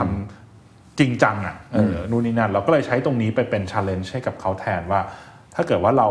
เอิ่ม challenge เขาเราโยนบอมให้เขาหรือเราเอิ่ม พูดง่ายๆคือผลักเขาลงน้ำเนี่ย เขาสามารถว่ายกลับเข้าฝั่งได้ได้หรือเปล่าแล้วมันก็เป็น challenge นะ เพราะว่าคนที่ว่ายกลับเข้าฝั่งไม่ได้ เขาอาจจะไม่เหมาะกับองค์กรนี้ก็ได้ เขาอาจจะไม่เหมาะกับ war time situation ที่เรามีอยู่นะตอนนี้ก็ได้มันก็เลยก็เลยก็เลยเป็นหนึ่งในสิ่งที่เราชอบทำว่าผลักผลักลงน้ำไปดูซิว่าว่ายกลับมาได้ไหมบางคนที่นี่ต้องว่ายน้ำเก่งมาระดับหถ้านึงว่ายนะน้ำได้ก็จะก็จะเก่งขึ้นเออก็จะเก่งขึ้นนะผมว่า แสดงว่าเป็นประสบการณ์ของพี่ยอดเองด้วยหรือเปล่าที่ที่มักจะถูก ถีบลงน้ำด้วย ก็เลยรู้สึกว่าวิธีการนี้น่าจะเหมาะสมในช่วงเวลาแบบนี้ โดยเฉพาะช่วงเวลานี้ผมคิดว่าเป็นช่วงเวลาที่ทุกคนโดนถีบตกน้ำโดยไม่รู้ตัวใช่บ่อยมากใช่ใช่โดยประสบการณ์ส่วนตัวของผมเองก็ไม่ได้ไม่ได้เป็นอะไรที่ขนาดนั้นนะเออผมเองก็เอิ่มตอนทำงานก็ไม่หัวหน้าก็ไม่ได้ดุนะค่อนข้างใจดีด้วยซ้ำอะไรเงี้ยก็ไม่รู้เหมือนกันว่าได้มาจากไหนเหมือนกันนะครับมีคำแนะนำในการเอาไปใช้ไหมครับ สมมติว่าผู้บริหารบางขั้นฟังอยู่แล้วเอ้ยวิธีการนี้อยากจะ motivate คนในทีมหรือคนในองค์กร เอาเป็นว่าผมว่าไม่ใช่ทุกคนที่ต้องใช้วิธีเดียวกันนะครับไม่ได้ทุกคนที่มี management style เหมือนกัน บางคนเขาเป็นสไตล์ support เป็นสาย heal เป็นสายเป็นสายเป็นสาย support ก็ผมว่าก็ work ได้เหมือนกันนะ ก็เป็นคนที่แบบทุกคนเข้าถึงได้ง่าย เป็นคนที่เอ่อ open รับฟังแล้วก็มี empathy ผมเองก็อยากเป็นคนแบบนั้นทำไมผมจะไม่อยากเป็นคนแบบนั้น แต่พอดีไม่ได้เป็นคนแบบนั้นไงทันทีถ้าคนที่เป็นคนที่ naturally เป็นคนจริงจัง เป็นคน tough เป็นคนดุเป็นคนที่คนอื่นเอ่ออเกรงกลัวอยู่แล้วก็อาจจะเหมาะกับกับกับสไตล์แบบนี้ เพราะถ้าเกิดว่าใช้ผิดมันอาจจะแบบไม่เนียนไง เกิดเกิดเป็นคนใจดีแต่อยู่ดี วันหนึ่งเกิดมาเป็นทำเป็นดุอะไรอย่างเงี้ครัยบคนอื่นเขาจับได้หมดอะไรอย่างเงี้ยอ่าครับอ่าคิดว่าอะไรคือความท้าทายที่สุดอุปสรรคที่เรารู้สึกว่าโอ้โหมัน มันหนักที่สุดในชั่วโมงนี้หรือว่าคาดการณ์ไว้ว่า เดี๋ยวจะต้องเจอแน่ในปีข้างหน้าอะไรที่พยายามตั้งรับกับตัวเองให้มากที่สุดในชั่วโมงนี้ ไม่ว่าจะเป็นปัจจัยภายนอกหรือปัจจัยภายในเองก็ตามทีผมว่าปัจจัยที่ที่หนักที่สุดใหญ่ที่สุดละกันก็คือเป็นเรื่องของการแข่งขันแหละอันนี้คือยอมยอมยอมรับ ต้องยอมรับว่าเป็นปัจจัยที่ใหญ่ที่สุด เพราะอย่างที่ผมบอกไปว่าเรื่อง internal ผมคิดว่าเราค่อนข้างเอาอยู่ เรื่อง internal เรื่องของทีมงานเรื่องของ recruitment เรื่องของ culture เรื่องของ organization ครับเรื่องของ motivation ของทีม ผมคิดว่าเราค่อนข้างที่จะเน้นตรงจุดนี้เยอะ แล้วก็เป็นจุดที่เราทำได้เอิ่ม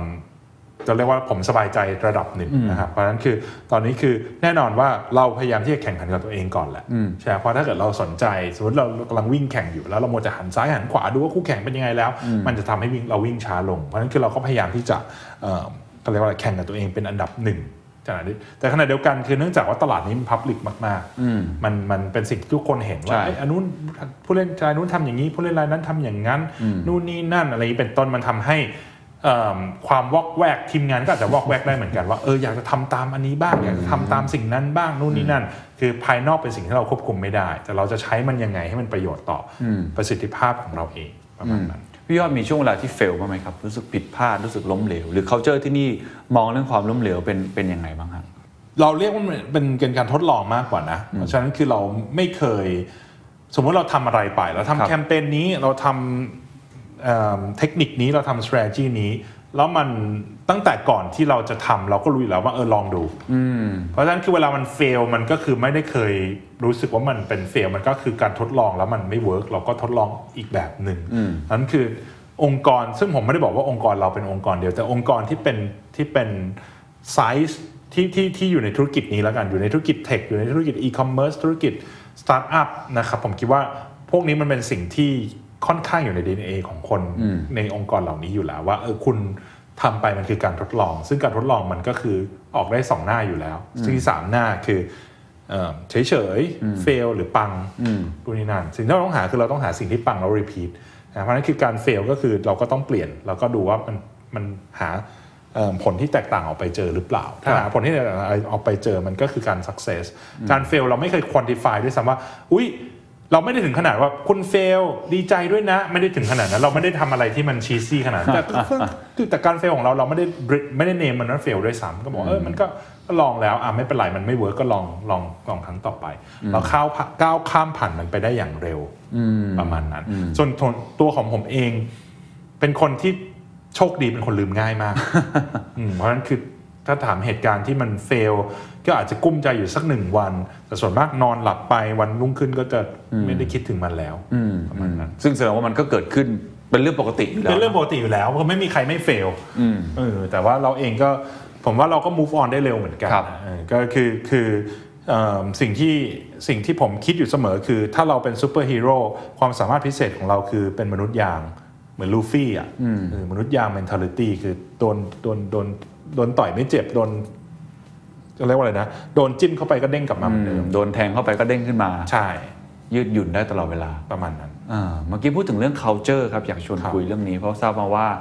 เมื่อกี้พี่ยอดเองบอกว่าสบายใจระดับหนึ่งแล้วผมก็ทราบมาว่าจริง ๆ ทีมงานวงในเอง คนที่ทำ people strategy ก็ก็ถือว่าได้รับการยอมรับนะใช่ไหมฮะแล้วก็เป็นองค์กรที่คนมองเข้ามาค่อนข้างเยอะในแง่ของ culture ที่ที่น่าสนใจน่าเป็นแบบอย่างหลายอย่าง อยากให้เล่าให้ฟังนิดนึงครับว่า people strategy ของที่นี่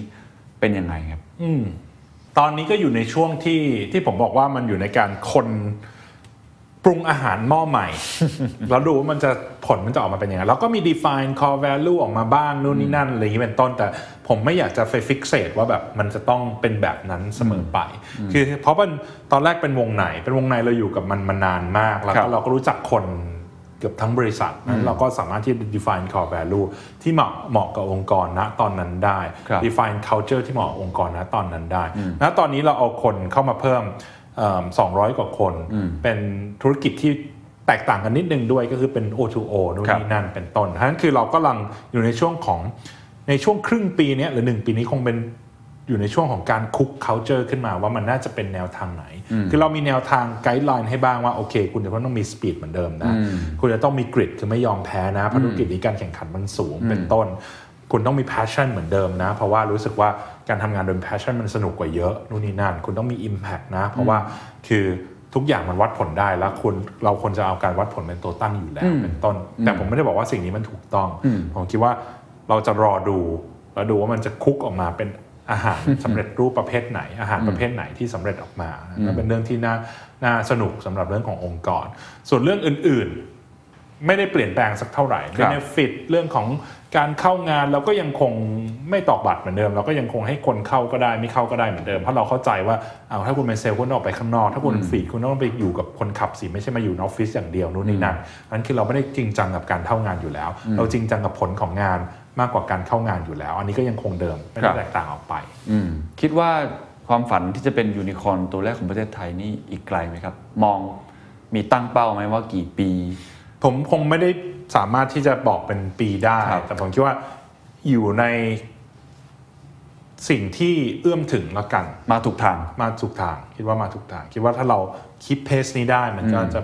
มันก็สามารถเป็นไปได้ในอีกอีกในในระยะเวลาที่เราเอื้อมถึง อืมครับถ้าจะมองย้อนกลับไปถอดบทเรียนของตัวเอง ที่ค่อยๆทำตั้งแต่เดวันตั้งแต่ครับเริ่มต้นมาเลยครับนะครับจนมาถึงจุดนี้ที่มันก็หลายคนก็จับตามองว่าน่ามีโอกาสสูงมากที่จะเป็นยูนิคอร์นตัวแรกของประเทศไทยเนี่ยอืมบอกกับน้องๆสตาร์ทอัพหน่อยครับ บอกกับคนที่เป็น VC ก็ได้ครับ บอกกับคนที่เป็นนักธุรกิจหน่อยครับว่า อะไรที่เราเรียนรู้มา อะไรที่มันมันใช่อะไรที่มันไม่ใช่ อะไรคือ the secret sauce อะที่เราเดินมาถึงจุดนี้ได้ครับถ้าพูดถึงส่วนสิ่งที่เราควบคุมได้ก่อน สิ่งที่เราควบคุมได้สิ่งที่เราทำได้ก็คือหนึ่งผมคิดว่าเอิ่มเรามีความอึด เรามีความเป็นมนุษย์ยาง mentality ที่ค่อนข้างสูง ในฐานะองค์กรในฐานะผมและ co-founder หลายๆคนครัทุบกคนก็เป็นคล้ายๆแบบเดียวกันตั้งแต่ day one ก็คือเป็นคนที่ไม่ได้ยอมแพ้อะไรง่าย ๆ เป็นคนที่โทษตัวเองก่อนที่จะโทษสิ่งรอบข้าง เป็นคนที่เวลาเจออุปสรรคแล้วบอกว่าเราจะทำเราควรจะพัฒนาตัวเองอย่างไรพัฒนา Product ตัวเองอย่างไรที่จะมาที่จะมาท้อแท้ว่าทำไมถึงเกิดสิ่งนี้ขึ้นนะนู่นนี่นั่นนะนั่นคือ mentality ความอึดต่างๆนะครับ resiliency หรือเรียกว่า grit ก็ได้ อันนี้เป็นสิ่งที่เราคิดว่าเราค่อนข้างมีอยู่ค่อนข้างเต็มเปี่ยมนะครับอย่างที่สองคือเราคิดว่าเราเป็นคนที่ fix ใน goal แต่ไม่ได้ fix ในวิธีการ นะครับเพราะฉะนั้นคือเราบอกเฮ้ย goal เราคือเปลี่ยนประเทศ goal เราคือยูนิคอนโกเราคือสร้าง Impact ในระดับประเทศให้ได้โกของเราคือต้องการเป็นบริษัทเทคอันดับต้น ๆ ในประเทศไทยครับแต่เราก็ไม่ได้ห่วงมีอีโก้ถึงขนาดที่ว่าเฮ้ยเราจะเอาวงในไปควบรวมกับไลแมนไม่ได้นะ วงในต้องอยู่หลังไลแมนไม่ได้ต้องอยู่หน้านะคือถ้าผมมันโมวแต่ห่วงมีอีโก้ในจุดเล็ก ๆ จุดนั้นเนี่ย ดีลมันก็อาจจะเกิดได้ยากขึ้นหรือมันอาจจะไม่เกิดก็ได้โมวแต่เถียงกันว่าใครจะอยู่หน้าใครจะอยู่หลังโมวแต่เถียงกันว่าจะรวมไหมนู่นนี่นั่นผมค่อนข้างที่จะบอกว่าโกเราอยู่ตรงนี้ นี่คือวิธีที่เราจะทำให้ไปถึงโกตรงจุดนั้น เพราะฉะนั้นเราก็ไม่ได้ไม่ได้มีเขาเรียกว่าอะไรดี ไม่ได้ไม่ได้ฟิกเซตตรงวิธีการว่าจะต้องเป็นกระบวนการนี้วิธีการแบบนี้ใช่อยู่ที่ใช่เป้าหมายเป็นหลัก ใช่ เพราะฉะนั้นคือวงในเองก็ทำมาหลาย business model นะครับมีเดียทำ event ทำเอ่อ vouchers เอ่ อ deals ทำเรื่องของ expand ไป category อื่นๆ นู่นนี่นั่น ก็ใช่ลองมาหมดละครับซึ่งมันก็ได้ผลและไม่ได้ผลสลับกันไปนะก็ได้ผลบ้างได้ผลกลางๆ ได้ผลดี แต่ก็ยังไม่มีอันไหนที่จะไปอยู่ที่ระดับยูนิคอ n ได้ ที่จะสเกลได้ถึงระดับนั้น เพราะเราเห็นฟู้ดเดลิเวอรี่ปุ๊บ มันต่างออกไป เรารู้ละ timing มันใช่ เรารู้ละนี่คือ opportunity เรารู้ละมันเป็นสิ่งที่เราไม่ทำไม่ได้ นั่นคือเราก็บอกว่าโอเคนี่คือเอิ่ม สิ่งที่เราอยากจะทำนะแล้วเราก็ตัดสินใจเลยโดยที่เน้นเรื่องของเขาเรียกว่าอะไรดี end goal ของเราเป็นหลักว่าเออฉันต้องการเป็นสิทธิ์นี้มากกว่าที่จะ fixate ว่าไม่ได้นะจะเป็นฟู้ดเดลิเวอรี่ไม่ได้นะ ต้องเป็นดีลเท่านั้นเพราะเรารักดีลมากกว่า ไม่ได้นะเราต้องเราต้องทำรีวิวเท่านั้นเราต้องเป็นเหมือน Yelp เท่านั้นไม่ใช่นะคือเราก็ก็ไม่ได้ดื้อไม่ได้ไม่ได้ fixate ตรงจุดนั้น ซึ่งจริงๆตรงเนี้ยเป็นเป็นสิ่งที่ผมไม่ได้เห็นจาก สตาร์ทอัพคนอื่นเท่าไหร่นะ บางคนก็ห่วงพอสมควรเลย มีคนมาเจรจาขอซื้อมีคนลงทุนไม่ให้ไม่เอา หรือ goal ของเราอยู่จุดนี้ vision ของเราอยู่จุดนี้ไม่เปลี่ยน ถึงแม้ว่า Data หรือว่าตลาดทุกอย่างมันจะเปลี่ยนไปแล้ว ก็ยังคง fixate ในในวิธีการของของเขาอยู่ ซึ่งการดื้อหรือการที่มีอีโก้ตรงจุดจุดเล็กๆเหล่านั้น ผมว่ามันก็อาจจะไม่ใช่สิ่งที่ดีเท่าไหร่ครับ แต่สุดท้ายผมคิดว่าเราเองก็เป็นคนโชคดี ก็คือหมายถึงว่าเรามาอยู่ในตลาดที่ถูกต้องในเวลาที่ถูกต้องนะก็วงในเองก็ก่อตั้งขึ้นในปี 2010 ก่อนยุคสมาร์ทโฟนซะอีกครับพอสมาร์ทโฟนมาเราก็คล้ายๆกับว่าได้โตไปพร้อมๆ กับสมาร์ทโฟน วงในก็โตไปพร้อมๆพร้อมๆกับสมาร์ทโฟนเราเริ่มทำฟู้ดเดลิเวอรี่ในปี 2016ครับฟู้ดเดลิเวอรี่มันก็โตโควิด ก็ช่วยทำให้โตเร็วขึ้นอีก เราก็อยู่ในจุดที่ถูกต้องอีกเหมือนกัน นั่นคือก็ส่วนหนึ่งก็ต้องบอกว่า occasion ห รือสถานการณ์รอบข้างก็ก็ถือว่าเราก็มีโชคด้วยครับแต่เราก็อยู่ตรงนั้นน่ะในจังหวะที่ลมแล่นมาครับเพราะฉะนั้นกริดนะครับอึดด้วย residency ด้วย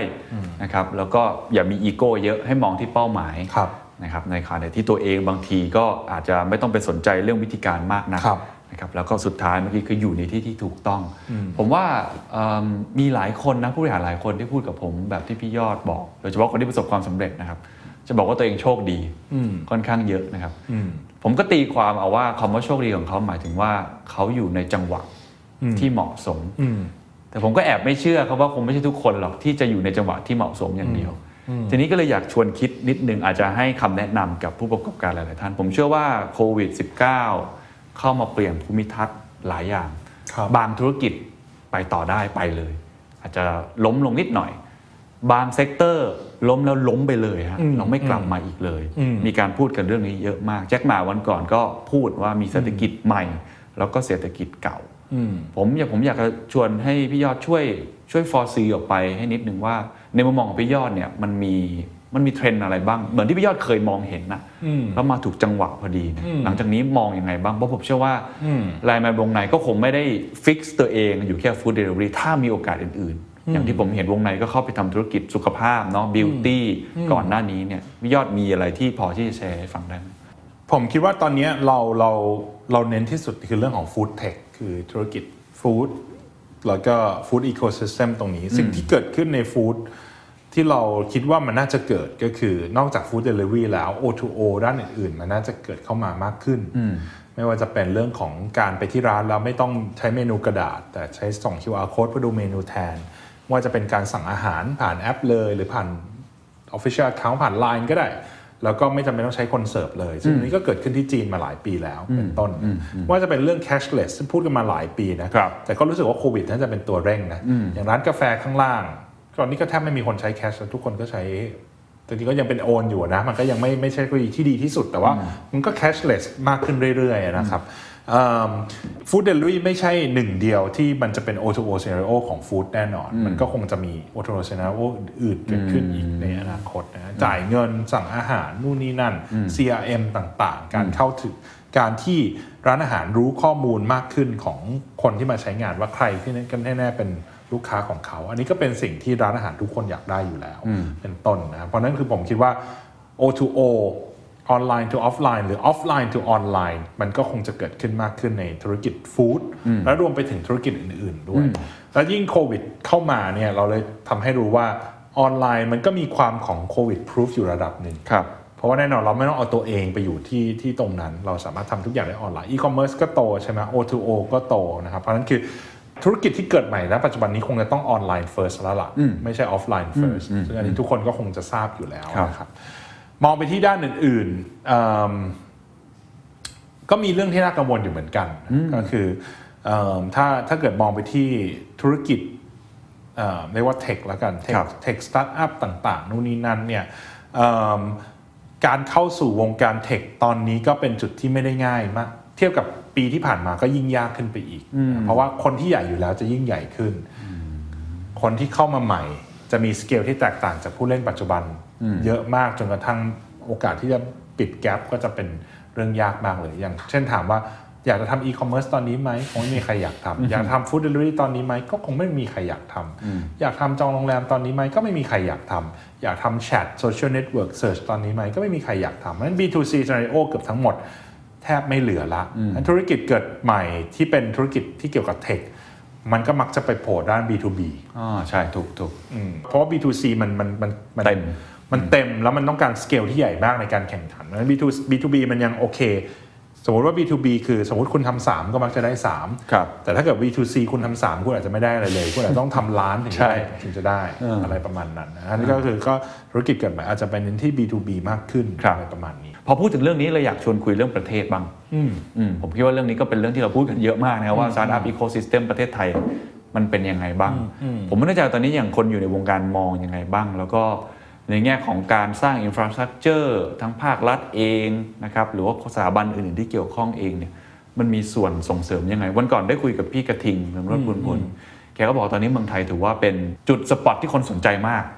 คนสนใจมากว่ามันมีการเคลื่อนไหวที่ที่น่าสนใจหลายอย่าง แกก็ encourage นะครับคุณยอดมองยังไงครับในในจังหวะนี้สถานการณ์พี่กระทิงเป็นคนมองโลกในแง่ดี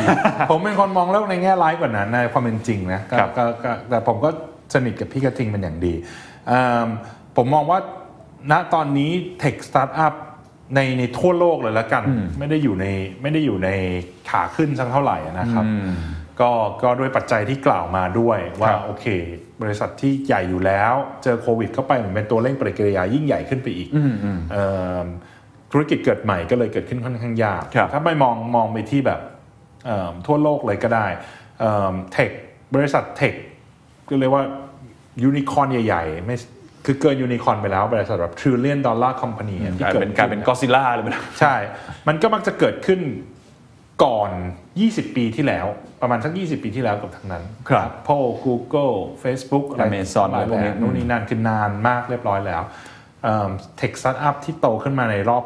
5 ปีหลังสุด แล้วใหญ่ขึ้นมาได้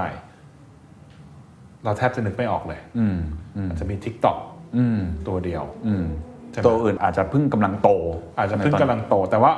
จริงๆแล้วจำนวน ที่เกิดขึ้นก็จะน้อยลงนะครับจริงๆถ้าไล่กลับไปก็อาจจะมี Uber อาจจะมี Airbnb เอ่อก่อนหน้านั้นก็คือแทบจะไม่ก็คือต้องกลับไปยุคก่อนปี 2000 แล้ว หรือช่วงปี 2000 แล้วเป็นต้นนะแล้วอย่างคือพวกอย่างพวก video conference อย่างพวก cloud hard เอ่อ data storage อะไรพวกนี้มองไงวะมันก็จะไม่ได้ใหญ่เท่ากับไม่ได้ใหญ่มากไม่ได้ใหญ่เท่ากับ B2C ตรงจุดนั้นนะอันนั้นคือก็ผมมองว่าก็ก็อยู่ในช่วงที่ไม่ได้เป็น tech สตาร์ทอัพโดยรวมก็ไม่ได้อยู่ในช่วงที่ที่ขาขึ้นสักเท่าไหร่ครับอีกทีนึงอาจจะต้องรอเปลี่ยนเทคโนโลยีอีกครั้งหนึ่งโอ้โหอืมซึ่งซึ่งไม่ใช่ 5G นะ 5G มันก็คือยังไม่ได้แบบอืมยังไม่ได้เปลี่ยนชมไม่ได้อย่างปลี่ชัดเจนชมขนาดนั้นอะไรอย่างเงี้ยครับครับ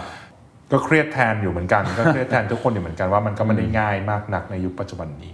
แล้วถามว่ารัฐบาลสิ่งที่รัฐบาลทำมีส่วนช่วยหรือไม่อย่างไร ผมคิดว่าก็ผมคิดว่าก็กลางๆนะสำหรับผมผมคิดว่าก็เอ่อ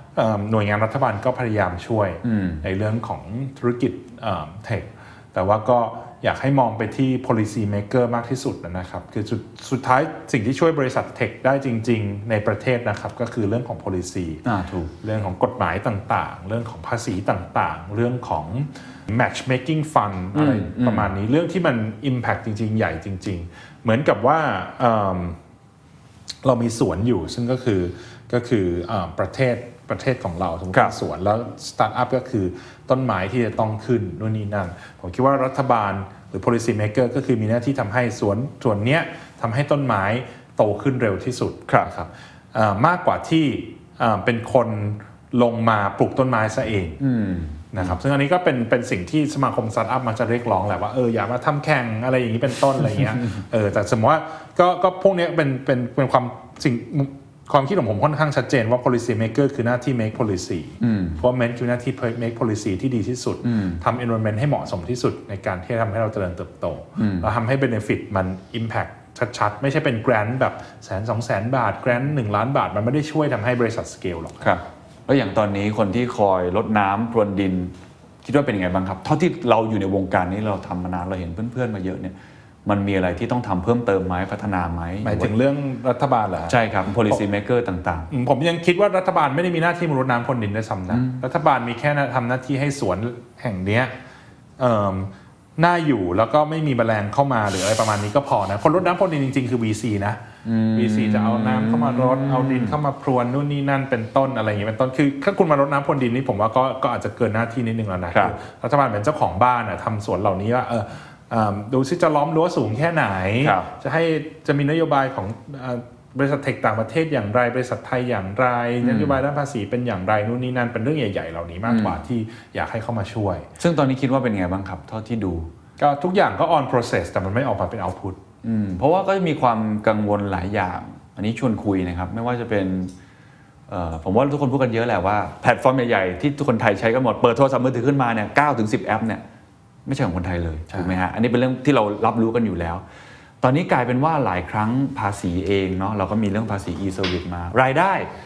ที่ที่คนไทยที่ควรจะได้อย่างเช่นอ่าเรื่อง e-commerce เองบางทีก็เริ่มโดนผู้ประกอบการจากต่างประเทศ เปิดช่องเข้ามาแพลตฟอร์มอะผมอยู่ในวงการสื่อพี่ยอดอยู่ในวงการสื่อก็จะรู้รายได้ก็จะเข้าไปสู่สื่อต่างประเทศ แพลตฟอร์มแพลตฟอร์ม Facebook YouTube ว่ากันไปใช่ครับมาถึง ของผมเองเนี่ยเค้กเล็กนิดเดียวใช่ อะอะมองเรื่องนี้ยังไงบ้างครับ ก็เป็นตามนั้นเลยครับ ก็เป็นเรื่องที่ความได้เปรียบเสียเปรียบเนี่ยเอ่อบริษัทในประเทศไม่ได้ได้เปรียบบริษัทต่างประเทศนะตอนนี้ในบางกรณีเช่นเรื่องภาษีต่างๆ อาจจะเสียเปรียบด้วยซ้ำแต่ในขณะเดียวกันคือก็มันอาจจะต้องเป็นวิธีที่ว่าบริษัทในในประเทศอาจจะต้องได้เปรียบขึ้นมานิดนึง หรือเปล่าถ้าเกิดอยากจะฟูมฟัก อยากจะทำให้ต้นไม้ในประเทศ หรือในสวนของเราอยากให้ต้นไม้เอ่อ โตขึ้นเร็วครับๆนะครับก็ก็เป็นสิ่งที่ policy maker ผมคิดว่าหลาย ๆ ท่านทราบ แล้วก็หน่วยงานทางรัฐบาลหลาย ๆ ท่านทราบอยู่แล้ว และพยายามผลักดันกฎหมายเข้าไป แต่ผมเองก็ไม่รู้นะติดตรงจุดไหน มันก็อยู่ในกระบวนการแหละ ผมถามที่ไรก็อยู่ในกระบวนการตลอดเวลา แต่การออกกฎหมายไม่รู้ใช้เวลานานแค่ไหนหรือไปติดที่คณะไหนก็ไม่ทราบเหมือนกัน แต่ตอนนี้คิดว่าไม่ใช่อเจนดาสำคัญของทางรัฐบาลหรอกฮะฮะก็เขาไม่ไม่ไม่ไม่มีคนพูดถึงนะตอนนี้มีเรื่องอื่นๆเนาะแต่